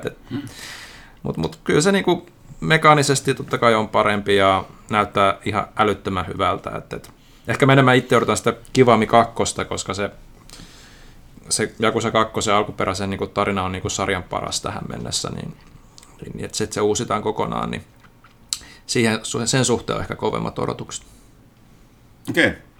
Mitä kästiläiset sen Rautalahti pelaavat tällä hetkellä? Zeldaa. Assassin's Creed. No mä pelasin just Wolfenstein, niin mulla on muutama niitä Uber-commandereita vielä niitottavana siinä, mutta muuten mulla vaan kiertää nämä ikuisesti pelattavat pelit, mitkä ei ikinä loppu. World of Tanksia, siellä tuli noin ruotsalaiset vaunut konsoliversioon. Heroes of Stormia mä oon pelannut PC:llä. Stellarista meni tauolle, kun sitä ei taas voi pelata, koska ihan koko ajan tulossa joku patch, missä tulee jotain lisäherkkuu. Mitäs vielä? For Honoria tietenkin. Mä oon vihdoin saavuttanut Stellariksi semmoisen pisteen, että musta tuntuu, että mä osaan pelata sitä. Niin kuin sellaisella tavalla, että kun siellä tapahtuu asioita, niin mä ymmärrän, minkä takia ne tapahtuu niin kuin ikään kuin intuitiivisella tasolla. Mä en vieläkään pärjää siinä välttämättä, eikä hirvittää hyvin, mutta mä ymmärrän, minkä takia mä häviän. Ja sitten pelit kertoo jotain aika paljon se, että mä oon vähän väliin niin hätää kärsimässä sen kanssa tavalla tai toisella, mutta mä kuitenkin menen aina pelaamaan sitä lisää, mikä on aika semmoinen niin keto. Oletko sä lukenut niistä päivitysjutuista? En mä uusimmista.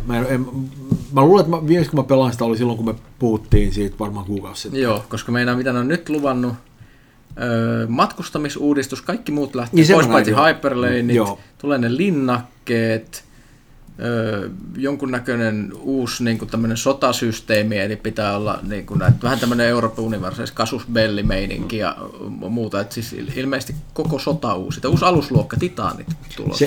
Se Hyperlane homma on semmoinen, että jos ne on ainoa tapa, niin se muuttaa sen homman luonnetta ja sikapaljoja. Ja sitten tulee choke pointteja. Ja nimenomaan äkkiä se on se, että kun nyt ruvetaan linnoittamaan täällä niin yksittäisiä paikkoja ja pipona. Ja kai ne haluaa, että siitä tulee enemmän niin strategiapeli.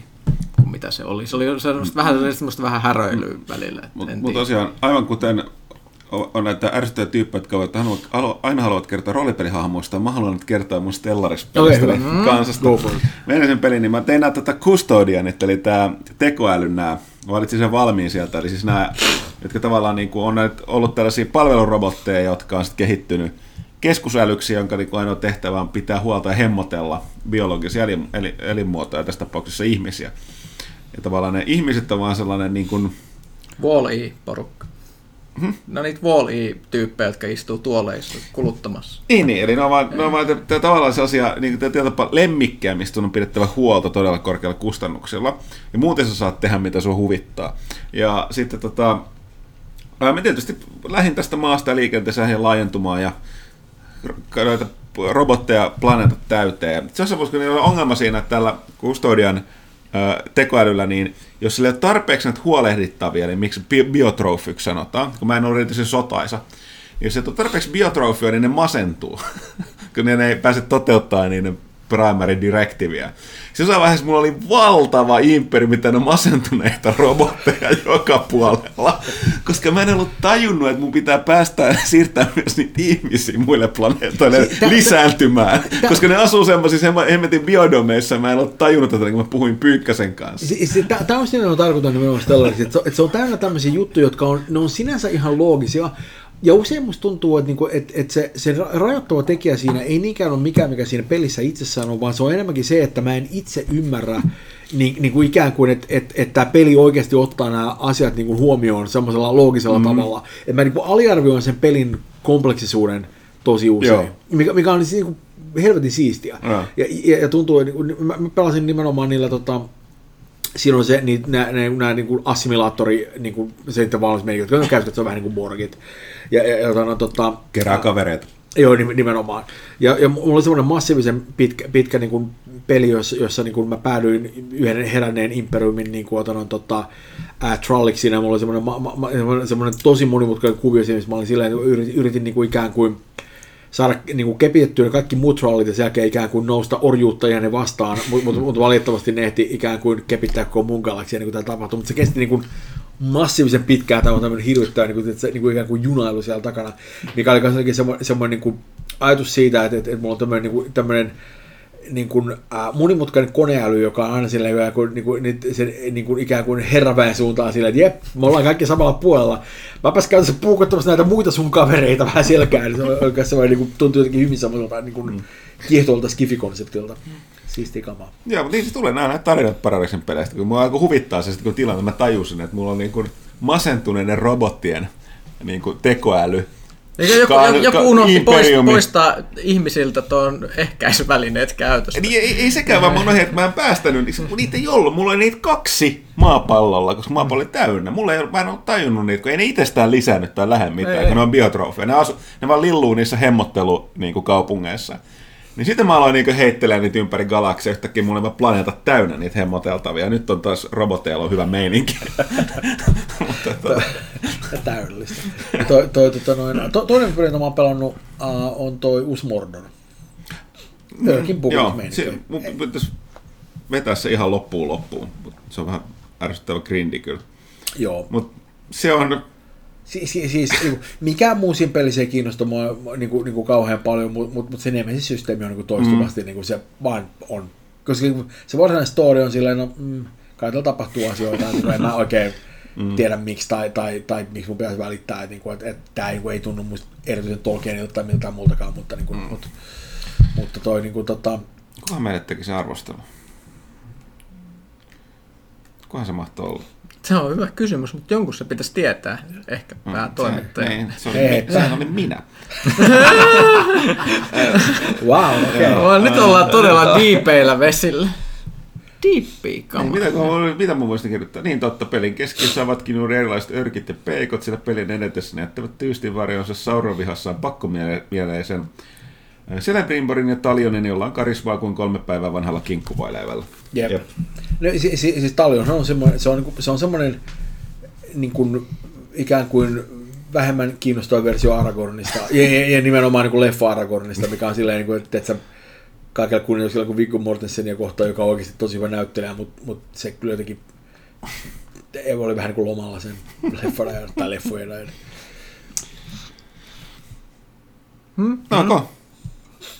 Dankkuduuden eteenpäin, siellä on 20 täällä. Dankkuduuden toteaa, että tuli muuten nähtyä parvellinen korvameduusoita tässä taannoin, hyi. Ja Huttunen tuli heti mieleen ja fobioiden. Ei ole fobioita, mä tiedän enemmän, mä tiedän totuuden. Eikö fobia on järjetön pelko ja niin kuin Huttusen pelko on perusteltu? Voisiko kenties Rautalahti kyhäillä meduusoiden maailmanvalloituksesta kertovan pelin kautta leffakäsiksi? Voisin, mä jos joku rahoittaa sen. Niin. Siis, mä voin tehdä aika paljon asioita. Mä näen jo Michael Bayn ohjaamassa. Hei, siis niin kauan kun, tiedätkö, kun niin shekkitille vilahtaa, niin... eli Michael Bay ohjaamassa ja Michael Ironside pääosassa. Tämä on kyllä aika vahvaa sitten. Aika meta. Ja Michael Iron Bay käsikirjoittamassa. Koska totta kai nimi täytyy olla englantilainen. Täytyy. Niin. Pakko olla. Pakko. Ja siis kyllä mä oon valmis nöyryttämään itseäni, kunhan vaan korvaukset. Niin, korvaat ja sopivaa korvastusta, niinhän me kaikki. Sitten lopuksi Danko Dude kiittää vastauksista on pelaajan 15 taipaleista sekä hyvää pikkujoulukautta koko pelaajan toimitukselle. Kiitos, kiitos. Kiitos, kiitos. Painoin nappia ja katson mitä tapahtuu. Okei, hyvä. Täältä tajanomaisesti ilmestyy uusia kysymyksiä. Huhhuh. Rindfleischstick, onko mikki, hiiri vai mies? Aika hauskasti menettä.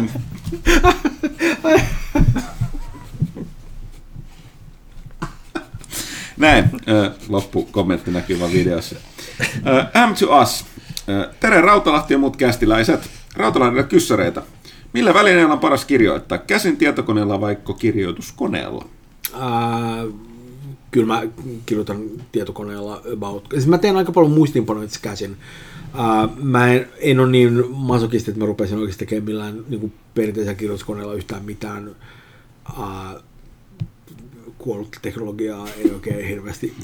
Mä tiedän, on paljon ihmisiä, jotka niin oikeasti on niin innoissa estetiikasta ja näin poispäin. Ja siinä on mun semmoinen tietty charmi, joka mun mielestä kuuluu ehkä enemmän fiktioon kuin tosielämään. Niin. Okei, sitten lisäkysymyksiä M2Silta. Mindmap vai ranskalaiset viivat? Mä sanoin, että lähtökohtaisesti kyllä varmaan mun tapauksessa ranskalaiset viivat. Mä en ole koskaan ollut, niin kuin, siis vähän riippuu mitä olen tekemässä, mutta tyypillisesti niin kuin mindmapit on musta, mä meinaan, niin kuin, ne vie mut väärin suuntiin. Miten päihität valkoisen arkin syndrooman vai tuleeko ammattilaisella sellaista koskaan? No tekemällä aika pitkälle silleen, että kun rupeaa tekemään jotain ja katsoo, onko tämä se mitä haluaa, niin sitten näkee aika pitkälle, että no jos ei se ole sitä, niin varmaan täytyy kokeilla jotain muuta. Mulla ei hirveästi tule valkoisen arkin syndroomaa, yleensä jos rupeaa joku jumittamaan, niin se tapahtuisi vähän niin kuin eri vaiheessa. Kyllä mä yleensä aina alkuun pääsen. Sitten niin kuin, mitä mä ratkaisen jonkun semmoisen tilanteen esimerkiksi, että kirjoitin jotain, mutta en tykkääkään siitä. Ja mä en tiedä, miten sitä korjataan välttämättä, niin se on niin paljon hankalampaa. Mutta se varsinainen niin kuin, aloittaminen ei musta, niin kuin, aloittaminen on helppoa, lopettaminen on vaikeaa. Kuulostaa huumeiden käytöltä.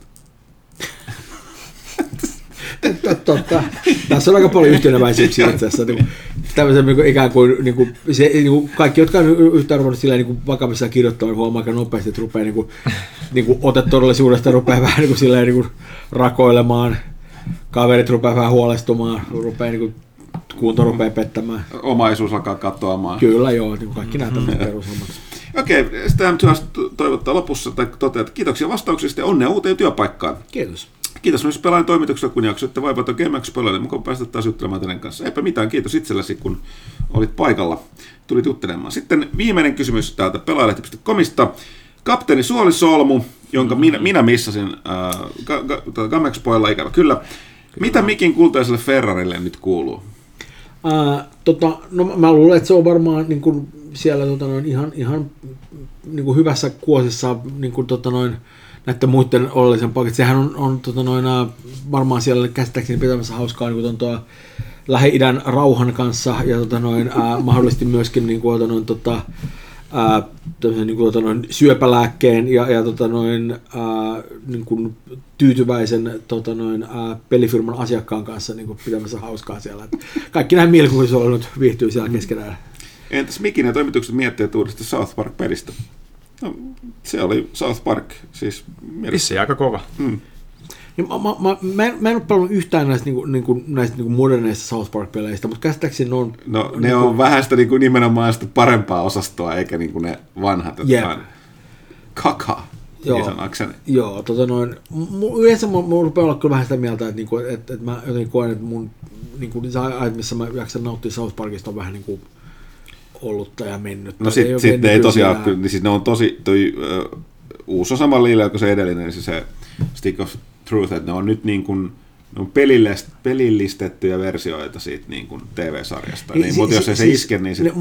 Mun mielestä ne tekee sitä sarjaa todella taitavasti, mutta mä suoraan sanoen rupean olemaan vähän semmoisessa pisteessä, että semmoinen niin kuin, ikään kuin semmoinen ammattimainen ja melkein niin kuin aseistettu niin kuin niin kuin kyynisyys, missä niin kuin ikään kuin kaikkia, niin kuin mitään ei voida ottaa vakavasti ja niin kuin ikään kuin minkälainen ikään kuin tämmöinen niin kuin ikään kuin kaikki niin kuin tämmöinen ikään kuin intohimo tai niin kuin vakaumus mihinkään suuntaan on kaikki niin kuin ikään kuin semmoisen samanasteisen pilkan alaisena, on vähän semmoinen, että, niin kuin, että voidaan nyt esimerkiksi katsoa, että niin kuin, minkälainen poliittinen tilanne esimerkiksi Jenkeissä on tällä hetkellä, kuinka paljon tämmöinen asenne niin kuin ikään kuin on omalta vaikuttanut siihen. Mä en ehkä ole täysin ok tämän asetelman kanssa, mutta ehkä tämä on asian ylianalysointi, en mä tiedä, mutta vähän vaikea jaksaa innostua tässä vaiheessa. Sitten kapteenin suosisuoma toteaa vielä, että Ville ja Johanna tuli Gamexpolle nähtyä, mutta vielä kaikille muillekin toimitukselle kästiläisille on onnittelut pelaa 15 vuotta merkkipylväästä. Joo. Tässä oli kysymykset pelalehti.comista, mutta meillä löytyy niitä varmaan siljoona kappaletta somesta. Ei näistä vielä olla kuule ohi pääsemässä. Facebookin puolelta löytyy, Instagramin puolelta löytyy, Twitteristä löytyy. Siirrytään ensin Facebookiin. Toni Tirkkonen kyselee Rautalahden kuulumisesta, mutta me käytiin niitä jo läpi. Niin, tuossa 6 tuntia sitten. 6 tuntia sitten. Taas väärä silmä. Mutta Veeti Kainulainen kysyy kysymyksen, jota mekin ollaan kuultu parin kertaa, mutta käydään nyt läpi.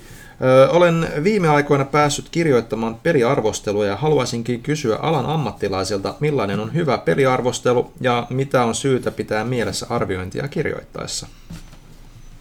No se, että muistaa, että ei kirjoita itselleen. Mm. Se on ehkä paras yksittäinen neuvo, mikä voi antaa minulle.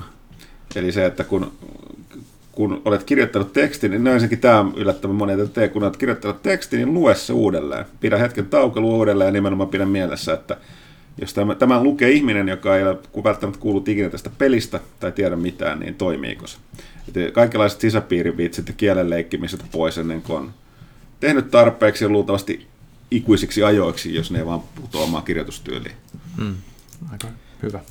Joo, ja ehkä vielä niin lisänä myöskin se, että niin kannattaa pitää ylipäänsä vähän mielessä, että minkälainen kohdeyleisö on. Että jos sulla on esimerkiksi joku niin semmoinen julkaisu, johon kirjoitus tiedät, että se lukee pelkästään niin kuin hardcore niin kuin strategiapeli niin kuin, niin kuin harrastajat, niin jos sä puhut niille jostain Euroopan universaalisista niin kuin laajennuksista, niille ei välttämättä hirveästi selittää asioita, ne varmaan tietää, että puhutaan.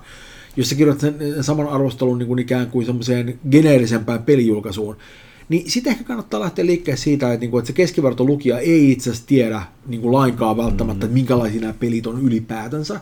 Että kannattaa ehkä lähestyä vähän niin kuin eri tavalla silloinkin. Pyykköselle mitään sanottua?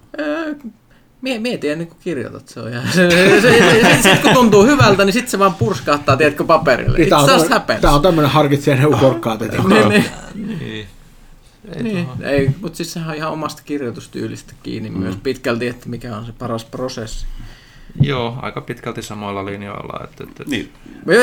Meillä se ei olisi kauhean tylsä teksti, koska siis peli on tylsä, niin se tekstikin voi olla. Ja siis jos on hyvä peli tai huono peli, niin se on paljon helpompaa, mutta jos haluaa niinku todella sen haasteen, niin kirjoittaa jostain pelistä, missä ei mitään mielenkiintoista sanomista. Joo, tämä on ihan tämmöinen hyvä 7. Siis eli ota vaikka... 7 on meillä hyvä. Joo.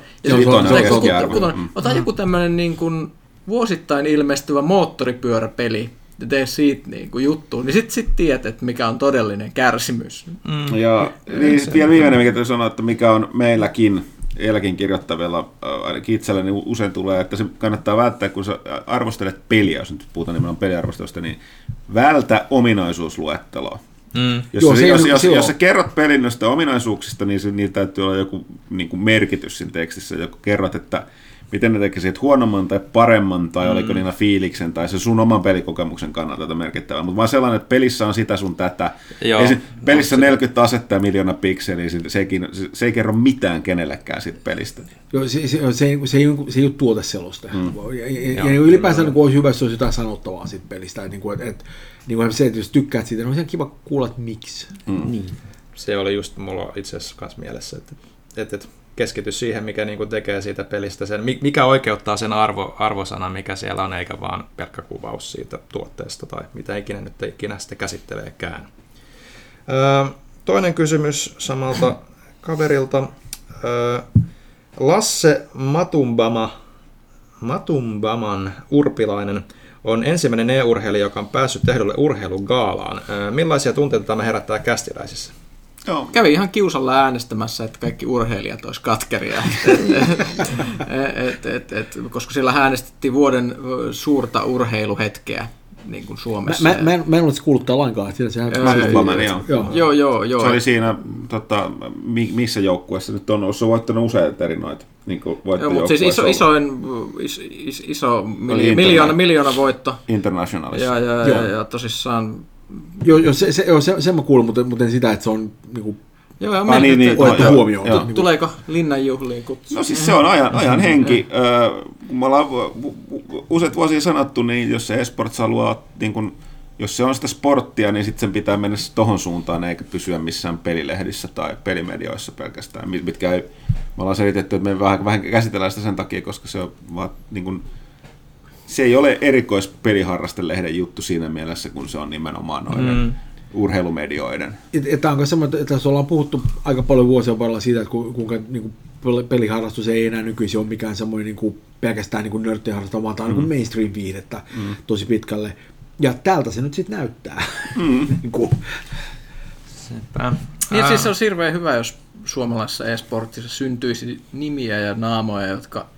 toistuisivat useita vuosia ja niistä tulisi silleen tunnistettavia. Silleen, että... Niin, se olisi nyt siistiä, jos olisi niinku semmoinen, että niinku, en mä tiedä, joku Juha Mieto tai joku muu tämmöinen niinku, ikään kuin semilegendaarinen hahmo. No tässähän meillä on, sikäli, on totta se, että kun tämä on niin tuore, niin kuin kuitenkin loppujen lopuksi tosi tuore haara, niin siellä näyttää olla vaihtuvuus ja niin kuin tavallaan sana oikeat työt tai oikea elämä tulee tielle, että vasta niin, että ehkä tässä Matubamanissa on sellainen, että se pelaa vielä seuraavat 10 vuotta, sitten tulee se ensimmäinen esportsin Juha Mieto. Niin, no, rupesin miettimään tarkemmin vähän, minkälainen Urpo Juha Mieto on niin nykyisin, niin ehkä voidaan välttää sitä. On mieluummin joku semmoinen vähän niin kuin asetelmi kuin Matti Nykänen. Wait! Suomalaisilla urheilijahulkiksilla on yhteisiä asioita selkeästi. Siellä on semmoinen tietty Mutta niin siinä vaiheessa, kun Matunpama on sitten seiskassa, niin sitten voidaan ehkä sanoa, että niin kuin e-sports on lyönyt läpi. Totta. Se on varmaan totta. Joo, niin Teemu Laukkarinen kysyy tai toteaa, että Arcade is Dead julisti Housemarque viime viikolla ja pisti pillit lopullisesti rakastamalleen Twin Stick Shooter-genrelle. Päätös oli eittämättä pitkälti rahaan perustuva ja ymmärrän valinnan täysin.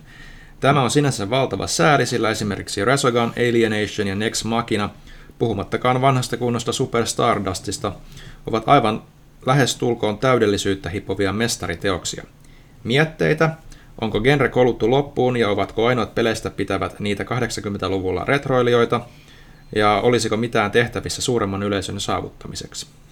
Niin, no nykypäivän pelikeskustelussa niin on jännää, johtuu myöskin internetistä, on tämä iso ongelma tässä, että ei ymmärretä sitä, että on ero siinä, että no isot bisnekset, isot yritykset, niiden päässä että asiallinen tavoite on tietysti tehdä voittoa, eli ne ei niin pyöritä +-0 mitään.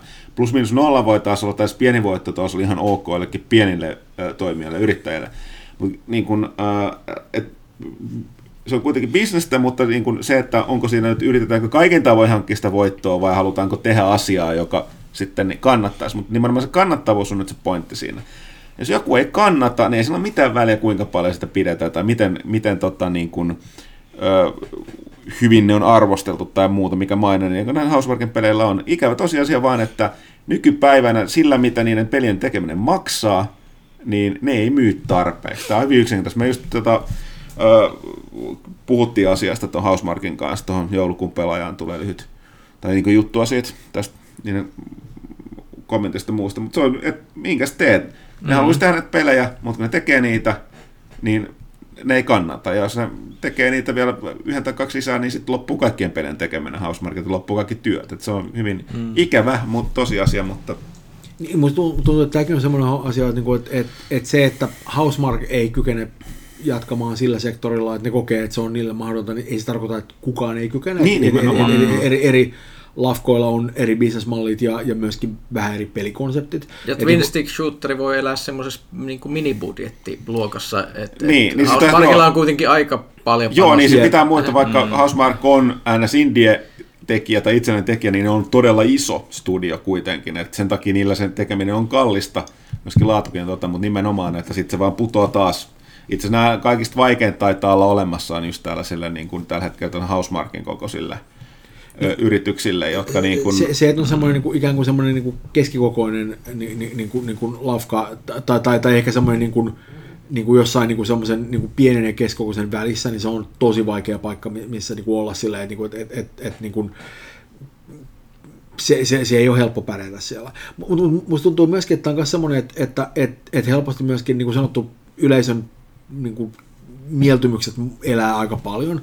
Ja mä en olisi yhtään yllättynyt, jos tilanne olisi semmoinen, että esimerkiksi pari vuoden kuluttua jollakulla olisi semmoinen vähän erilainen teikki niin kuin Twin Stick Shooterista, joka vaan olisi jollain tavalla erilainen ja joka just sillä hetkellä löytäisi sen yleisön semmoisella tavalla, mikä just nyt ei löydy, koska nämä asiat menee usein silleen yllättävällä tavalla sykleissä ja äkkiä niin kuin jengiä rupeakin kiinnostamaan jotkut juut. Ja osa niistä on sellaisia, että ne vaan niin kuin jotkut vaan niin napsahtaa paikalle, että katsoo jotain, nimenomaan jotain, niin kuin, en mä tiedä, jotain Flappy Birdia, joka oli niin massiivinen hitti, ja se oli kuitenkin pelinä niin kuin todella yksinkertainen, eikä millään tavalla originaali, samanlaisia pelejä oli ollut kuinka paljon, mutta tämä nyt oli vaan se, joka sattui olemaan niin kuin semmoinen iso hitti, ja niin kuin, et, kyllä niitä on, ja katsoo ihan puhtaan semmoisella niin kuin pienellä indie-puolella Twin Stick Shootereita vaikka niin kuinka paljon. Niitä tulee varmaan Steamiin joka viikko. Joo, ja osa niistä niin menestyy tosi hyvin niin kuin suhteessa silleen, että jos sulla on 1 tai 2 hengen tiimi. Ja siis siinä on myöskin se, että se Housemarquen, se niiden trademarkkihan ei ole pelkästään se, että ne on tehnyt niin kuin Twin Stick Shootereita, vaan se, että on tehnyt Twin Stick Shootereita, joilla on todella korkeat tuontoarvot, jotka näyttää uskomattoman hyviltä on teknisesti niin kuin aivan niin kuin maailmanluokkaa. Ja se on aika vaikea kombo, koska sä teet niin kuin pelejä, jotka periaatteessa on designiltaan sellaisia, että sä voit tehdä niin kuin designin pohjalta samat pelit merkittävästi halvemmalla, mutta sulla on kuitenkin tosi kovat tekniset vaatimukset toivottavasti, ja se on ehkä se vaikea kombo siinä myöskin, koska musta tuntuu, että iso siitä crowdista, jotka on innostunut Twin Stick Shooterista, ei välttämättä ole kiinnostunut siitä teknisestä toteutuksesta. Ne haluaa vaan ne pelit silleen simppelisti. Ja jos ne pelit on sellaisia, jotka maksaa 3,95 Steamissa, versus se, että se on laite joka niin kuin, vaatii niin kuin, aika kuvat speksit, pyörittääkö sitä peliä ylipäätänsä, niin en mä tiedä. Se on aika vaikeaa. Joo, mutta nyt katos kysymykset täältä hetkellisesti. Kaivetaan ne takaisin. Teemu jatkaa täällä, että bonuskysymys kästiläiselle ja etenkin Rautalahdelle. Mikä olisi henkilökohtainen helvettisi? Annan pari esimerkkiä.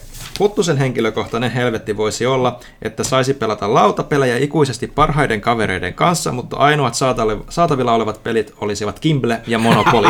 Joo, ja lisäksi tämä tehtäisiin Meduseen täyttämässä altaas. Joo. Ja ne kaverit olisi nyt Medus. Niin, on parhaat kaverit.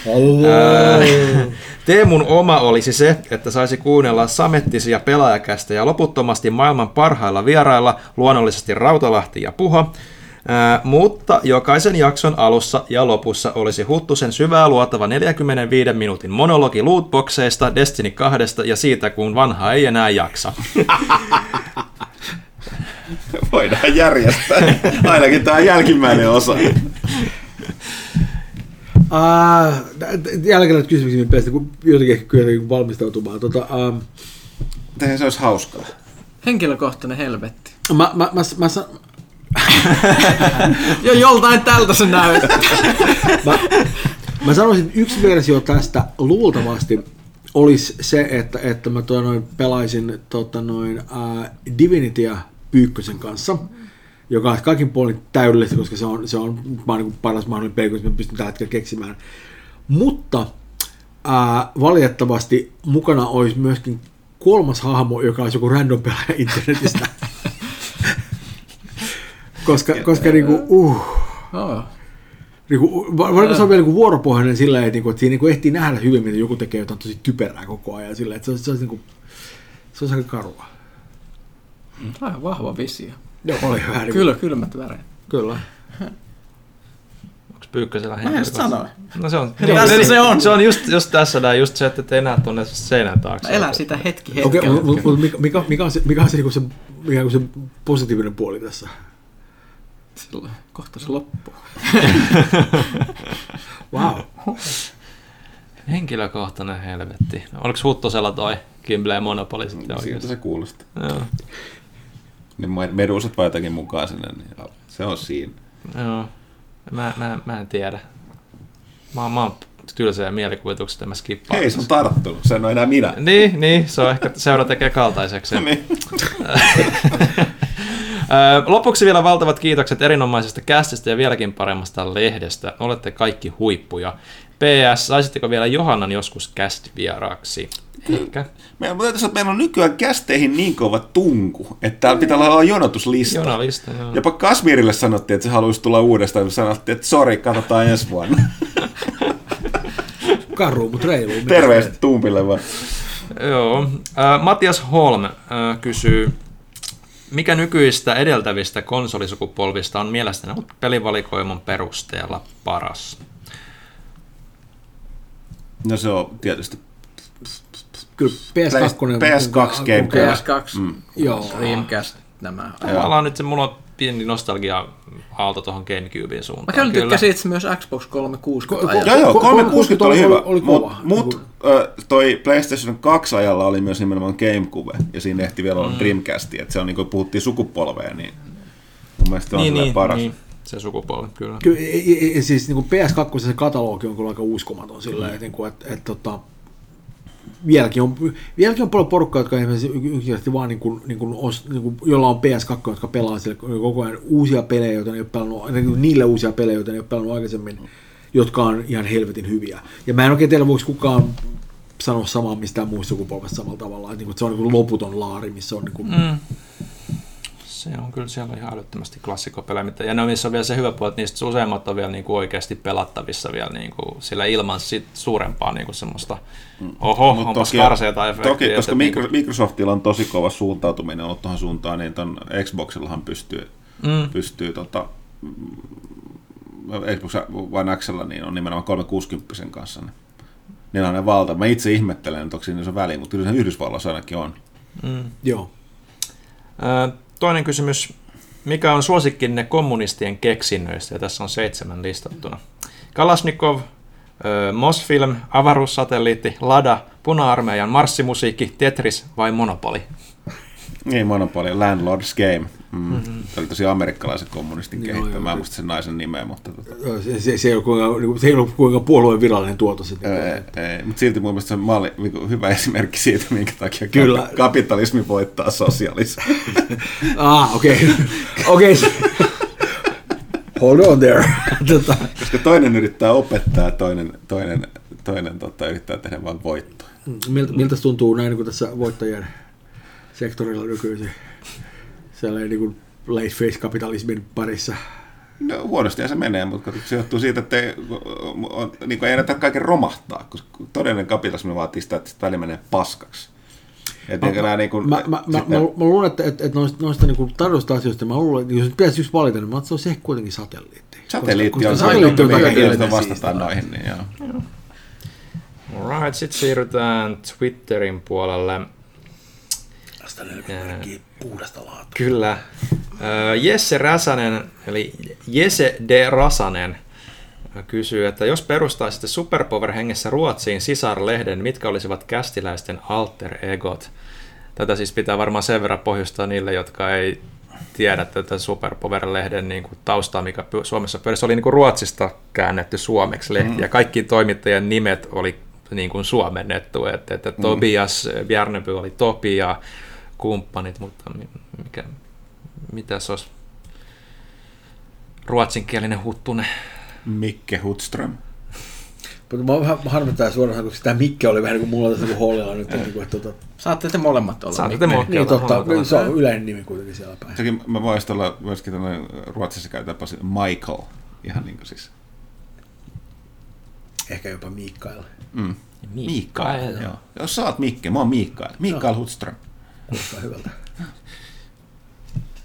Käymme siirtymään eteen. Mitä? Eikö jännää tai tuu mitään? Hei, älä ole tuommoinen Byggström. Niin, älä Byggström. Byggström, joo. Niin. Jeanne Byggström. Se on jännäisesti Andreas joku. Mikä olisi Ville? Mä en tiedä, mikä olisi Ville vastineessa ruotsiksi. Snooze. Tupla Ville. Willing. Willi. Kalle, mä sanoin, että se on niin kuin snooze arveström. Kaikki vaan ström perään. Pyykkönen ström. Pyykström. Mä olisin potaattis. Heet potaattis. Joo. Jonnet ei tiedä todellakaan. Oi. Villekin on Jonne sekään. Mä oon niin Jonne, ettei tiedäkään. Surullista. Kyllä mä tiedän. Kapteeni Suolisolmu täällä.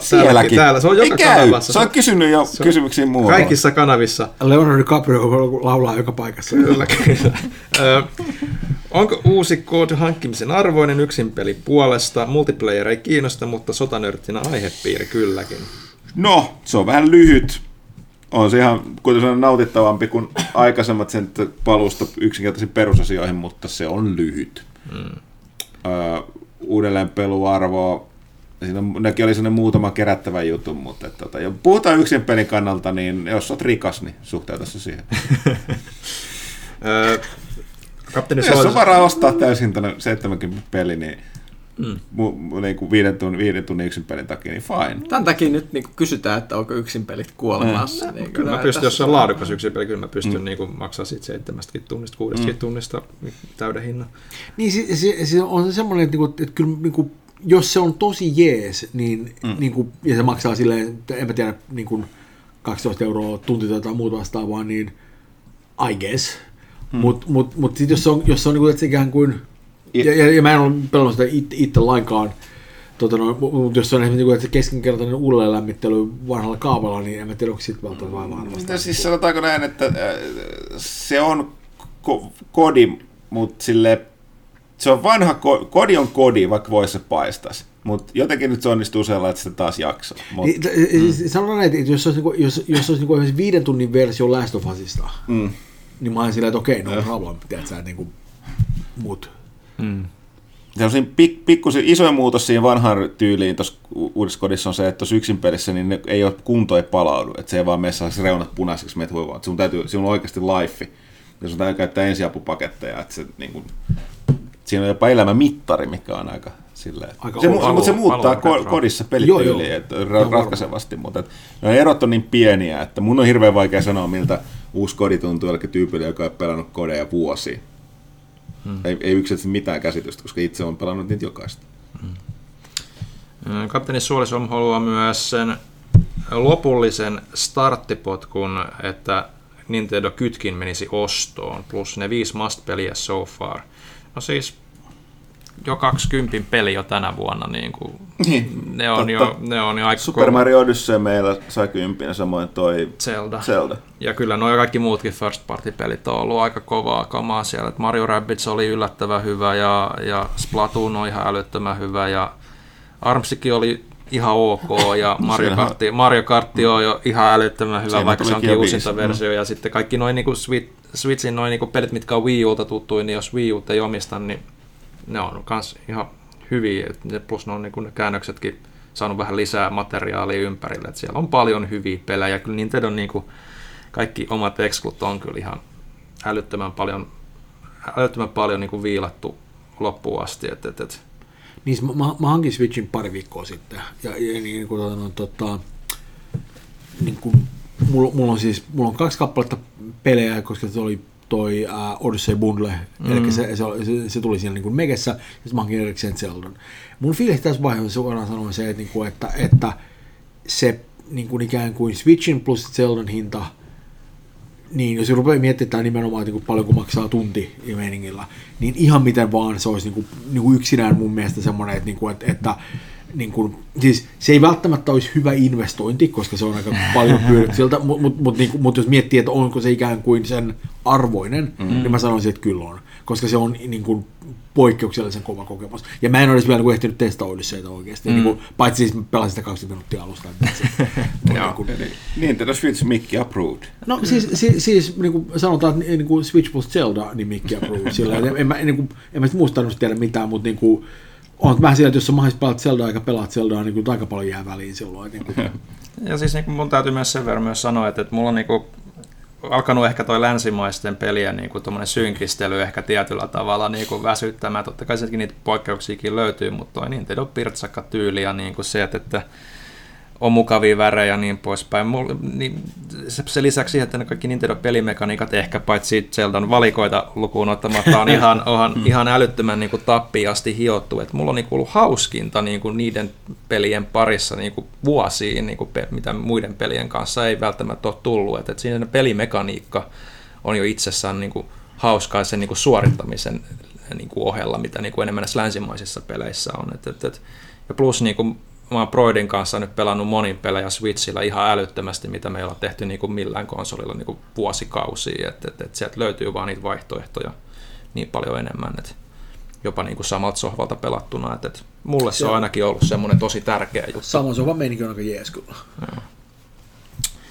Siirrytään Instagramin puolelle. Such hella rive. En mä tiedä, miten toi lausutaan tosta noin. No, joka tapauksessa. Okay. Such, he, by, rive. I don't know. Hei sinne studioon. Olen tykännyt kuunnella teidän kästejä aina rentoina hetkinä. Keep up the good work. Mutta kysymys. Minkälaiset oli ekat mietteet Sucker Punchin Ghost of Tsushimasta? Tämä on niin, se paljastettiin Paris Games Weekistä. No siis mun mielestä ihan mukavaa, että Infamous on ihan hyvä sarja, mutta kiva nähdä, että tekee jotain uutta. Niin kuin, että se niin kuin tuntuu lukeutuvan tuohon Sonyn niin kuin studiokulttuuriin tällä hetkellä ihan kivasti, että tuli siinä alussa monilta studioilta se tuttu ja turvallinen sarja ja nyt tehdään jotain ihan muuta. Ja just niin kuin feudaaliajan Japania hiiviskely Open Worldissa. Niin aihepiiri jotenkin kiinnostaa aina. Joo, että kyllähän siitä nyt silleen niin kuin haluaisi nähdä enemmän ehkä, ennen kuin sitten vain niin kuin konkreettisesti mielipiteet sanoo, mutta niin kuin consider me curious. Niin, mä en mennä sitä trailerilta. Okay. Juuso Syr kysyy, että onko Ankka pelaajan paras ystävä? Tämä nyt ei aukea mulle. Mikä Ankka? WC-Ankka, Aku-Ankka. WC-Ankka on aika hyvä, kyllä mä tykkään. Eihän se paska niin paljon, se on heti ollaan plussan puolella. Mä en käsittää, duck. What? No, ehkä nyt. Ei aukea. Kodin putkimiehellä aukeaa. Teema meininki, pakko arvostaa. Koserko kysyy, että nyt kun Code VV2 on ulkona ja VV2-pelibuumi ehkä taas alkaa, uskoko toimitusta saadaan ikinä AAA-luokan peliä saksalaisen sotilaan näkökulmasta, vaikka sitten kliseistä hyvä sotilas pahassa armeijassa näkökulmasta? Luultavasti ei, koska toinen maailmansota on niin hyvä aihennuspele sen takia, että se oli niin mustavalkoinen. Lisäksi nimenomaan amerikkalaiset sotilaat, niin propaganda opetti heidät, että kaikki saksalaiset ovat natseja, joten siellä niin kuin ei ole sellaista perinnettä, että olisi ymmärretty, että ne ihan kaikki ei olisi ollut, niin ne nähdään niin mustavalkoisesti, niin tuskin amerikkalaisista syntyy. Ehkä eurooppalainen peli. No tietysti Euroopassa nykypäivän tapahtumien varjossa myöskään niin no onhan niitä tietysti elokuvissa nähty, jos niin kuin miettii jotain rautaristia tällaisia, että siltä puolelta, mutta saako niistä kiinnostavia pelejä, niin vetää aika hiljaisesti suoraan ajatus kyllä siitä, että miettii tämän ikään kuin yleisön ikään kuin tiettyjen segmenttien meiningin, että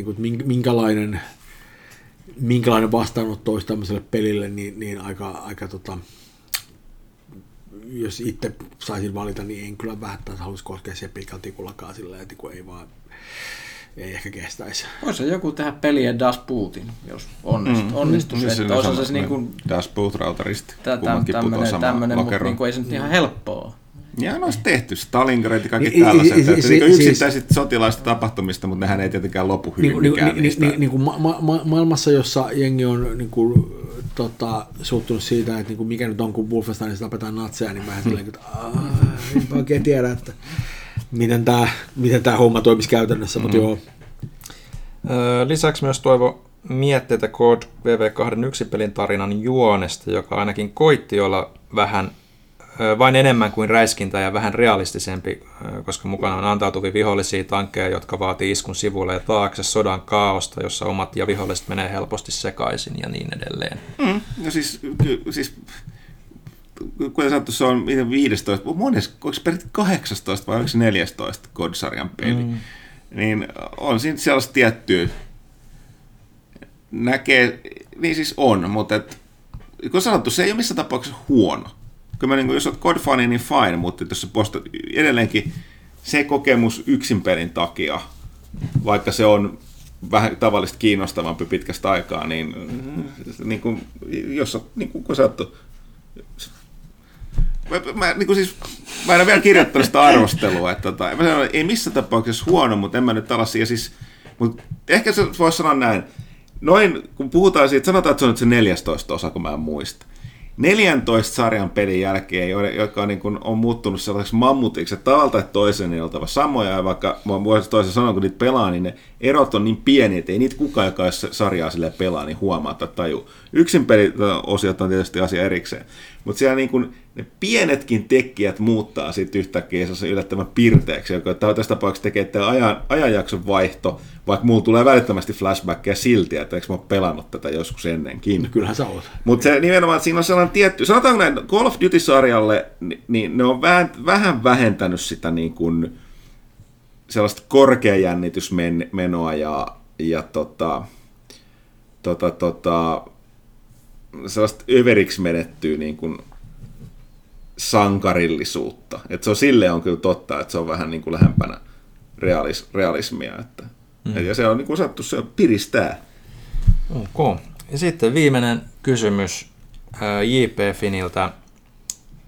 Viime kerralla kysyin lempijuomia, niin nyt kysyn lempiruokaa ja parasta karkkia. Nämäkin on vaikka kuitenkin kausiluontoisia. On aika, joo. Mutta burgerit ei ikinä mene muodista. Burgerit ei mene ikinä muodista, se on hyvä. Tai hyvät burgerit. Hyvät burgerit. Mene heti vähän semmoista, että pitäisi valita yksi paras mistään maan siellä, tiedätkö, kaurisajovaloissa, niin kuin makeen. Mieti tällä, että ne on kaikki sun lapsia, sun pitää valita niistä paras, niin kuin puhuttiin tässä alussa. Tämä on Sofien valinta, joo. Karkki on helppo, ainakin se, mikä tulee mieleen. Nämä lakritsis, suklaa lakritsikuulat. Pelaajalaku. Pelaajalaku. En mä syö karkkia ja paras ruoka on keitetty peruna. Syöthän suklaapatukoita. Ei se ole karkki. Suklaapatukka ei ole karkki. Se on suklaapatukka. Karkki on semmoista sokerillista möykkyä, mikä tulee pussissa. No, kyllä itse petos se huipussa. No, siinä tapauksessa kolapullot. En mä osaa. Turkipippuri on aika hyvä. Ai turkipippuri. Kitalaki vaan kiittää aina. No niinpä. Ja sitten kun onnistuu kunnolla rasauttaa, niin vähän ikeneen tulee, että semmoinen sirpale uppoo sinne. Joo. Kyllä. Ai, nyt tekemme hei turkipippureita. Eiköhän. Ai, koska tää oliko se aidosti viimeinen kysymys? Se oli aidosti viimeinen kysymys. Oho, hei! Se tarkoittaa sitä, että 199. Pelaaja, kysy pelaaja -osio on purkissa. Haluamme erityisesti kiittää Mikko Rautalahtia, joka saapuu vieraaksi paikalle. Toive vieras. Toivottavasti vierailusi nyt tyydytti kuulijoiden, tai antaa kuulijoille riittävän rautaisannoksen, että seuraavaa kertaa. Ei mitään. Tämä on ollut pitkä kästi. Me olemme hyvin pitkällä ja lopussa, joten kukaan ei ikinä auta mua. Ei. Kukaan ei halua. Lopetetaan nyt vaan. Lopeta kaikki. Lopeta se. Ensi kertaa.